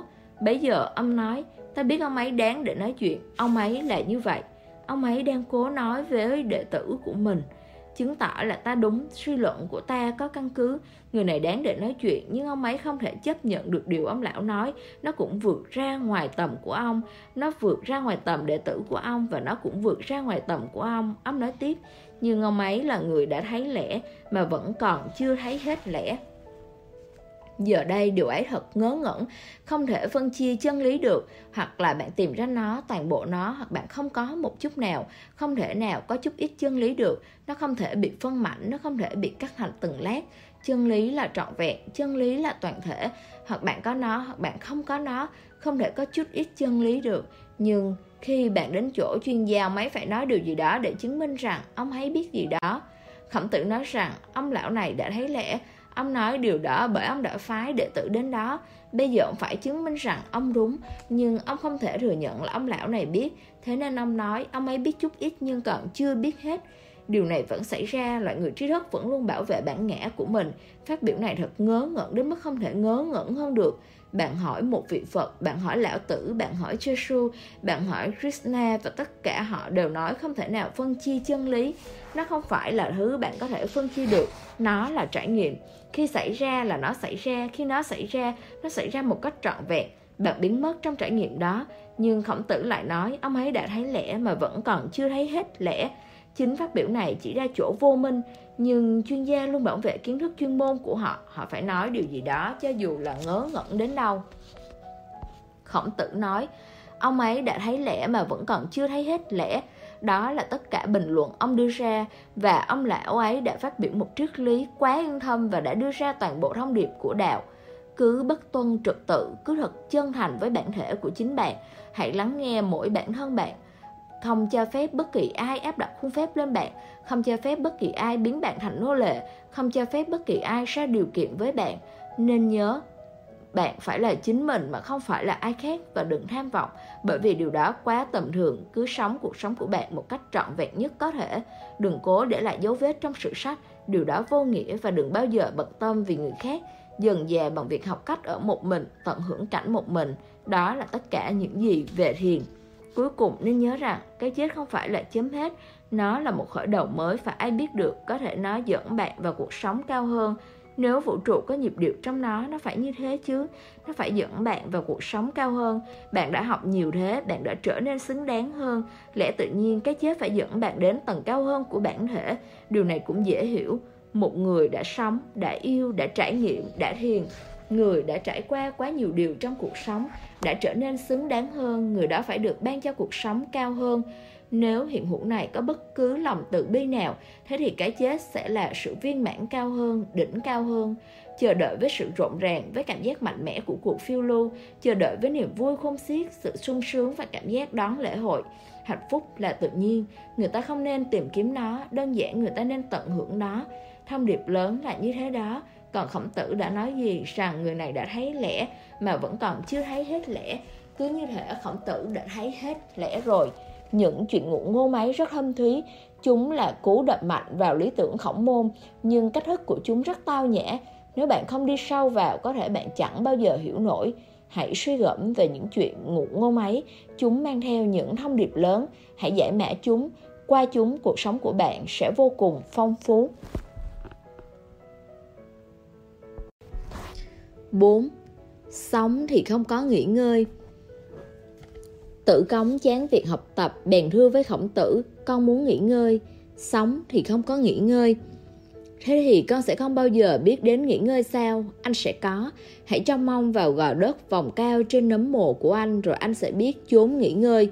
Vĩ đại thay cái chết. Bậc quân tử tìm sự nghỉ ngơi trong đó Còn kẻ tiểu nhân thì cam chịu nó. Tử cống, anh đã hiểu rồi đấy. Mọi người đều hiểu sống là vui mà không hiểu sống là khổ. Hiểu già là mệt mỏi mà không hiểu già là an nhàn. Hiểu chết là đau buồn mà không hiểu chết là yên nghỉ. Triết lý là kẻ thù của chân lý. Và khi nói đến triết lý Tôi ngụ ý tất cả mọi triết lý Kể cả của tôi nữa. Bởi lẽ triết lý tạo ra màn trắng ngôn từ. Và bạn không thể thấy được thực tại như nó vốn có.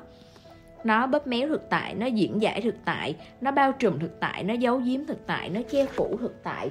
Chân lý thì trần trụi, chân lý thì khắp cả, chân lý ở cả trong lẫn ngoài và những rào cản duy nhất là ngôn từ, là lý thuyết, là thần học, những thứ bạn đã học.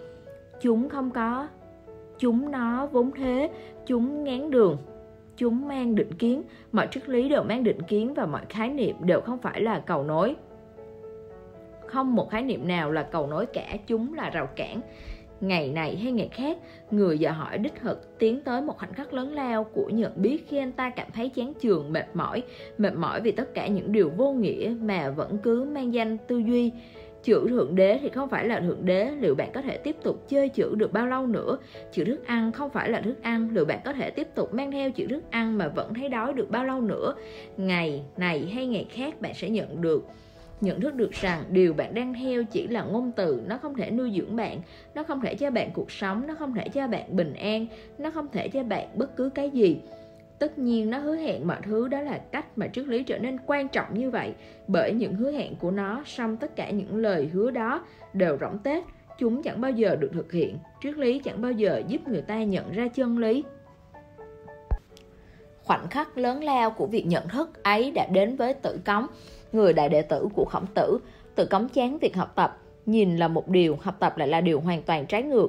Nếu tôi bảo bạn, hãy đi xem những đóa hồng trong vườn, rồi thay vì ra vườn, bạn vào thư viện và khảo cứu về hoa hồng, đó là học tập. Lòng vòng và lòng vòng, lanh quanh và lanh quanh, nó cứ di chuyển, nó chẳng bao giờ chạm vào điểm thực. Tự cấm chán việc học tập, ngôn từ đủ rồi, lý thuyết giáo điều đủ rồi, học thuyết cũng đủ rồi, và tôi gọi điều này là khoảnh khắc lớn trong đời người già hỏi. Mọi người đều phải trải qua ngôn từ bởi lẽ chúng ta được đào tạo về ngôn từ, mọi người đều phải trải qua lý thuyết. Chúng ta đã được ban cho những lý thuyết ngay từ thời thơ ấu. Chúng ta đã được nuôi lớn theo những định kiến, những học thuyết, giáo hội, trường học. Ai đó là giáo hữu Kitô và ai đó là tín đồ Hồi giáo và ai đó là tín đồ Ấn giáo. Và chúng ta đã được nuôi lớn, được ước định. Thế nên vào các khoảnh khắc mà bạn bắt đầu hỏi, Chân lý là gì? Tâm trí bạn bắt đầu cung cấp ngôn từ, nó biết câu trả lời. Những câu trả lời đó toàn là giả tạo, những câu trả lời đó toàn là vay mượn, nhưng nó lại cho bạn câu trả lời hay. Chúng thỏa mãn bạn trong một chốc và nếu việc dò hỏi của bạn không lớn lao, chúng có thể thỏa mãn bạn mãi mãi. Chỉ người dò hỏi vĩ đại mới nhận ra vấn đề ngôn từ là vô nghĩa. Ngôn ngữ không phải là cánh cửa dẫn tới thực tại, im lặng mới là lối dẫn. Lời nói nội tâm phải ngưng lại, chỉ có thể thì bạn mới sáng tỏ chỉ có thế thì tự thân thực tại mới hiển lộ cho bạn. Bạn cứ huyên huyên ở bên trong và tâm trí bạn cứ vận hành liên miên đầy ám ảnh như kẻ điên. Và tâm trí là một kẻ điên nó cứ tạo ra những ngôn từ mới những tổ hợp mới những lý thuyết mới. Nó cứ suy đoán nó là kẻ bị đặt vĩ đại trong trường mực liên quan đến lý thuyết và nó thậm chí không cho phép bạn có một khoảng hở một lỗ hỏng nào để nhìn vào những gì hiện hữu lời nói nội tâm phải ngưng lại. Thế thì đột nhiên không có rào cản không bao giờ có cả. Thiền sư nói rằng từ khởi thủy chân lý không bị che giấu, chân lý ở trước mắt bạn, bạn đang tìm cái gì, bạn đang chạy đi đâu, chẳng qua mắt bạn bị những định kiến che lại. Tự cống chán việc học tập, ông ta đã học quá nhiều và bây giờ ông nhận ra việc học không còn bổ ích cho ông nữa, nó không còn củng cố ông nữa, nó không còn chuyển giao điều gì nữa, nó không còn khiến ông cảm thấy chân chính hơn ông trước đây. Ông ta chưa ở bất kỳ đâu, ông ta trống rỗng. Không có tích hợp ông không biết thật ra mình là ai ông trở nên mòn mỏi. Đáng lý ra ông phải là người dò hỏi vĩ đại ngay cả khổng tử cũng không thể đánh lừa được ông. Khổng tử là một học giả lớn ông có thể cung cấp câu trả lời cho mọi câu hỏi khả dĩ và ông có thể bị ra những câu trả lời hay tất cả những câu trả lời ấy đều được bị ra tự chế ra và chúng có thể đánh lừa được những kẻ ngốc chúng có thể khiến người ta có cảm giác là họ biết chúng có thể trở thành sự an ủi và tri thức của ông ấy, sự đáng kính của ông ấy, tính cách hoàn hảo của ông ấy. Ông ấy là con người đức hạnh nên nhớ một người rất đạo đức, con người của tính cách, của lối cư xử tuyệt vời, xã giao, một bậc quân tử. Quân tử là mục đích của toàn bộ triết lý khổng môn. Con người phải trở thành quân tử, ông ấy hoàn hảo. Bạn không thể tìm được lỗ hổng nào trong tính cách của ông ấy, mà đức hạnh đã trở nên thật trong ông ấy con người đạo đức với tri thức lớn lao được truyền thống tục lệ kinh sách hỗ trợ được những ông vua và những bà hoàng kính trọng được khắp cả nước kính trọng song thậm chí ông ấy cũng không thể đánh lừa được tử cống Tử cống chán việc học tập khi bạn trở nên chán học khoảnh khắc lớn lao đã tới khi học trò trở thành đệ tử. Khi bạn chán học, thế thì bạn quay mắt 180 độ. Thế thì bạn không còn quan tâm tới lý thuyết nữa. Bạn muốn điều có thật, bạn muốn thức ăn để ăn sao cho bạn có thể được nuôi dưỡng. Và bạn không muốn công thức làm món ăn nữa. Bạn không muốn sách dạy nấu ăn thêm nữa. Bạn muốn thức ăn thật. Bèn hư với khổng tử, Con muốn nghỉ ngơi. Ngôn từ tạo ra sự không nghỉ ngơi, Học thuyết, giáo điều, Khiến bạn căng thẳng hơn Bởi lẽ chúng đưa bạn đi lạc lối, Chúng dẫn bạn ra xa khỏi thực tại. Bạn càng xa rời thực tại bao nhiêu Thì bạn sẽ càng không nghỉ ngơi bấy nhiêu. Hãy để điều đó là tiêu chí. Bất cứ khi nào bạn cảm thấy bất ổn, điều đó có nghĩa là bạn đã xa rời thực tại. Bất cứ khi nào bạn ở gần thực tại thì vô cùng yên ổn, bình thản, yên tĩnh, ân huệ, im lặng, bình an. Bạn đang ở nhà bởi lẽ thực tại là ngôi nhà của bạn. Bất ổn đơn giản nghĩa là bạn đi xa và toàn bộ bản thể bạn bị bật rễ khỏi ngôi nhà của mình, vì thế có bất ổn.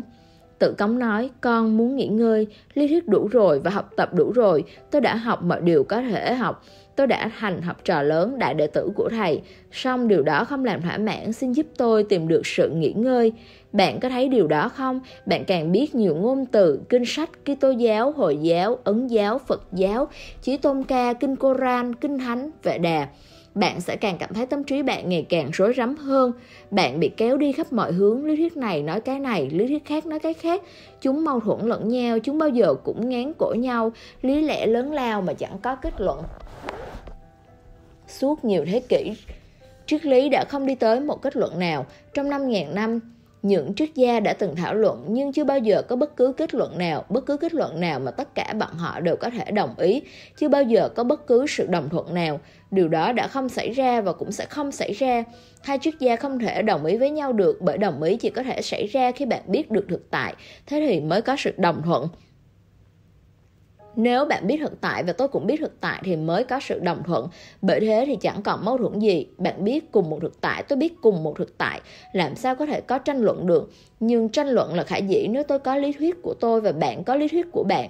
Thế thì không có khả năng nào cho sự đồng thuận. Đồng ý chỉ xảy ra qua trải nghiệm, trải nghiệm mang tính kết luận. Lý lẽ không có tính kết luận mỗi một lý lẽ lại dẫn tới một lý lẽ khác và cứ như thế mãi. Khi hai người tranh cãi cả hai không thể cùng đúng cả hai có thể cùng sai nhưng cả hai không thể cùng đúng. Có chuyện này. Một hôm, mula Nasruddin và vợ ông cãi nhau, chuyện tranh cãi vợ chồng mấy mẹ và câu chuyện đi tới kết luận tự nhiên là dần dần mula bắt đầu cảm thấy sao mình lại khơi mào nhỉ? Ông ta thấy đói mà bà vợ thậm chí không nghĩ tới việc nấu ăn. Thế là ông ta tới chỗ vợ và nói xin lỗi, anh nhận là anh đã sai. Bà vợ nói thế chưa được, anh phải nhận là em đúng. Chỉ mỗi chuyện anh sai chẳng có gì khác biệt. Anh phải nhận là em đúng. Đưa ra tuyên bố chắc chắn đi bởi anh có thể sai và trong thâm tâm có thể anh vẫn nghĩ là em cũng sai. Thế nên mới đến đó thì chẳng ích gì cho lắm cả hai đều có thể sai, nên nhớ chân lý là một. Phi chân lý có thể có nhiều như bạn muốn, tôn giáo là một. Không thể là hai được, vì chân lý là một. Nhưng triết lý có thể có nhiều như bạn muốn. Mọi người đều có thể có triết lý riêng của mình. Nó là giấc mơ của bạn về thực tại. Bạn có thể tạo ra một lý thuyết theo cách riêng của bạn bạn không thể chế tạo được thực tại, điều đó tạo ra bất ổn. Và khi bạn không có kết luận, bạn cứ lơ lửng trong chốn u minh và việc lơ lửng ở giữa, không ở đây mà cũng chẳng ở đó là thứ mà triết lý tạo ra trong con người. Anh ta bắt đầu cảm thấy là anh ta biết và sâu trong bên trong anh ta vẫn cảm thấy là anh ta không biết. Tình hình rất căng thẳng, bạn biết là bạn không biết. Vậy mà bạn cứ có cảm giác là bạn biết bạn cảm thấy là bạn biết vậy mà bạn lại biết là bạn không biết. Giờ đây bạn lâm vào thế lưỡng nan bạn trở thành tâm thần phân liệt. Và trong trạng thái không thể kết luận bằng tâm trí ấy người ta luôn cảm thấy mình chưa hoàn chỉnh. Và việc chưa hoàn chỉnh gây tổn thương. Người ta muốn biết thứ chân lý hoàn chỉnh thứ chân lý vẹn toàn. Chuyện xảy ra tại một khách sạn khi người bán hàng tới ở trọ, người quản lý nói khó thể tìm được một phòng cho ông dù vẫn còn một phòng trống nhưng tôi không thể thu xếp phòng đó cho ông được. Người bán hàng hỏi vì sao thế? Song không thể thu xếp cho tôi phòng trống đó, người quản lý khách sạn nói. Một chính khách quan trọng đang ở ngay dưới phòng đó, phòng trống thì ở lầu 1, nhưng phòng tầng trệt ngay bên dưới là phòng của một chính khách cao cấp và ông ta hay nổi khùng với những chuyện lặt vặt. Nếu ông đi lại trong phòng ông hay làm gì đó ồn ào thế thì ông ta sẽ nhặn xị lên trong khi tôi không muốn có rắc rối nào. Ông vui lòng qua khách sạn khác vậy. Nhưng mà người bán hàng nói, tôi đã tìm khắp xung quanh rồi mà khách sạn đều đã kín hết chỗ. Xin ông làm ơn đi, tôi hứa với ông là tôi thậm chí sẽ không di chuyển trong phòng luôn. Cả ngày tôi sẽ đi làm việc trong thị trấn đến khuya tôi mới về ngủ. Trước khi trời sáng tôi sẽ đi khỏi đi qua thị trấn khác.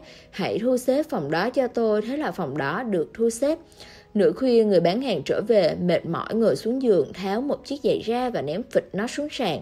Thế rồi anh ta sực nhớ rằng vị chính khách cao cấp có thể bị quấy rầy, nên anh ta nhẹ nhàng tháo chiếc giày thứ hai và đặt nó lên sàn không một tiếng động rồi đi ngủ. Một giờ sau, vị chính sách cao cấp đến gõ cửa phòng ta. Anh ta, anh ta đã mở cửa và thấy người kia nổi khùng, mặt đỏ bùng, dữ, giận dữ, khiến anh ta không tài nào hiểu nổi. Mình có thể làm gì được chứ? Một tiếng đồng hồ rồi mình chỉ ngủ mà.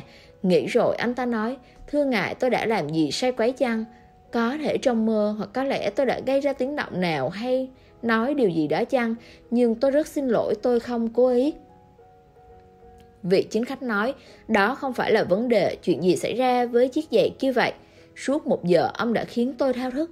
Tôi nghe thấy tiếng động, chiếc giày thứ nhất rơi xuống sàn và tôi nhủ, vậy là người này đã về.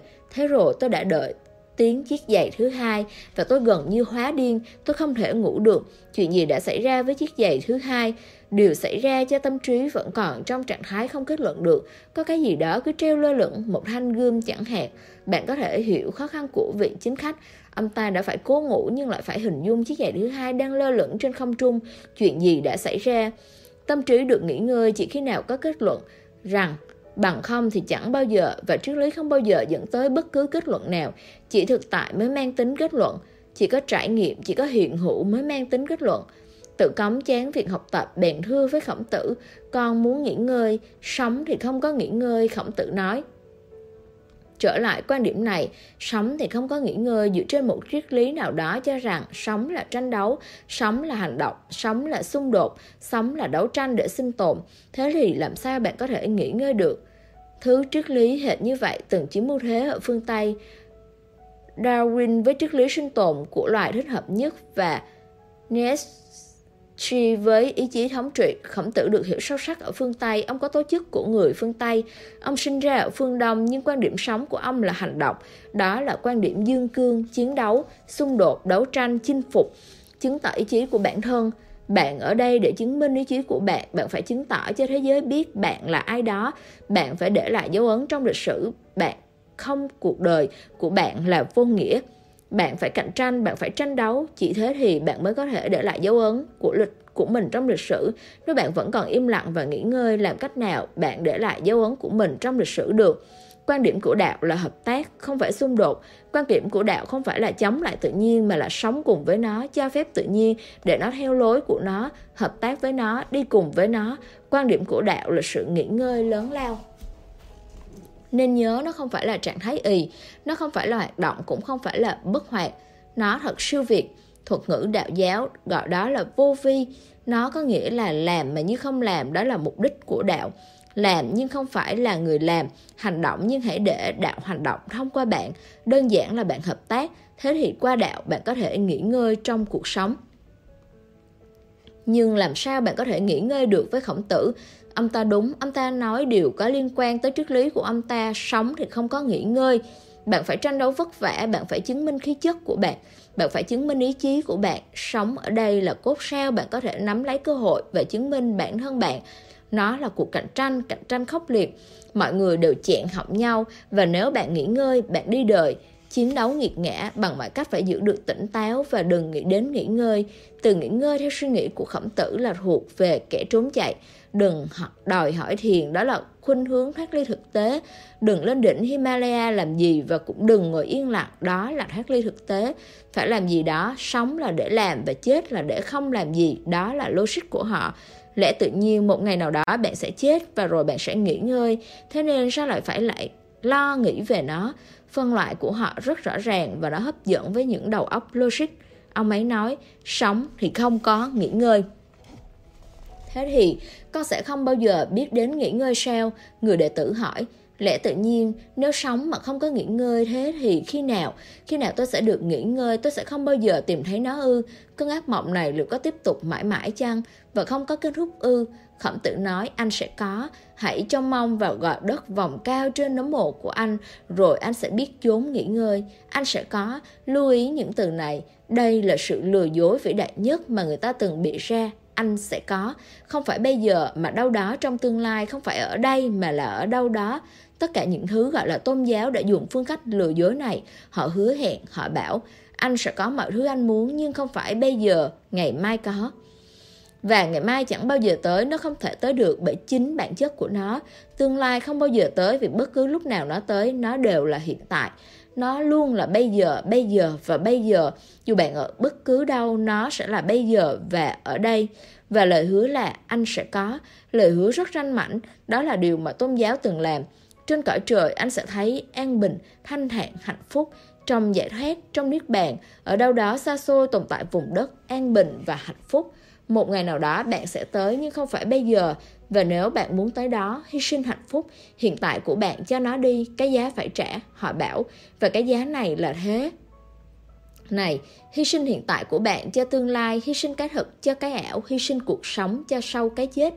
Họ đã thuyết phục nhân loại và gần như tất cả mọi người đã hy sinh những kiếp sống của mình.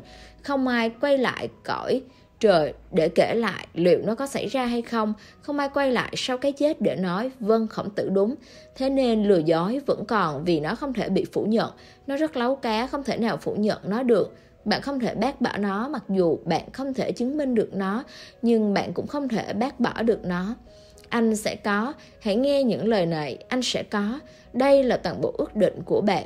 Hồi thơ ấu, cha mẹ nói, Không phải bây giờ khi con lớn lên, con sẽ có. Khi bạn lớn lên, họ lại nói, Không phải bây giờ khi con già, về hưu. Với số dư nhiều trong tài khoản ngân hàng, Mọi điều được thực hiện Và thời gian để nghỉ ngơi và thảnh thơi đã tới. Thế thì rồi khi bạn già họ nói Sau khi chết họ cứ trì hoãn Củ cà rốt của tương lai cứ treo lủng lẳng trước mũi bạn và bạn càng đến gần, nó càng lùi xa thêm, trong khi đó bạn cứ bỏ lỡ mọi thứ có thể có. Và đó là cuộc sống duy nhất. Bây giờ hãy nhìn câu trả lời của khổng tử. Đệ tử muốn nghỉ ngơi, ông bảo sống thì không có nghỉ ngơi. Cuộc sống là tranh đấu, thế nên đừng đòi nghỉ ngơi. Chắc chắn sẽ có nghỉ ngơi nhưng không phải bây giờ, không bao giờ là bây giờ cả. Anh sẽ có, hãy trông mong, luôn trông mong đừng nhìn ở đây và bây giờ, đừng nhìn vào đúng khoảnh khắc này, hãy sống cho tương lai và hy sinh hiện tại đi. nếu con người được phép ở đây và bây giờ anh ta sẽ an bình và thanh thản tới mức sẽ không còn bận tâm đến bất cứ cõi trời nào. Anh ta đã đạt tới nó. Ai còn bận tâm đến thiên đàng của bạn nữa? Thiên đàng của bạn dường như có ý nghĩa bởi con người còn đau khổ. Để thiên đàng vẫn còn ý nghĩa thì con người vẫn còn phải khổ và vì cái thiên đàng ấy mà tu sĩ tồn tại, bởi ông ta sẽ chỉ đường cho bạn. Ông ta nắm giữ chìa khóa, ông ta có đường dây liên hệ trực tiếp với thượng đế. Bạn không có cho nên bạn phải thuyết phục và mua chuộc tu sĩ để ông ta chăm lo cho quyền lợi của bạn và thuyết phục thượng đế là bạn nên được ban cho hạnh phúc. Bạn đã chịu đựng đủ rồi và bạn đã chịu đựng rất chính đáng. Bạn đã hy sinh tất cả vì tôn giáo, vì đất nước, vì nhân loại hy sinh vì bất cứ điều gì, miễn là hy sinh, đó là khẩu hiệu của họ. Bất cứ điều gì cũng có tác dụng, bất cứ lý tưởng vô nghĩa nào cũng có tác dụng, miễn là cứ hy sinh. Lý tưởng cũ kỹ bị vứt bỏ bởi chúng trở nên mục rửa và con người chán ngấy chúng. Thế thì lý tưởng mới được bị ra thế thì hy sinh vì chúng đi, đó là điều xảy ra quá nhiều thời đại. Chỉ có lý tưởng thay đổi, còn hy sinh thì vẫn tiếp tục đôi khi đó là vì thượng đế mà bạn phải hy sinh. Tu sĩ hồi giáo vẫn cứ nói nếu bạn tử vì đạo thiên đàng của bạn tuyệt đối chắc chắn. Thế nên hãy chết dũng cảm. Biết rằng bạn sẽ được nhiệt liệt chào đón trên cõi trời. Một tình huống rất ngớ ngẩn, những bậc cha mẹ cứ hy sinh vì bạn, ông bố bà mẹ hy sinh vì bạn, họ nói, tôi hy sinh vì con cái, lẽ tự nhiên họ trả thù vì khi người mẹ hy sinh cho đứa con, bạn đang phá hủy cuộc sống riêng của bà, bà sẽ trả thù. Bà sẽ nhắc đi nhắc lại, bà sẽ làm cho bạn phải hiểu rõ điều đó bằng cách lặp đi lặp lại. Mẹ đã hy sinh cho con, thấy cho rõ vào, nhớ cho rõ vào là mẹ đã hy sinh cả đời mẹ, tuổi xuân của mẹ, mọi thứ đều vì con và bà sẽ cố thuyết phục bạn. Rồi con cũng sẽ làm điều đó cho con của con thôi thế nên bạn cũng sẽ hy sinh cho con cái bạn và thế rồi bạn sẽ thuyết phục chúng cũng làm điều đó cho con cái chúng thế nên chẳng ai sống cả thế hệ này hy sinh cho thế hệ khác và nếu bạn không hy sinh thì bạn không đáng kính chẳng ai kính trọng bạn thế thì bạn là tội đồ nếu bạn không hy sinh cho người khác, họ nói bạn đang làm gì vậy? Bạn không phải người tốt, bạn vô đạo đức. Hy sinh là tốt, sống vì bản thân là vị kỷ. Cứ nhìn vào những gì người ta thường nói, hạnh phúc là vị kỷ, hy sinh là tốt. Và bằng cách hy sinh, bạn trở nên bất hạnh. Và người bất hạnh thì tạo ra sự bất hạnh quanh mình. Và người bất hạnh sẽ trả thù. Anh ta không bao giờ có thể tha thứ cho người khác được. Cuộc đời anh ta đã bị phá hủy. Họ bảo vợ phải hy sinh cho chồng và chồng phải hy sinh cho vợ. Để làm gì? Cả hai đều hy sinh, thế nên cả hai đều bỏ lỡ cuộc sống.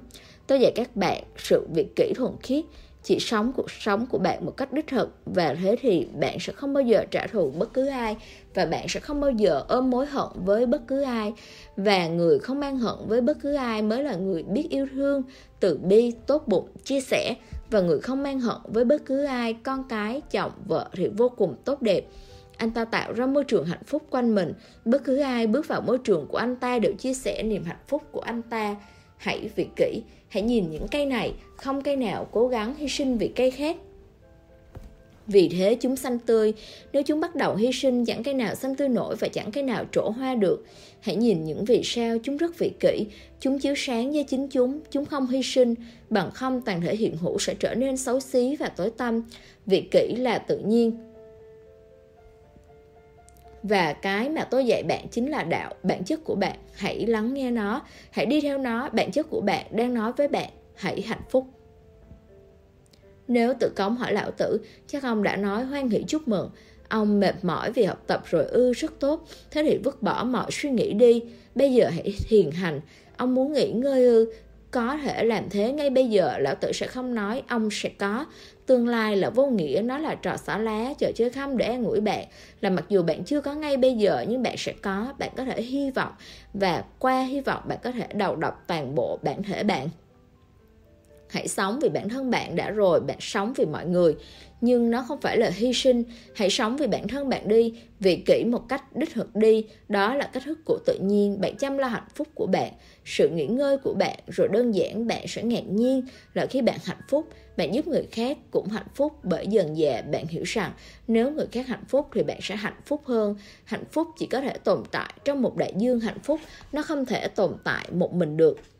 Nên nhớ logic này logic sâu sắc của vị kỷ. Hạnh phúc không thể tồn tại như một ốc đảo không hề. Nếu mọi người quanh bạn bất hạnh, thế thì sẽ rất khó để bạn cảm thấy hạnh phúc được. Hầu như không thể được, bởi đại dương bất hạnh khắp xung quanh ấy sẽ phá tan tành bến bờ của bạn. Đau khổ xung quanh sẽ ảnh hưởng tới bạn, nó sẽ xuyên thấu vào bản thể bạn. Thế nên người hạnh phúc dần dà tiến tới lĩnh hội được quy luật cơ bản, nền tảng là nếu ta muốn hạnh phúc, tốt nhất là làm cho mọi người quanh ta hạnh phúc. Nhưng nên nhớ anh ta không phục vụ người khác, anh ta không hy sinh. Đơn giản là anh ta vị kỷ, anh ta muốn mỉm cười, anh ta cũng giúp bạn mỉm cười. Bởi chỉ một nụ cười thì không thể tồn tại được, nó trông rất ngớ ngẩn. Nghĩ mà xem bạn đang ngồi trong căn phòng đầy người, chỉ một người mỉm cười còn tất cả đều nghiêm trang, anh ta sẽ có vẻ hơi bối rối, anh ta sẽ bắt đầu cảm thấy có lỗi. Sao anh ta mỉm cười, khi chẳng ai cười cả, có gì đó không ổn, lần sau anh ta phải cẩn thận hơn, anh ta sẽ nghĩ hai lần trước khi mỉm cười. Không đâu, khi mọi người đều cười thế thì cười là chuyện rất đơn giản. Cái tàn thể làm cho tiếng cười khả dĩ. Chúng ta phụ thuộc vào cái tàn thể. Chúng ta là một phần của cái tàn thể. Bằng cách hạnh phúc, bạn tạo khả năng cho người khác hạnh phúc. Và đấy đích thực là sự phụng sự. Đấy không phải là hy sinh chút nào. Bạn không trở thành kẻ tử vì đạo. Bà mẹ hạnh phúc. Đó là lý do vì sao bà yêu đứa trẻ. Bà hạnh phúc tới mức mà bà muốn chia sẻ hạnh phúc của mình với đứa trẻ. Bà sẽ không bao giờ ôm hận. Thật ra bà sẽ cảm thấy biết ơn đứa trẻ vì nhờ đứa trẻ mà bà có nhiều khoảnh khắc đẹp. Bà sẽ luôn cảm thấy biết ơn đứa trẻ bởi con đến với mẹ, bởi con chọn mẹ là mẹ của con. Con chọn bụng mẹ, con đã khiến mẹ hạnh phúc, con đã cho mẹ những khoảnh khắc đẹp như thế mà nếu không có con thì chẳng bao giờ, chẳng thể nào có được mẹ rất biết ơn và đứa trẻ sẽ cảm thấy biết ơn người mẹ, người đã biết ơn nó và nó sẽ không bao giờ chống lại người mẹ bởi điều đó sẽ rất khó khăn. Thông thường tôi chưa bao giờ gặp người nào chưa từng có trải nghiệm chống lại mẹ hay cha mình. Điều đó rất hiếm hoi. Gurdjieff thường hay nói với môn đệ của ông, trừ phi các anh tha thứ cho cha mẹ các anh, bằng không các anh không thể trưởng thành được. Bạn sẽ nói, vô nghĩa quá chừng, ông ấy nói gì vậy? Trừ phi tha thứ à? Ông ấy đã viết lên cửa nhà mình trừ phi các anh tha thứ cho cha mẹ các anh, bằng không đừng vào đây. Nhưng không ai có thể tha thứ cho cha mẹ họ được bởi vì cha mẹ họ đã hy sinh quá nhiều. Cha mẹ đã từng khổ vì con cái và họ luôn nói họ đã khổ biết bao nhiêu. Không bà mẹ nào nói mẹ đã tận hưởng việc con là con của mẹ biết bao. Không ông bố nào nói bằng việc chọn nhà chúng ta, con đã đem ánh sáng tới cho chúng ta, đem tình yêu tới cho chúng ta. Thế thì con cái mới có thể không những chỉ tha thứ mà còn có thể yêu, còn có thể biết ơn cha mẹ. Một khi hiểu được đạo, toàn bộ công việc của phân tâm học sẽ biến mất bởi toàn bộ công việc của phân tâm học phụ thuộc vào vấn đề bạn không thể tha thứ cho cha mẹ mình. Khi nằm trên băng ghế trị liệu của nhà phân tâm học, bạn làm gì? Bạn nổi cơn thịnh nộ với mẹ bạn và cha bạn. Bạn định làm gì trong trị liệu chấn thương tâm lý? Trị liệu channel sẽ trở nên vô nghĩa nếu được hiểu đạo. Bạn làm gì khi bạn đấm đá và gào thét trong trị liệu chấn thương tâm lý? Bạn đấm đá ai? Cha mẹ bạn. Bạn la hét ai? Cha mẹ bạn. Nếu bạn nghe bệnh nhân nói trên băng ghế trị liệu của bác sĩ tâm lý thì có tới 90% mọi điều anh ta nói đều liên quan đến mẹ anh ta. Người mẹ dường như là vấn đề, nó là thế đấy, nhưng lý do là ở chỗ chính khách và tu sĩ đã làm ô nhiễm tâm trí nhân loại. Họ luôn nói bạn sẽ có, cứ trông mong đi, bạn sẽ hạnh phúc trong tương lai. Chỉ khoảnh khắc hiện tại là tất cả những thứ bạn có. Hãy dùng nó một cách thông minh, đừng để bất cứ ai đánh lừa. Khổng tử nói anh sẽ có, hãy trông mong vào gò đất vòng cao trên nấm mồ của anh. Nấm mồ của bạn, nấm mồ là nấm mồ, một thứ xấu xí bất kể bạn đắp nó lên thế nào. Bạn có thể biến nó thành mộ đá cẩm thạch và bạn có thể khắc tên bằng chữ nạm vàng. Nhưng nó không lừa được ai đâu, nó thật vô nghĩa. Bên trong chỉ là cái chết, một cái chết xấu xí vì một cuộc sống đã không được sống. Cuộc sống chưa bao giờ được sống thì xấu xí, cuộc sống bị trì hoãn thì xấu xí, cuộc sống được sống mới là đẹp và có rất ít người đã sống cuộc sống của họ chỉ họ mới có cái chết mỹ mãn.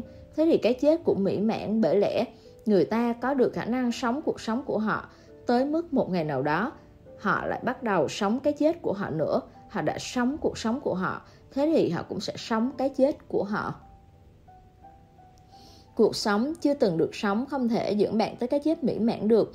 Phải bạn có thể xây một ngôi mộ cẩm thạch và bạn có thể khắc tên bằng chữ nạm vàng cùng bài thơ tuyệt mỹ lên đó rồi bạn có thể thắp nến và bạn có thể cắm hoa. Nhưng tất cả những thứ ấy đều là đồ giả. Bạn đang cố phỉnh phờ ai vậy? Với tất cả đá cẩm thạch rồi chữ nạm vàng rồi nến và hoa ấy, người ta không thể sống. Người ta chết rồi. Và người ta chưa bao giờ được phép sống vì bạn đấy. Hãy xem câu nói này của khổng tử. Hãy trông mong vào gò đất vòng cao trên nấm mồ của anh, rồi anh sẽ biết chốn nghỉ ngơi. Trừ phi đạt được sự nghỉ ngơi trong cuộc sống, bằng không cũng không thể đạt được trong cái chết hãy để điều này là quy tắc tuyệt đối. Bất cứ điều gì bạn đạt được trong cuộc sống của bạn bạn sẽ có khả năng giữ được trong cái chết của bạn, không có ngược lại. Nếu bạn đạt được tới hiền, cái chết của bạn sẽ có hiền tính. Nếu bạn đạt được tình yêu, cái chết của bạn sẽ đầy năng lượng tình yêu. Nếu bạn đạt được sự sùng đạo, cái chết của bạn sẽ thiêng liêng nhưng nên nhớ cái chết không thể đạt được bất cứ điều gì. Thành tựu tới qua cuộc sống cái chết chỉ là thanh toán cuối cùng phán xử cuối cùng. Đơn giản cái chết khép cuộc sống của bạn lại và sự phán xét trở thành chung cuộc. Nếu là một người yêu thương lớn lao và người đó đã yêu, yêu vô điều kiện và cuộc sống của người đó là ngọn lửa của tình yêu, là ánh sáng của tình yêu, thế thì cái chết sẽ đóng chương đó lại bằng ngọn lửa cháy sáng ấy.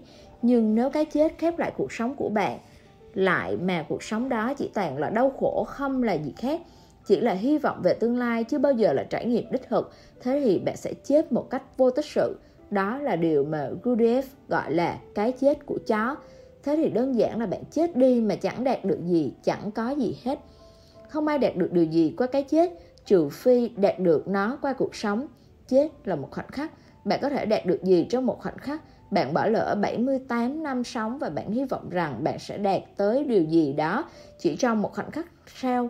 Suốt 80 năm bạn đã sống vô thức, trong rối loạn, trong điên khùng, trong ác mộng. Và thế rồi đột nhiên trong cái chết bạn sẽ trở nên thanh thản sao? Không, thưa quý ngài, quý vị sẽ trằn trọc trở mình trong nấm mồ của chính mình. Quý vị sẽ không tìm thấy an nghỉ đâu.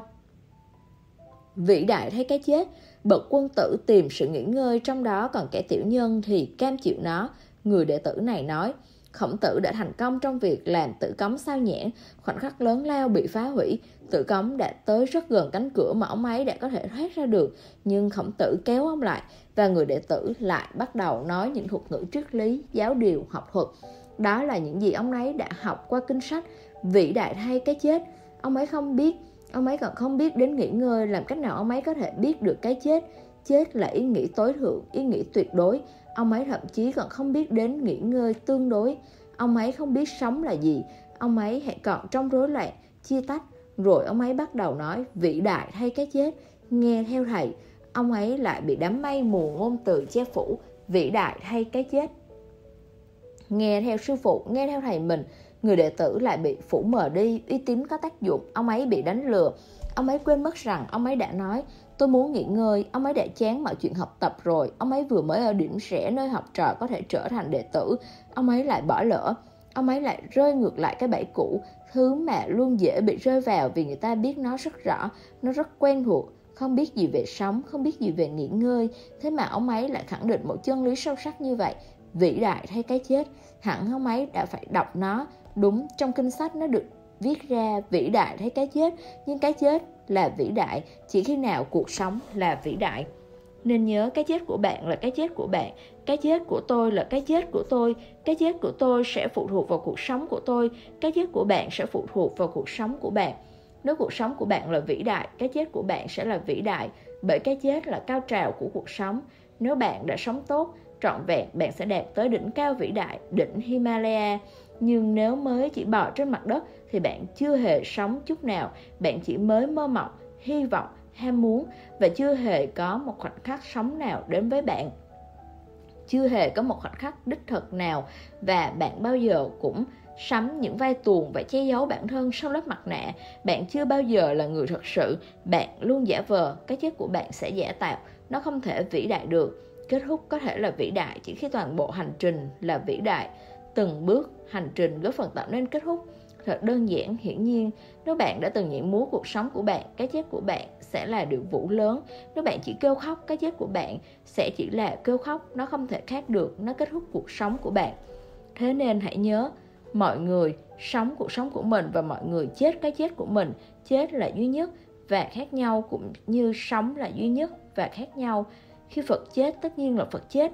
Khi liệt tử chết, tất nhiên là liệt tử chết cái chết của họ có vinh quang, có tiếng thơm. Nó là sự nở hoa. Trong một khoảnh khắc toàn bộ cuộc sống trở thành ngọn lửa tối thượng, họ đã đạt tới, họ đã về tới nhà. Cái chết của bạn chẳng là gì ngoài việc bắt đầu một cuộc sống mòn mỏi khác. Ở đây bạn chết, ở đó bạn được sinh ra. Từ cửa này bạn đi vào, từ cửa khác bạn trở lại cuộc sống lần nữa. Và tất nhiên, cùng một vết mòn, cùng một bánh xe lăn vĩ đại hay cái chết. Song những lời ấy không nên ở trên môi tự cống. Phải nếu lão tử mà nói điều đó sẽ rất ổn. Kể cả có thốt ra trên môi khổng tử thì cái chết vẫn chẳng có gì vĩ đại bởi toàn bộ cách tiếp cận là sai. Bậc quân tử tìm sự nghỉ ngơi trong đó. Nên nhớ từ quân tử này đó là giá trị cao nhất trong đạo đức. Khổng môn, bậc quân tử mà ai là quân tử? Người giả dối. Ai là quân tử? Kẻ đạo đức giả ai là quân tử người được khoác chiếc mặt nạ mang tên tập quán nghi thức? Tính cách. Một con người tuân thủ tập quán truyền thống. Quân tử không phải là một cá nhân. Anh ta chỉ là thành viên của xã hội. Anh ta không tồn tại theo cách riêng của mình. Anh ta không có cuộc sống riêng của mình. Anh ta chỉ tồn tại như một phần của xã hội. Thế nên bất cứ điều gì xã hội cho phép đều là cuộc sống của anh ta. Và bất cứ điều gì xã hội không cho phép thì anh ta tự chối bỏ bản thân. Anh ta chọn xã hội thay vì tự nhiên. Đó là những gì người quân tử làm. Anh ta chọn quy luật nhân tạo chống lại quy luật tự nhiên. Xã hội thì bất thường. Một đám đông khổng lồ điên loạn. Quân tử là người đi theo đám đông này. Quân tử không có linh hồn. Tất nhiên xã hội vô cùng kính trọng anh ta. Xã hội phải kính trọng người này. Xã hội gọi anh ta là thánh sống mà mà thánh nhân, hiền nhân, xã hội xã hội kính trọng anh ta bởi anh ta đã hy sinh đời mình cho xã hội. Con người chân chính không bận tâm về sự kính trọng con người chân chính cuộc sống sống cuộc sống của mình theo lẽ tự nhiên. Anh ta không bận tâm về những gì xã hội nói đến hay không nói đến. Xã hội không phải là vấn đề cân nhắc của con người chân chính. Nếu bạn muốn giả dối thì xã hội phải được cân nhắc từng bước. Nói gì, nói thế nào, nói khi nào, không nói khi nào, sống thế nào, không sống thế nào xã hội đã xác định mọi thứ. Bạn chỉ phải làm sao cho phù hợp. Bạn chỉ phải làm một bánh răng trong bánh xe. Thế nên nếu bạn thật sự muốn là người đích thực, đừng bao giờ bận tâm quá nhiều về dư luận xã hội. Tôi không nói phải dứt khoát đi ngược lại xã hội. Không, đó không phải là nổi loạn, là phản động. Hãy đi theo bản chất của bạn. Nếu nó phù hợp với xã hội, hoàn toàn tốt. Không cần đi ngược lại. Nếu nó không phù hợp với xã hội, hoàn toàn tốt. Không cần đi theo xã hội có sự khác biệt giữa người nổi loạn và người phản động. Người phản động là người sẽ luôn chống lại xã hội cho dù bất cứ hoàn cảnh nào. Anh ta quyết định đi ngược lại xã hội, kể cả trong trường hợp xã hội đúng. Đôi khi xã hội đúng, bởi xã hội không thể tuyệt đối sai được. Ngay cả người điên đôi khi cũng đúng. Thậm chí xã hội điên loạn này đôi khi cũng đúng, bằng không chắc chắn nó không tồn tại được. Để tồn tại được thì ít ra có gì đó phải đúng, bằng không cuộc sống sẽ trở nên bất khả người phản động thì không giống hệt người theo truyền thống, nhưng lại sang một thái cực khác. Người truyền thống tuân theo xã hội bất kể đúng hay sai. Đúng hay sai thì cũng là nước tôi. Đúng hay sai thì cũng là tôn giáo của tôi. Đúng hay sai thì cũng là tu sĩ của tôi. Đúng hay sai thì cũng là kinh sách của tôi. Đó là người theo truyền thống.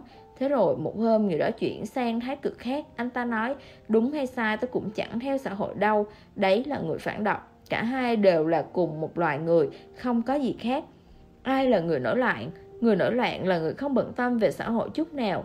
Đơn giản là anh ta sống qua cốt lõi sâu thẳm nhất bên trong bản thân. Anh ta là người theo đạo của mình.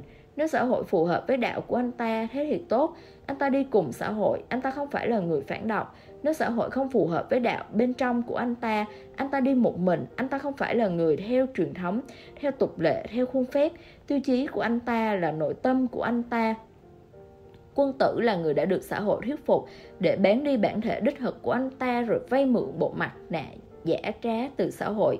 Vĩ đại thay cái chết, bậc quân tử tìm sự nghỉ ngơi trong đó. Ở đây, quân tử thì liên quan gì đến nghỉ ngơi và cái chết? Thậm chí quân tử còn không thể tìm thấy nghỉ ngơi trong cuộc sống. Quân tử bị kìm nén quá nhiều, quân tử đã không cho phép toàn bộ con người mình tự do chơi đùa. Anh ta đã chối bỏ cả ngàn lẻ một điều, và những điều đó đang sôi sụp bên trong anh ta làm sao anh ta có thể tìm được sự nghỉ ngơi? Và nếu bạn không thể tìm được sự nghỉ ngơi trong cuộc sống, làm sao bạn sẽ tìm được nó trong cái chết? Thế thì đừng tự lừa mình. Đấy là thuốc phiện. Bạn hy vọng điều gì đó sẽ xảy ra trong cái chết.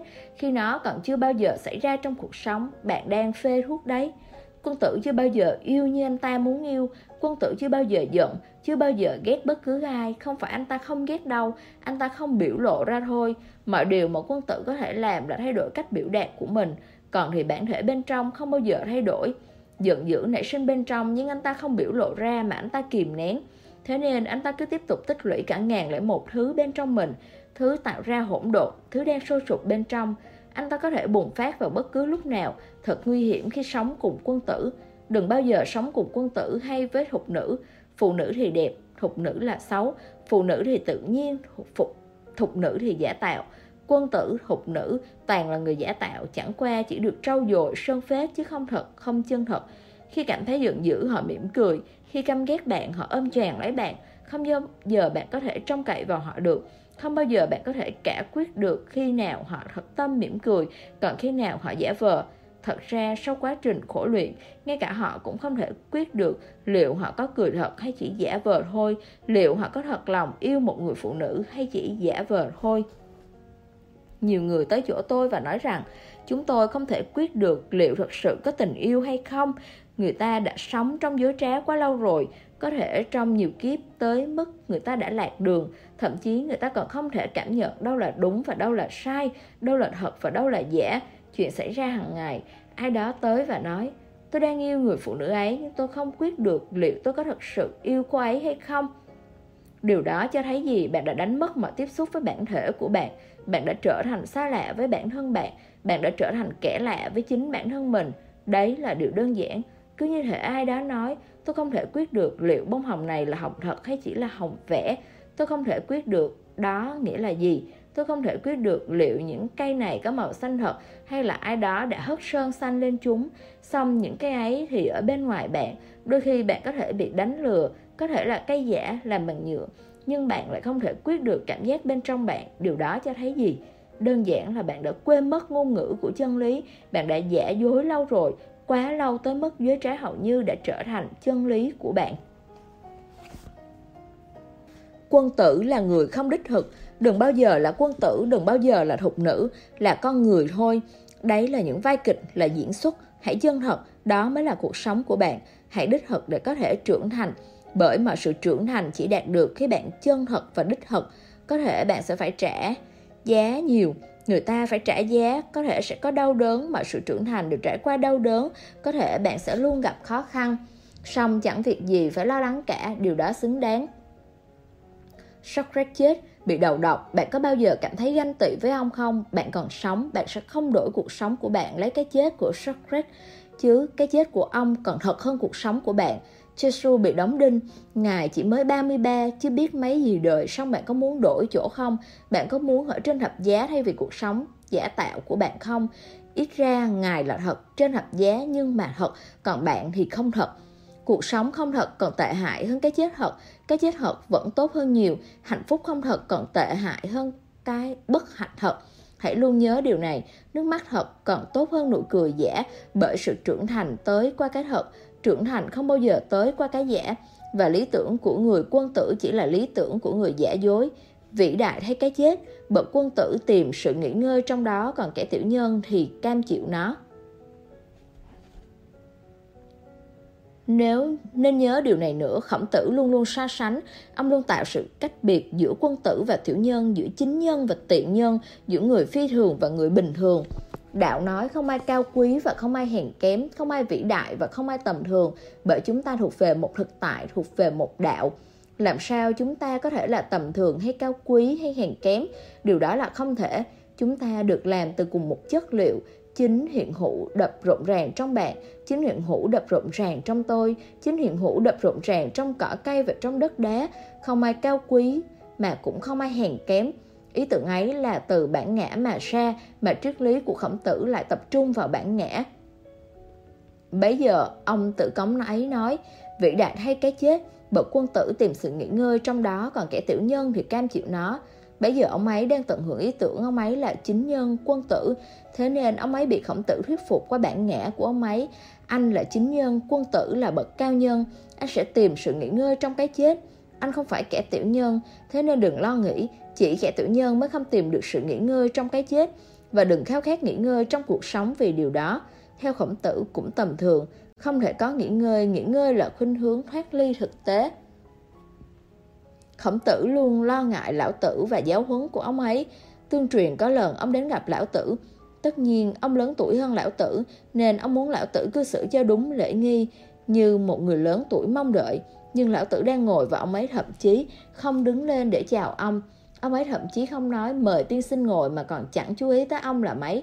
Khổng tử rất giận, bận thầy kiểu gì mà thế này, rồi ông nói, ông không theo lễ nghi gì sao? Lão tử nói, nếu ông cảm thấy thích ngồi thì ông ngồi, nếu ông cảm thấy thích đứng thì ông đứng. Ta là ai mà lại nói gì về chuyện đó chứ? Đó là cuộc sống của ông, ta không can thiệp. Khổng tử bị choáng, thế rồi ông hỏi gì đó về chính nhân quân tử, lão tử cười đáp.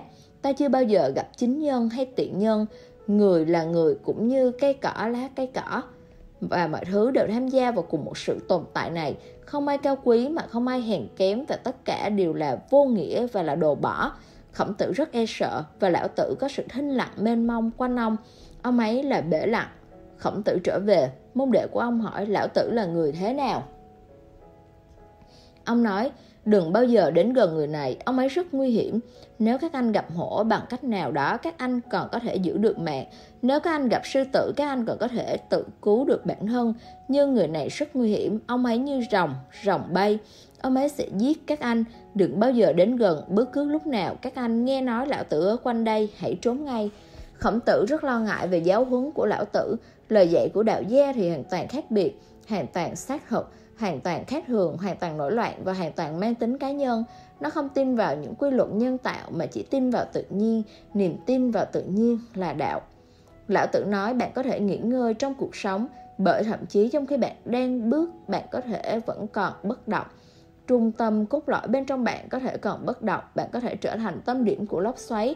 Bánh xe quay nhưng trục xe vẫn đứng yên, bánh xe vẫn cứ chuyển động nhưng nó chuyển động trên cái không chuyển động, hành động, làm nhưng vẫn vô tri, vô vi sâu bên trong, nói chuyện nói nhưng vẫn còn im lặng sâu bên trong.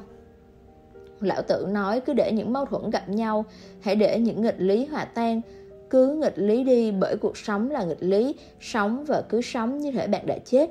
Thế thì khi bạn chết, hãy chết cứ như thể bạn bước vào cuộc sống khác, cuộc sống cao hơn, cuộc sống lớn lao hơn, cứ để những nghịch lý gặp nhau trộn lẫn hợp nhất thành một thể thống nhất. Tư duy của Nho gia là phân chia, phân lớp, phân loại. Sống là sống, sống là tranh đấu, chết là chết, chết là nghỉ ngơi. Phân chia rạch ròi, lão tử nói không có sự phân biệt, không có phân biệt sạch rồi. Sống là chết, chết là sống. Người ta có thể sống mãnh liệt, mà sâu bên trong vẫn còn tuyệt đối huyền ảo, xa xôi, xa xăm, xa cách, không hề dính líu chút nào. Bạn có thể bước qua sông và chân bạn có thể vẫn còn chưa dính nước. Bạn có thể là đóa sen và đó mới là cuộc sống thật. Bạn nói mà vẫn như bạn không nói gì. Có gì đó trong bạn vẫn còn ở xa xăm bạn chạm mặt đất mà có gì đó trong bạn còn cao tít trên trời cuộc sống của nho gia là cuộc sống rất tầm thường rất logic chính xác được phân loại nhưng rất tầm thường cuộc sống của đạo gia thì thật sự phi thường rất phong phú bởi nó chứa đựng cả tiêu cực lẫn tích cực cả âm lẫn dương cả xung đột lẫn hợp tác cả yêu lẫn ghét, cả sống lẫn chết. Luôn nhớ, hãy để sự hài hòa trong những mâu thuẫn nội tâm bạn, thế thì bạn sẽ đạt tới điểm cao nhất và đỉnh cao nhất. Đừng chọn một thứ, hãy chọn cả hai cùng nhau. Hãy dũng cảm, đừng keo kiệt trong việc lựa chọn. Khi cuộc sống cho bạn nghịch lý, hãy chọn toàn bộ nghịch lý ấy. Hãy nuốt trọn tất cả rồi tiêu hóa nó hoàn toàn và bạn sẽ trở thành rồng bay. Tử cống, khổng tử nói, anh đã hiểu ý rồi đấy. Tất nhiên khổng tử ắt phải rất vui mừng Ông ta đã chuyển hóa cho đệ tử trở về lối mòn xưa. Tự cống, anh đã hiểu rồi đấy. Tự cống đã bỏ lỡ cơ hội để hiểu Thế mà khổng tử nói, anh đã hiểu rồi đấy. Mọi người đều hiểu Sống là vui mà không hiểu sống là khổ. Hiểu già là mệt mỏi mà không hiểu già là an nhàn. Hiểu chết là đau buồn mà không hiểu chết là yên nghỉ lại cùng cái kiểu phân loại ấy, có vài người hiểu được cái đẹp của cuộc sống, nhưng không hiểu cái xấu của nó. Thế rồi có một số người hiểu cái xấu của cuộc sống, nhưng không hiểu cái đẹp của nó. Có một số người hiểu cái xấu của chết, nhưng không hiểu sự yên nghĩ của nó. Và thế rồi có một số người hiểu sự yên nghĩ của chết, nhưng không hiểu cái xấu của nó. Xong cả hai là như nhau. Bạn chọn loại này, người khác chọn loại khác cả hai nên được chọn cùng nhau, cả hai nên được chọn cùng nhau nhiều tới mức không còn lựa chọn nào hết. Cuộc sống xấu xí và cuộc sống cũng đẹp đẽ. Rồi cái chết xấu xí và cái chết cũng đẹp đẽ. Bởi vì hiện hữu tồn tại qua những quá trình biện chứng, chân trái của bạn di chuyển với chân phải của bạn đứng yên. Có sự chuyển động là do một chân đứng yên. Thế rồi chân trái của bạn đứng yên và chân phải của bạn chuyển động. Chuyển động có thể xảy ra do có sự bất động tôi có thể nói với bạn, bởi lẽ có gì đó sâu thẳm trong tôi luôn tĩnh lặng, ngôn từ có ý nghĩa. Đáng nói chỉ do có sự tĩnh lặng. Nếu không có tĩnh lặng, thế thì ngôn từ là vô nghĩa, thế thì nó chỉ là lời lắp bắp. Khi lời có ý nghĩa, luôn nhớ rằng ý nghĩa tới qua tĩnh lặng, sự tĩnh lặng tràn vào lời và lời trở nên rực rỡ.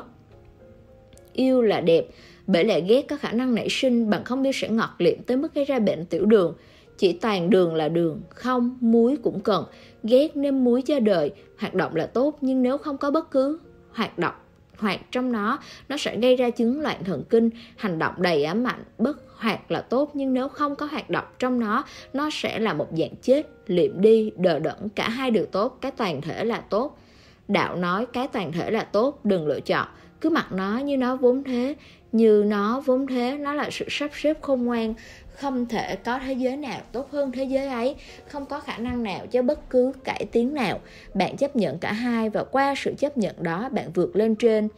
Ông tự cổng máy vừa mới đóng sập cánh cửa mà qua đó ông sẽ thoát ra khỏi bầu trời rộng mở. Ông lại bị làm cho lạc lối.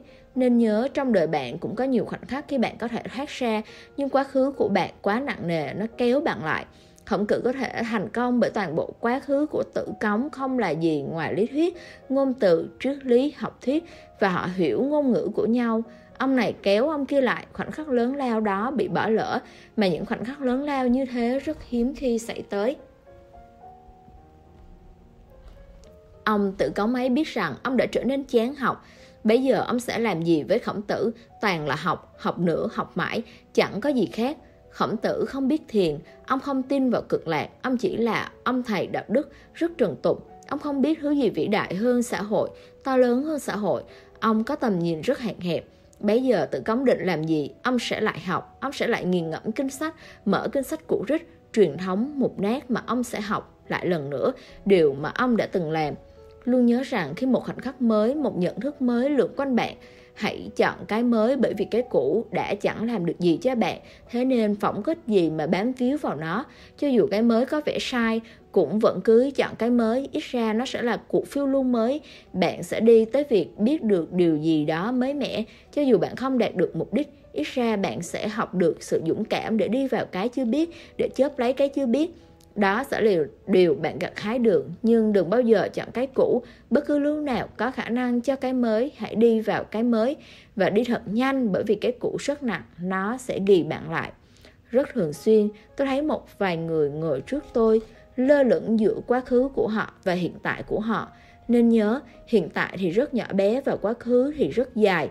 Thế nên đương nhiên trọng lượng của nó rất lớn, trừ phi bạn phải rất dũng cảm bằng không, bạn sẽ không bao giờ thoát ra khỏi nó. Thật là thoải mái và thuận tiện ở lại với quá khứ. Song thoải mái và thuận tiện chẳng là gì cả. Trưởng thành mới là tất cả. Hãy trưởng thành. Nếu trưởng thành, đạt tới qua sự không thoải mái, qua sự bất tiện, tốt thôi. Thế thì bất tiện là tốt, là có ích. Thế thì không thoải mái là tốt, là có ích. Nhưng luôn nhớ một điều, hãy cứ trưởng thành. Đừng trở thành lối mòn. Đừng bắt đầu loanh quanh trong cùng một cái vòng luẩn quẩn. Cứ lặp đi, lặp lại mãi. Khép lại chương 3 và 4 của quyển sách Đạo, Con đường không lối. Hẹn gặp lại các bạn vào chương 5 và 6 nhé. Chúc các bạn có một ngày vui vẻ.